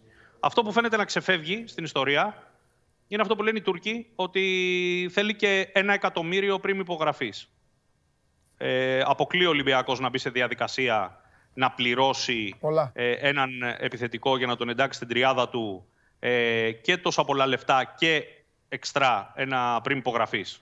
Το οποίο δεν είναι τρελό βέβαια για παίχτες που είναι ελεύθεροι. Λοιπόν, αυτό είναι ένα θέμα το οποίο θα δούμε πώς θα εξελιχθεί. Εγώ εξακολουθώ να κρατάω μικρό καλάθι, ωστόσο οφείλουμε καθημερινά να δίνουμε τις πληροφορίες που έχουμε στον κόσμο για να ε, βλέπουμε και πώς εξελίσσεται μια, μια ιστορία. Σε ρωτήσω κάτι. Άμα αποκτηθεί ο- ο Τικίνιο, πιστεύεις ότι θα φάει μεταγραφή εξτρέμ. Γιατί μετά... Ε, δεν, μπορώ, δεν μπορώ να το ξέρω. Ε, το αρχικό πλάνο είναι για δύο εξτρέμ. Ναι, αλλά... Ή Μπρούμα και ένα εξτρέμ. Ο Μπρούμα φάνηκε ότι χαιρέτησε για τα καλά. Τον Μπρούμα τον έφαγε ο Τζιουμπάνογλου, ναι. Ε, Από εκεί και πέρα το πόσο εύκολο είναι ο Ολυμπιακός να βρει δύο εξτρέμ πρώτης γραμμής με τα λεφτά που μπορεί να, να διαθέσει. Γιατί αλλιώς να πάει ο Ολυμπιακός να πάρει ένα παίχτη και αλλιώς να πάει η Μπαρσελόνα ή η Ρεάλ να πάρει ένα παίχτη. Το λέω γιατί ξέρουμε το ταβάνι του Ολυμπιακού το μεταγραφικό που είναι. Στα 4, 5, 6 εκατομμύρια θα τα δώσει αυτά τα λεφτά; Και αν ναι, με ποιο τρόπο; Θα βρεθεί ο παίχτης ο κατάλληλος; Οπότε, ο Τικίνιο είναι μια επιλογή που ως ελεύθερος μπορεί να παίξει και ο προπονητής τον υπολογίζει. Από εκεί πέρα, το αν θα έρθουν δύο εξτρέμ ή θα έρθει ένας εξτρέμ με τη λογική να παίζει ο Αραμπή σε κάποιο μάτι σε λίγο στο πλάι, σαν δεύτερος ε, ή περιφερειακός, αν θέλεις, και να πάρει και κανένα ψυχουλάκι ο Χασάν, ο Τίμιος, δεν το αποκλείω καθόλου. Εντάξει, αυτόν μην τον κλαις, θα τα παίρνει τα ψυχουλάκια του. Τα βάζει αυτός. Εσύ ε, τώρα μου κάνεις σαν αυτούς που λένε όλοι καλοί μέσα, ας πούμε. Ξέρεις. Και οι Α, τρεις αγόρι μου. μέσα. Αυτός μπαίνει στο 85, Ναι. γελάει, στο 90 βάζει γκολ και φεύγει. Αυτό δεν κάνει. ναι, εντάξει. Εγώ τι κάνω. Έλα, και λέω. αυτός δεν είναι ευχαριστημένος να παίζει πέντε λεπτά. Ε, Και αυτός δεν μπορεί να είναι ευχαριστημένος να παίζει δεν πέντε είναι ρε λεπτά. φίλε, Το- αλλά το έχει κερδίσει αυτό όμως. Το έχει κερδίσει με το χαρακτήρα του. Το έχει κερδίσει. Όχι το έχει κερδίσει κερδίσει να τι, παίζει να 5 παίζει λεπτά. λεπτά. Ενώ έχει κερδίσει το. το να είναι δεκτικό. Ναι, εντάξει. Για να σου πω και κάτι. Είναι υπάκου. Ξέρει τώρα ότι ο Μαρτίνς για την πάρτι του έχει παίξει ξύλο, ε. Και ξέρεις και και εσύ έχουν δοθεί και καλά, λεφτά. και ξέρει και ο κόσμος καλά, ότι έχει παίξει ξύλο και σε ομάδα η οποία δεν χαμπαριάζει, έχει παίξει ξύλο τώρα και με διοίκηση δύσκολη. Για να πείσει έτσι δεν είναι; Όχι, τον, Τράγκα, ναι. θα τον θέλω, θα τον πάρετε, θα, θα τον κάνετε. Και, το, και τον πήρανε και του, το κάναν το χατήρι του προπονητή. Και ο παίκτης, εντάξει, του έβαλε.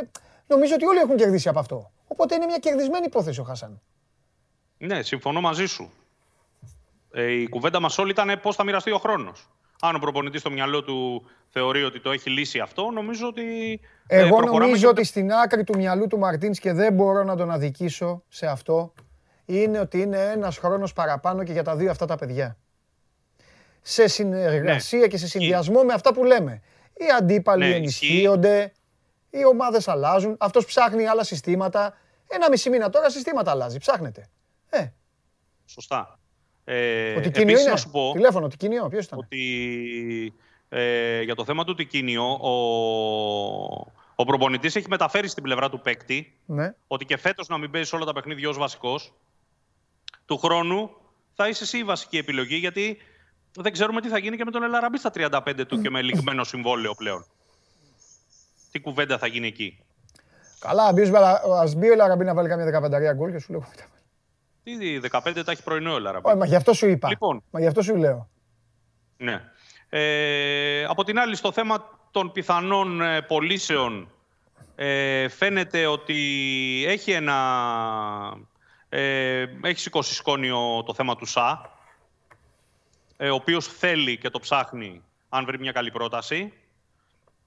Ε, ενδεχομένως δηλαδή για το ΣΑ να έρθει μια πρόταση νωρίτερα από ό,τι θα έρθει για τον Καμαρά, που και με τον Καμαρά υπάρχει κινητικότητα έντονη και έχει μπλεχτεί αρκετός κόσμος. Ε, ε, και από εκεί και πέρα να δούμε πού θα κάτσει η μπίλια σε ό,τι αφορά τις, ε, τον τελικό αριθμό των μεταγραφών του Ολυμπιακού Παντελή. Δηλαδή από εκεί που λέμε εμείς ότι για αρχή θέλει 2-3, είναι σίγουρο ότι θα κάνει άλλες 3-4 μεταγραφές μετά τα προκριματικά. Ε, πάντα έτσι γίνεται. Δηλαδή πρέπει να κάνει εντύπωση σε κανέναν Ολυμπιακός κάνει 6-7 μεταγραφές συνολικά. Όχι, δεν κάνει.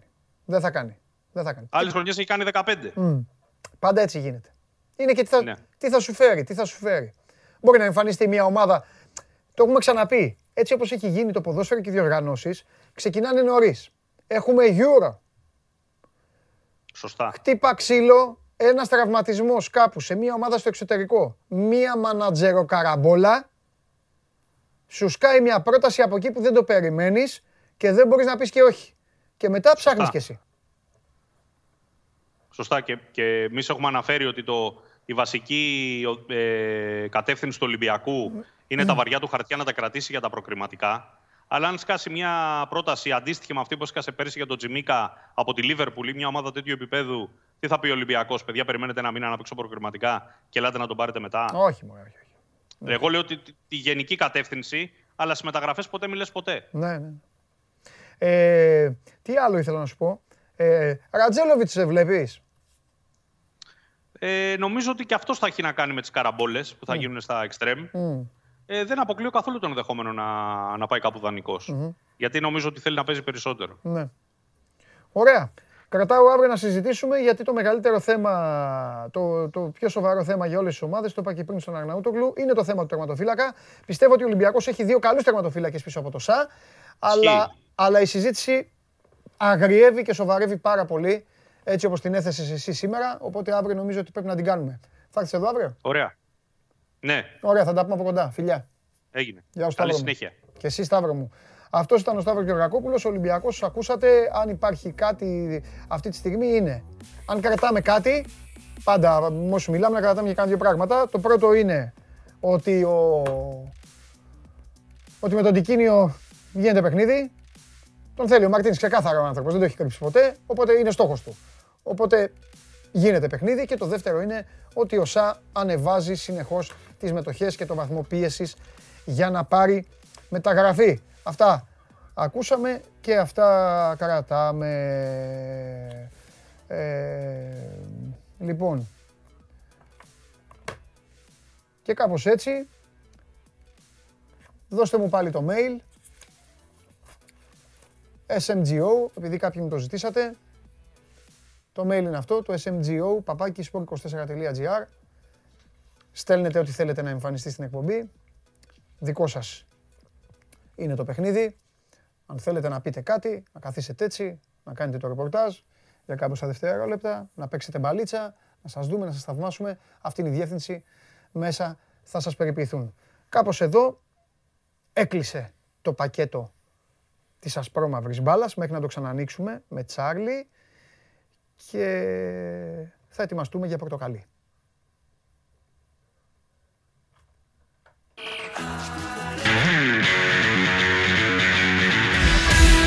Έχω πει να παίζει τον...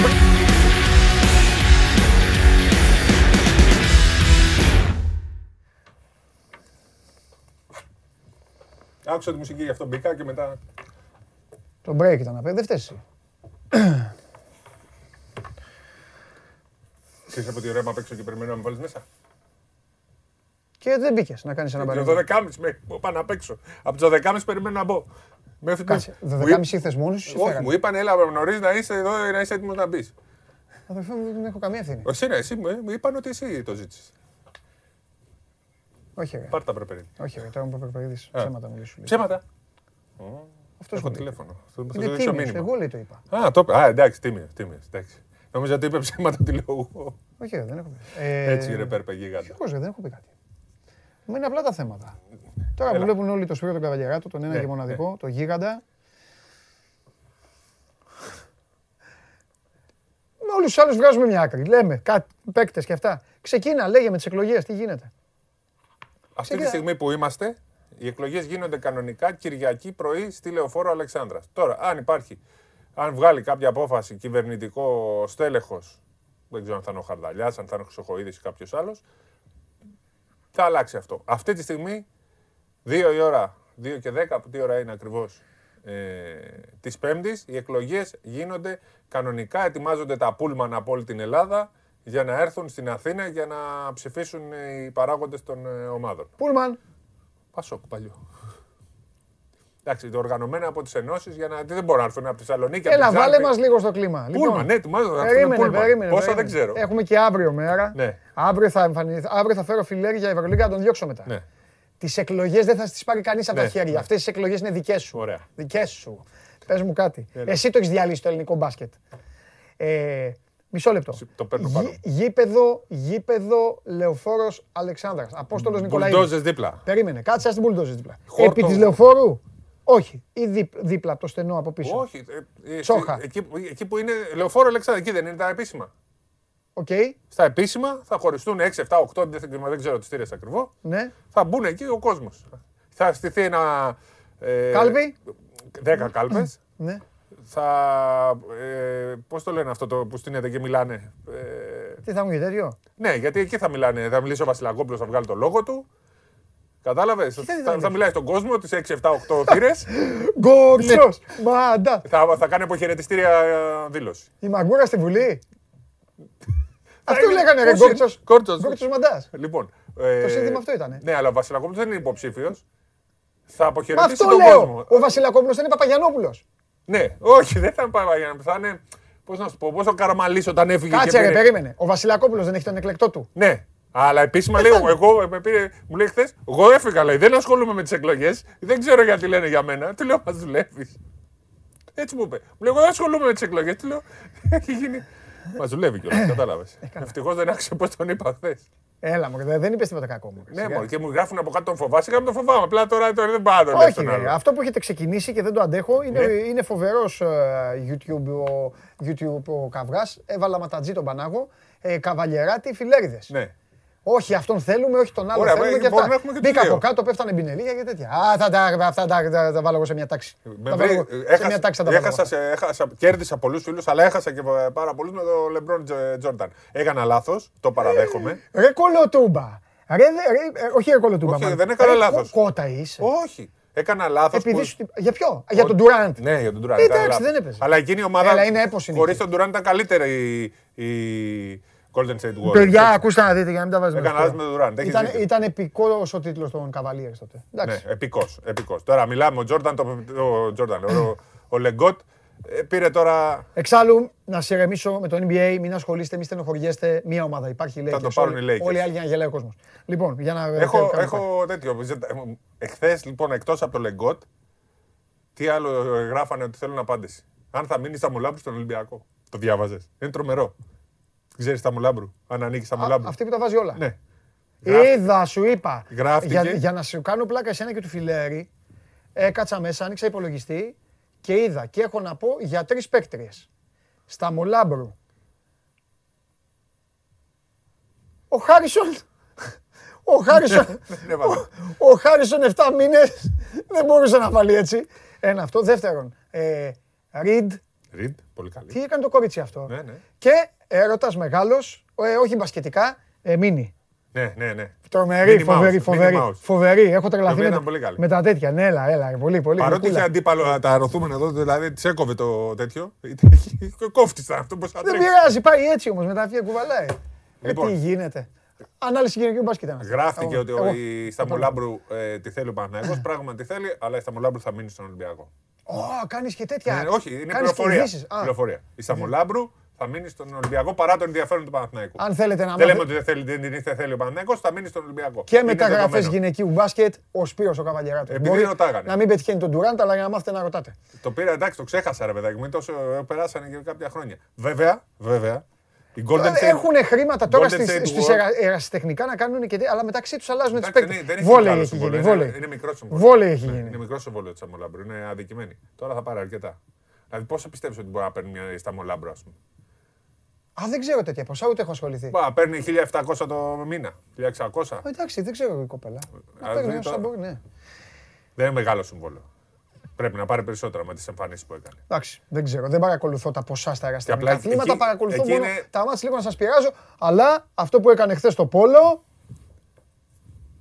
Έχει, θα, πάρει, Champions- θα πάρει συγγνώμη, Champions League Ολυμπιακός στο πόλο με αυτούς του παίχτε.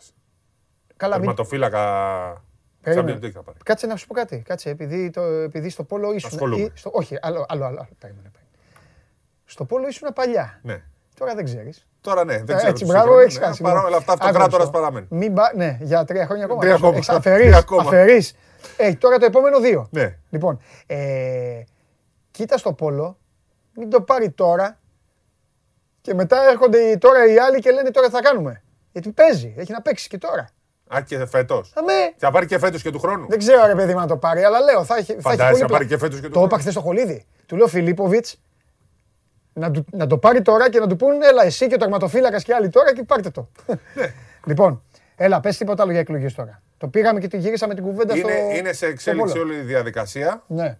Περιμένουμε σήμερα. Εγώ πιστεύω μέχρι σήμερα το βράδυ θα ξέρουμε. Αν δεν αναβληθούν σήμερα, δεν θα αναβληθούν ποτέ και ξεκινάνε τα πούλμαν και έρχονται την Κυριακή το πρωί για να γίνουν οι εκλογές. Έτσι όπως πάνε να γίνουν οι εκλογές, ε, θεωρώ ότι είναι όλα ανοιχτά. Διότι δεν θα ψηφίσουν πάρα πολλοί άνθρωποι που δεν είναι προετοιμασμένοι και δεν βρίσκονται στην Αθήνα. Πόσα πούλμαν θα έρθουν δηλαδή; Δεν ξέρω πόσα θα έρθουν. Αλλά Πόσοι έχουν να δικαίωμα; έρθουν- να έρθουν- Εγγεγραμμένοι, έλαβον. Είναι 600 πλέ- πλέον με τους ε, 90 παραπάνω. 600 περίπου που Μάλιστα. Αλλά οι- αυτοί οι καινούργοι είναι το 80% από την Αθήνα. Οπότε ψηφίζουν. Και η δύναμη στην Αθήνα ε, έχει αρκετή ο Παπα-Νικολάου. Η επαρχία είναι από τους υπόλοιπους. Δεν θα έρθει αρκετή επαρχία. Τα νησιά κυρίως. Αυτοί που είναι με πούλμαν θα έρθουν. Αυτοί που είναι με αυτοκίνητο. Μπορούν να έρθουν. Αυτοί που είναι με καράβια με κλπ. αεροπλάνα είναι πιο δύσκολο. Δεν έχουν κλείσει εισιτήρια. Κατάλαβες, είναι ένα θέμα αυτό. Από την Ναι. Κρήτη θα έρθει κόσμος. Από, από τώρα από τη Σαντορίνη, από τη Λίμνο, από αυτά δεν είναι εύκολο να Ωραία. Άλλη ερώτηση, κύριε Καβαλιαράτο. Ναι, ναι. Οι εκλογές αυτές, και αν γίνουν, Ναι. αν γίνουν, αύριο θα τοποθετηθεί επισήμως Ή σήμερα ή ο αύριο. καταστροφέας Μάνος Κοριανόπουλος. Ναι. Θα κάνει τοποθέτηση πολιτείας. Πολιτείας. Ε, Αυτός πρέπει να μας πει. Αυτό σου λέω. Είναι, είναι στον αέρα οι εκλογές. Ναι. Δεν ξέρω αν είναι. Χθες ήταν περισσότερο στον αέρα από ό,τι σήμερα. Α. Από χθες κατεβαίνουν προς το έδαφος. Α, πε- πε- πε- Πλησιάζουν προς το έδαφος, πλησιάζουν προς την κάλπη. Αυτή τη στιγμή ε, θε- θέμα Χρυσοχοίδη είναι νομίζω και Χαρδαλιά, ε, οδοί και λοιπά φύγαν απ' έξω. Υπάρχουν κόντρες με, το δι- με το δικαιοσύνη, υπάρχουν κάποια θέματα. Σήμερα μπορεί και από αυτή τη στιγμή που είμαστε να βγει κάτι που ξέρεις, να πούμε απαγορεύεται πλέον να έχω το κινητό. Δεν πάω να παρακολουθώ τις εξελίξεις αυτό το δεκάλεπτο. Ποιος αγόρευε. Μου απαγορεύει γιατί κάνει παρεμβάσεις. Λέει. Όχι, το δικό σου δεν απαγορεύεται. Του, Γεω... Παρακαλώ. του Γεωργακόπουλου μόνο Ναι, απαγορεύεται. ναι, γιατί έχει ρολόγια, έχει από εδώ. Γεωργακόπουλος, ναι, έρχεται σαν το Michael Knight. Αυτός. Εσύ δεν έχεις, κάτσε τώρα. Παρακαλώ, και μου έχει κόψει Ναι. και τα μηνύματα γιατί α, την ώρα που μας βλέπουν μου στέλνουν και μηνύματα και μου λένε και ειδήσεις, μου λένε και τι να πω. Γιώργο, τι είναι Ξέρεις. αυτός, γιατί δεν σταματάει ο Καβαλιαράτο να μιλάει. Μου λέει είδηση αυτή τη στιγμή και ακούω εσένα και γκρινιάζεις. Ναι, ναι.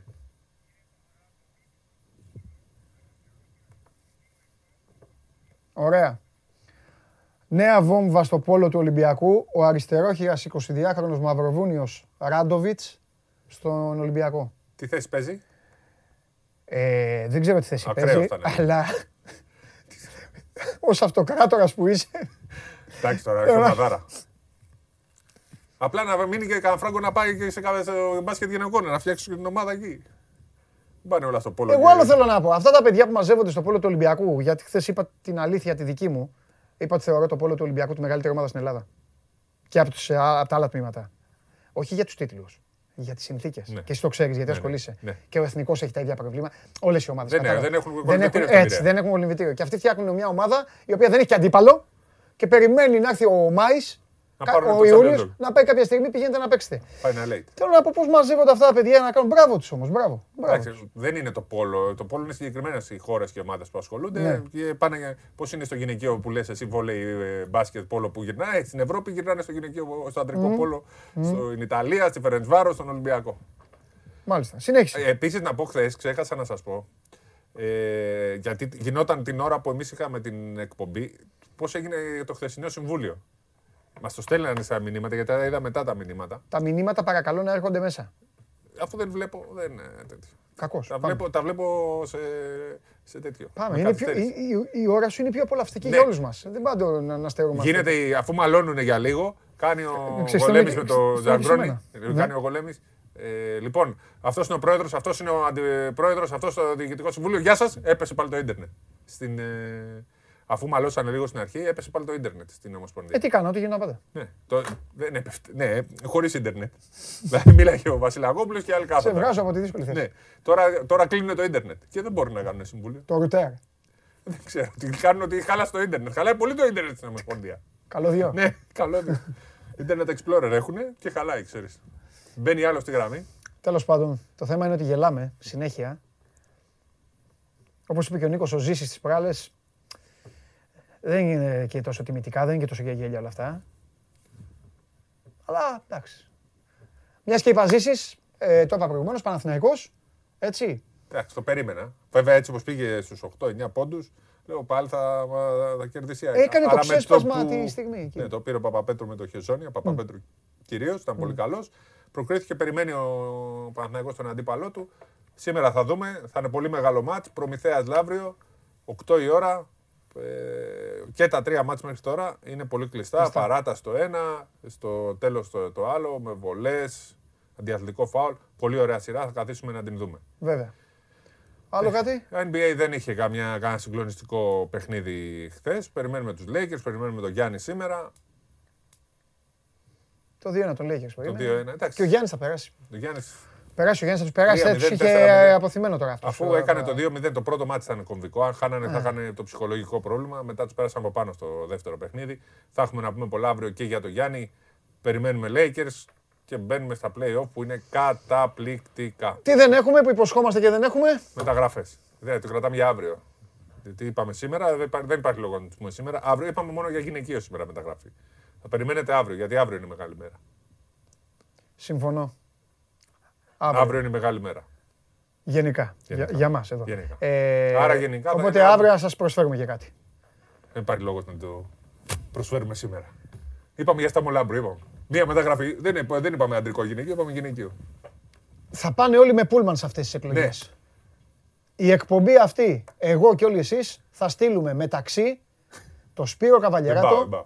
Και τον καταστροφέα. Του καταστροφέα να στείλει. Πιστέψτε Με με, κάμερα θέλω. πιστέψτε με, αν πάνε αυτές τις εκλογές, το ελληνικό μπάσκετ την, ε- την επόμενη μέρα, ειδικά ο καταστροφέας, εντάξει ο Σπύρος δεν θα πάει, ο Σπύρος μόλις Εγώ πάει έχω εκεί, πάει σε όλες. θα πει γεια σας τι κάνετε και αυτά είναι.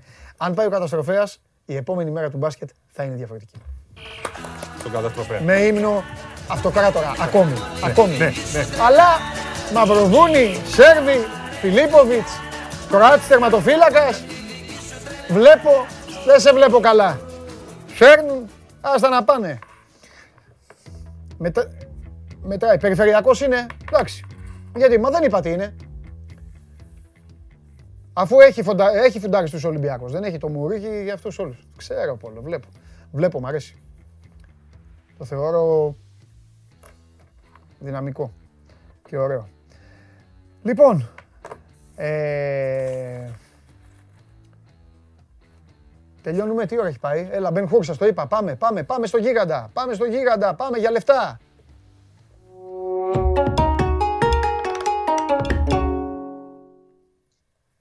Χαίρετε. Χαμός γίνεται. Σήμερα πήγε 2 και 20. Εντάξει, καθυστέρησα λίγο. Εγώ ήθελα στην αρχή να πω λίγο την ιστορία της Villarreal, γιατί άξιζε. Και ξέρεις τι συμβαίνει, φίλε μου Τσάρλι; Το οποίο θα σε χαροποιήσει και εσένα ιδιαίτερα. Κινούνται οι ομάδες στο ποδόσφαιρο. Κινούνται. Έχουν πολλά να πούν τα παιδιά εδώ και μας παίρνει ο χρόνος. Και έχουν να πούν πολλά και δεν Ωραία. είναι και τα ίδια. Ναι, ναι, ωραίο είναι αυτό. Και η αλήθεια είναι ότι και οι ελληνικές ομάδες επενδύουν σε προπονητές. Κατάλαβαν επιτέλους ότι ε, και για να ανέβουν πόντους στην Ευρώπη, αλλά και για να ανταγωνιστούν τον Ολυμπιακό στο πρωτάθλημα και να μειωθεί το handicap, πρέπει να επενδύσουν στα προπονητικά επιτελεία. Χρειάζονται καλή καθημερινή δουλειά. Ναι. Ε, δεν γίνονται με πειράματα να μειωθεί αυτή η απόσταση. Και πιστεύω ότι δημιουργούνται συνθήκες για να δούμε καλό πρωτάθλημα του χρόνου. Τώρα, όσον αφορά το Villarreal United, δεν ε, άκουσα γιατί και εγώ έγραφα, έγραφα δεν είδα την εκπομπή σήμερα. Όχι, μια τοποθέτηση πραγματικά έκανα δεν- αγωνιστική και αυτά και είπα ότι θα, θα, θα λέγαμε και μαζί δύο-τρία πράγματα. Οπότε πες και εσύ, γιατί το, Αχα. το προανήγγειλα κιόλας. Νομίζω ότι αν αυτά που έκανε ο Σόλσκερ ε, στο χτεσινό παιχνίδι τα έκανε προπονητής ελληνικής ομάδας, ε, δεν θα του επιτρέπα να κατέβει από το αεροπλάνο. Δηλαδή αυτό που είδαμε, Για πες. το, να, ε, το ότι γεγονός ότι α, έκανε ο Έμιρη στο, στη κανονική διάρκεια και τις πέντε αλλαγές και ο Σόλσκερ άφησε την ομάδα του ε, μέχρι το 110 χωρίς να κάνει αλλαγή, ε, είναι απτάγραφα. Δηλαδή, ε, δι- ενώ η η United φαινόταν στο δεύτερο ημίχρονο ότι έχει και την ενέργεια και την ποιότητα για να κερδίσει τη Villarreal, την άφησε την ομάδα να κλατάρει. Δεν έχει ξαναγίνει αυτό. Βάζει πέντε αλλαγέ, κάνει πέντε αλλαγές ο Έμιρη. Και ο Σόλσκερ δεν κάνει καμία. Δηλαδή ουσιαστικά έχει τους μισούς παίκτες φρέσκους στην πεντάτη παράταση Ναι. η Villarreal και μέχρι το 110 που πρόσεξε, κάνει την αλλαγή και κάνει ακόμα πιο δύσκολη τη- την κατάσταση για την ομάδα του. Γιατί βγάζει τον Greenwood, βάζει τον Fred και πάει να παίξει από το 110 και μετά με επιθετική τετράδα τον Καβάνη, δεξιά τον Ποκμπά, αριστερά ε, στο, τον Φερνάντε.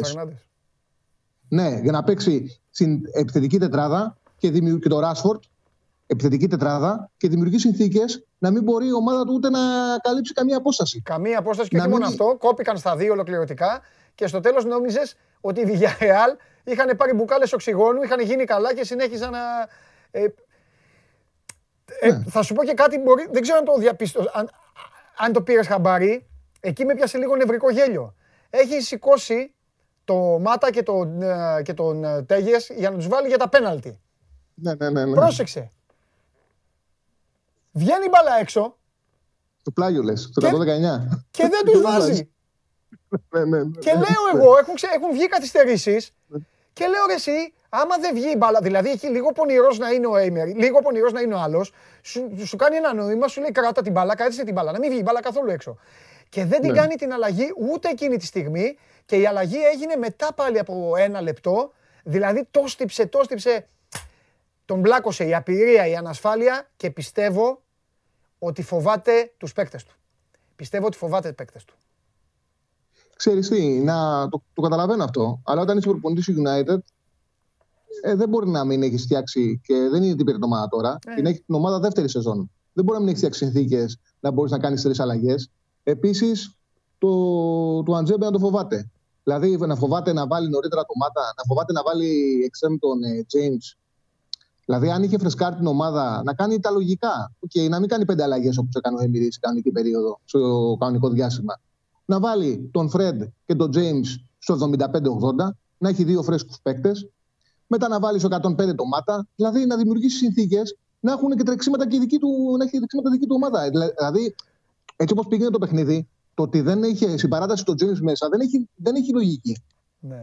Τέλος πάντων, ε, το χάριξε, το χάρισε στη Villarreal, παρότι η United ε, για μεγάλο διάστημα έδειχνε ότι ήταν ανώτερη. Μμμ. Αλλά η αλήθεια είναι ότι βλέποντας ε, σαν ουδέτερος, δηλαδή αν δεν είσαι United, αν δεν σε ενδιαφέρει, σαν ουδέτερος, όλες οι αντιδράσεις που είδαμε από του παίκτες του Villarreal, ποδοσφαιρικά ήταν ελκυστικό το ότι το πήραν. Ναι, ναι, ναι, συμφωνώ. Είναι- Σου- ναι, και είναι με μορφή του εκνεύρισε, ποδοσφαίρου. εγώ ξ- ξέρεις τώρα, τα αφήνω στην άκρη αυτά τα Liverpool United και τέτοια. Έχω μια, μια συμπάθεια στους, ε, στους Άγγλους γιατί θεωρώ ότι αυτοί το έφτιαξαν το άθλημα. Λατρεύω αυτό το, το πάθος τους, τα λατρεύω όλα.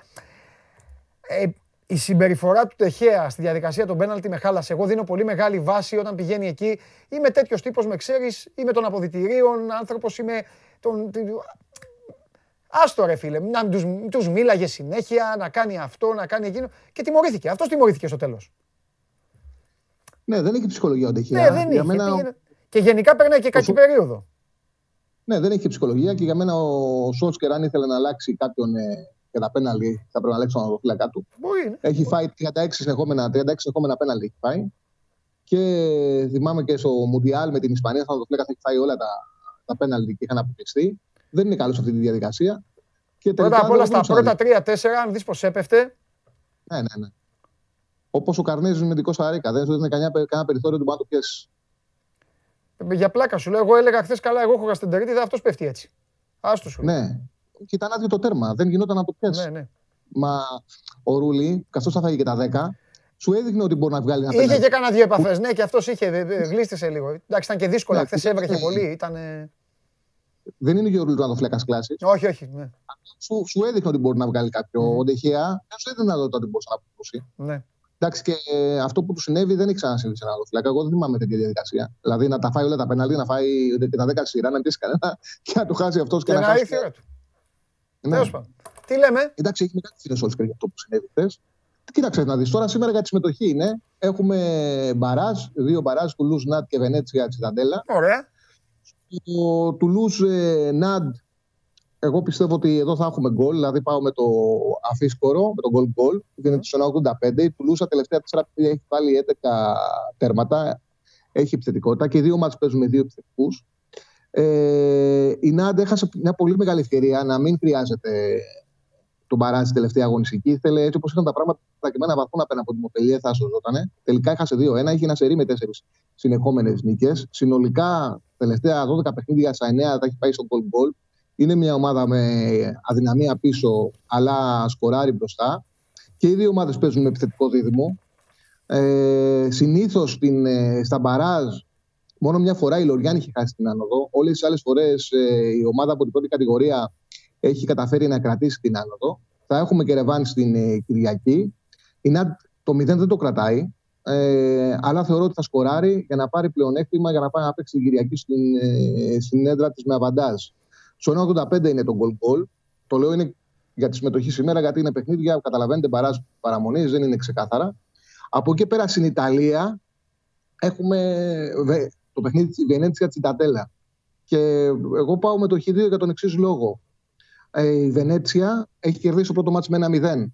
Ε, με βάση τον κανονισμό στην Ιταλία, η ομάδα που είναι από πάνω, αν φέρει το ίδιο αποτέλεσμα, παίρνει την άνοδο. Οπότε και με ένα γκολ να χάσει, δεν υπάρχουν ούτε εξωτερικά γκολ ούτε τίποτα. Παίζει εντός έδρας η Βενέτσια με τη Τσιταντέλα και με ένα τέρμα να χάσει, πάλι παίρνει την άνοδο. Και με ισοπαλία παίρνει την άνοδο. Επίσης, επειδή για- είδα τα σημειότυπα για να έχω άποψη, ε, στο Τσιταντέλα Βενέτσια έβαλε ένα γκολ η Βενέτσια και μετά μπήκε όλοι μέσα στο τέρμα. Δηλαδή έπαιξε μέσα στην περιοχή να κρατήσει το 0-1. Λογικό, είναι Ιταλική ομάδα. Είναι πάει για την άνοδο στην πρώτη κατηγορία. Με βάση αυτό που είδα, ε, είναι, όλα τα, είναι πολλά τα ενδεχόμενα που παίρνει την άνοδο η Βενέτσια και γι' αυτό θα παίξει. Δηλαδή και με ισοπαλία και με ένα γκολ να χάσει, παίρνει την άνοδο η Βενέτσια.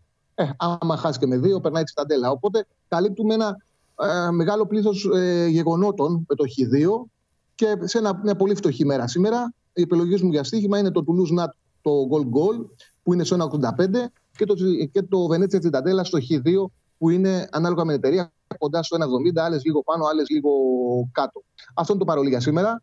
Αύριο θα έχουμε περισσότερα πράγματα γιατί την Κυριακή έχουμε μια εκπληκτική τελευταία αγωνιστική της Β' Ισπανίας που νομίζω θα έχει πάρα πολύ μεγάλο ενδιαφέρον και φυσικά τον τελικό του Σαββάτου. Τέλεια, Τσάκλι μου, σε ευχαριστώ πολύ. Και αν τώρα η σημερινή εκπομπή πήγε δυόμιση ώρες χωρίς να το καταλάβουμε, αύριο που έχουμε πολλές εκπλήξεις εδώ, θα τα δείτε αύριο, θα τα πούμε. Και όλο αυτό τον κακό χαμό, τα ρεπορτάζ των ομάδων, Ευρωλίγκα, εκλογές μπάσκετ, μεταγραφέ να πούμε στον κόσμο, εσένα ολόκληρο πακέτο στοιχημάτων για τελικό να δώσεις πράγματα και όλα αυτά. Αύριο βλέπω, όχι σώμα γκογόν, θα έρθει ο Φρέντι Μέρκιουρ ο ίδιος, θα αναστηθεί και θα έρθει εδώ να τραγουδήσει. Φιλιά πολλά. Καλή Γεια σου Τσάρλι μου, τα λέμε αύριο.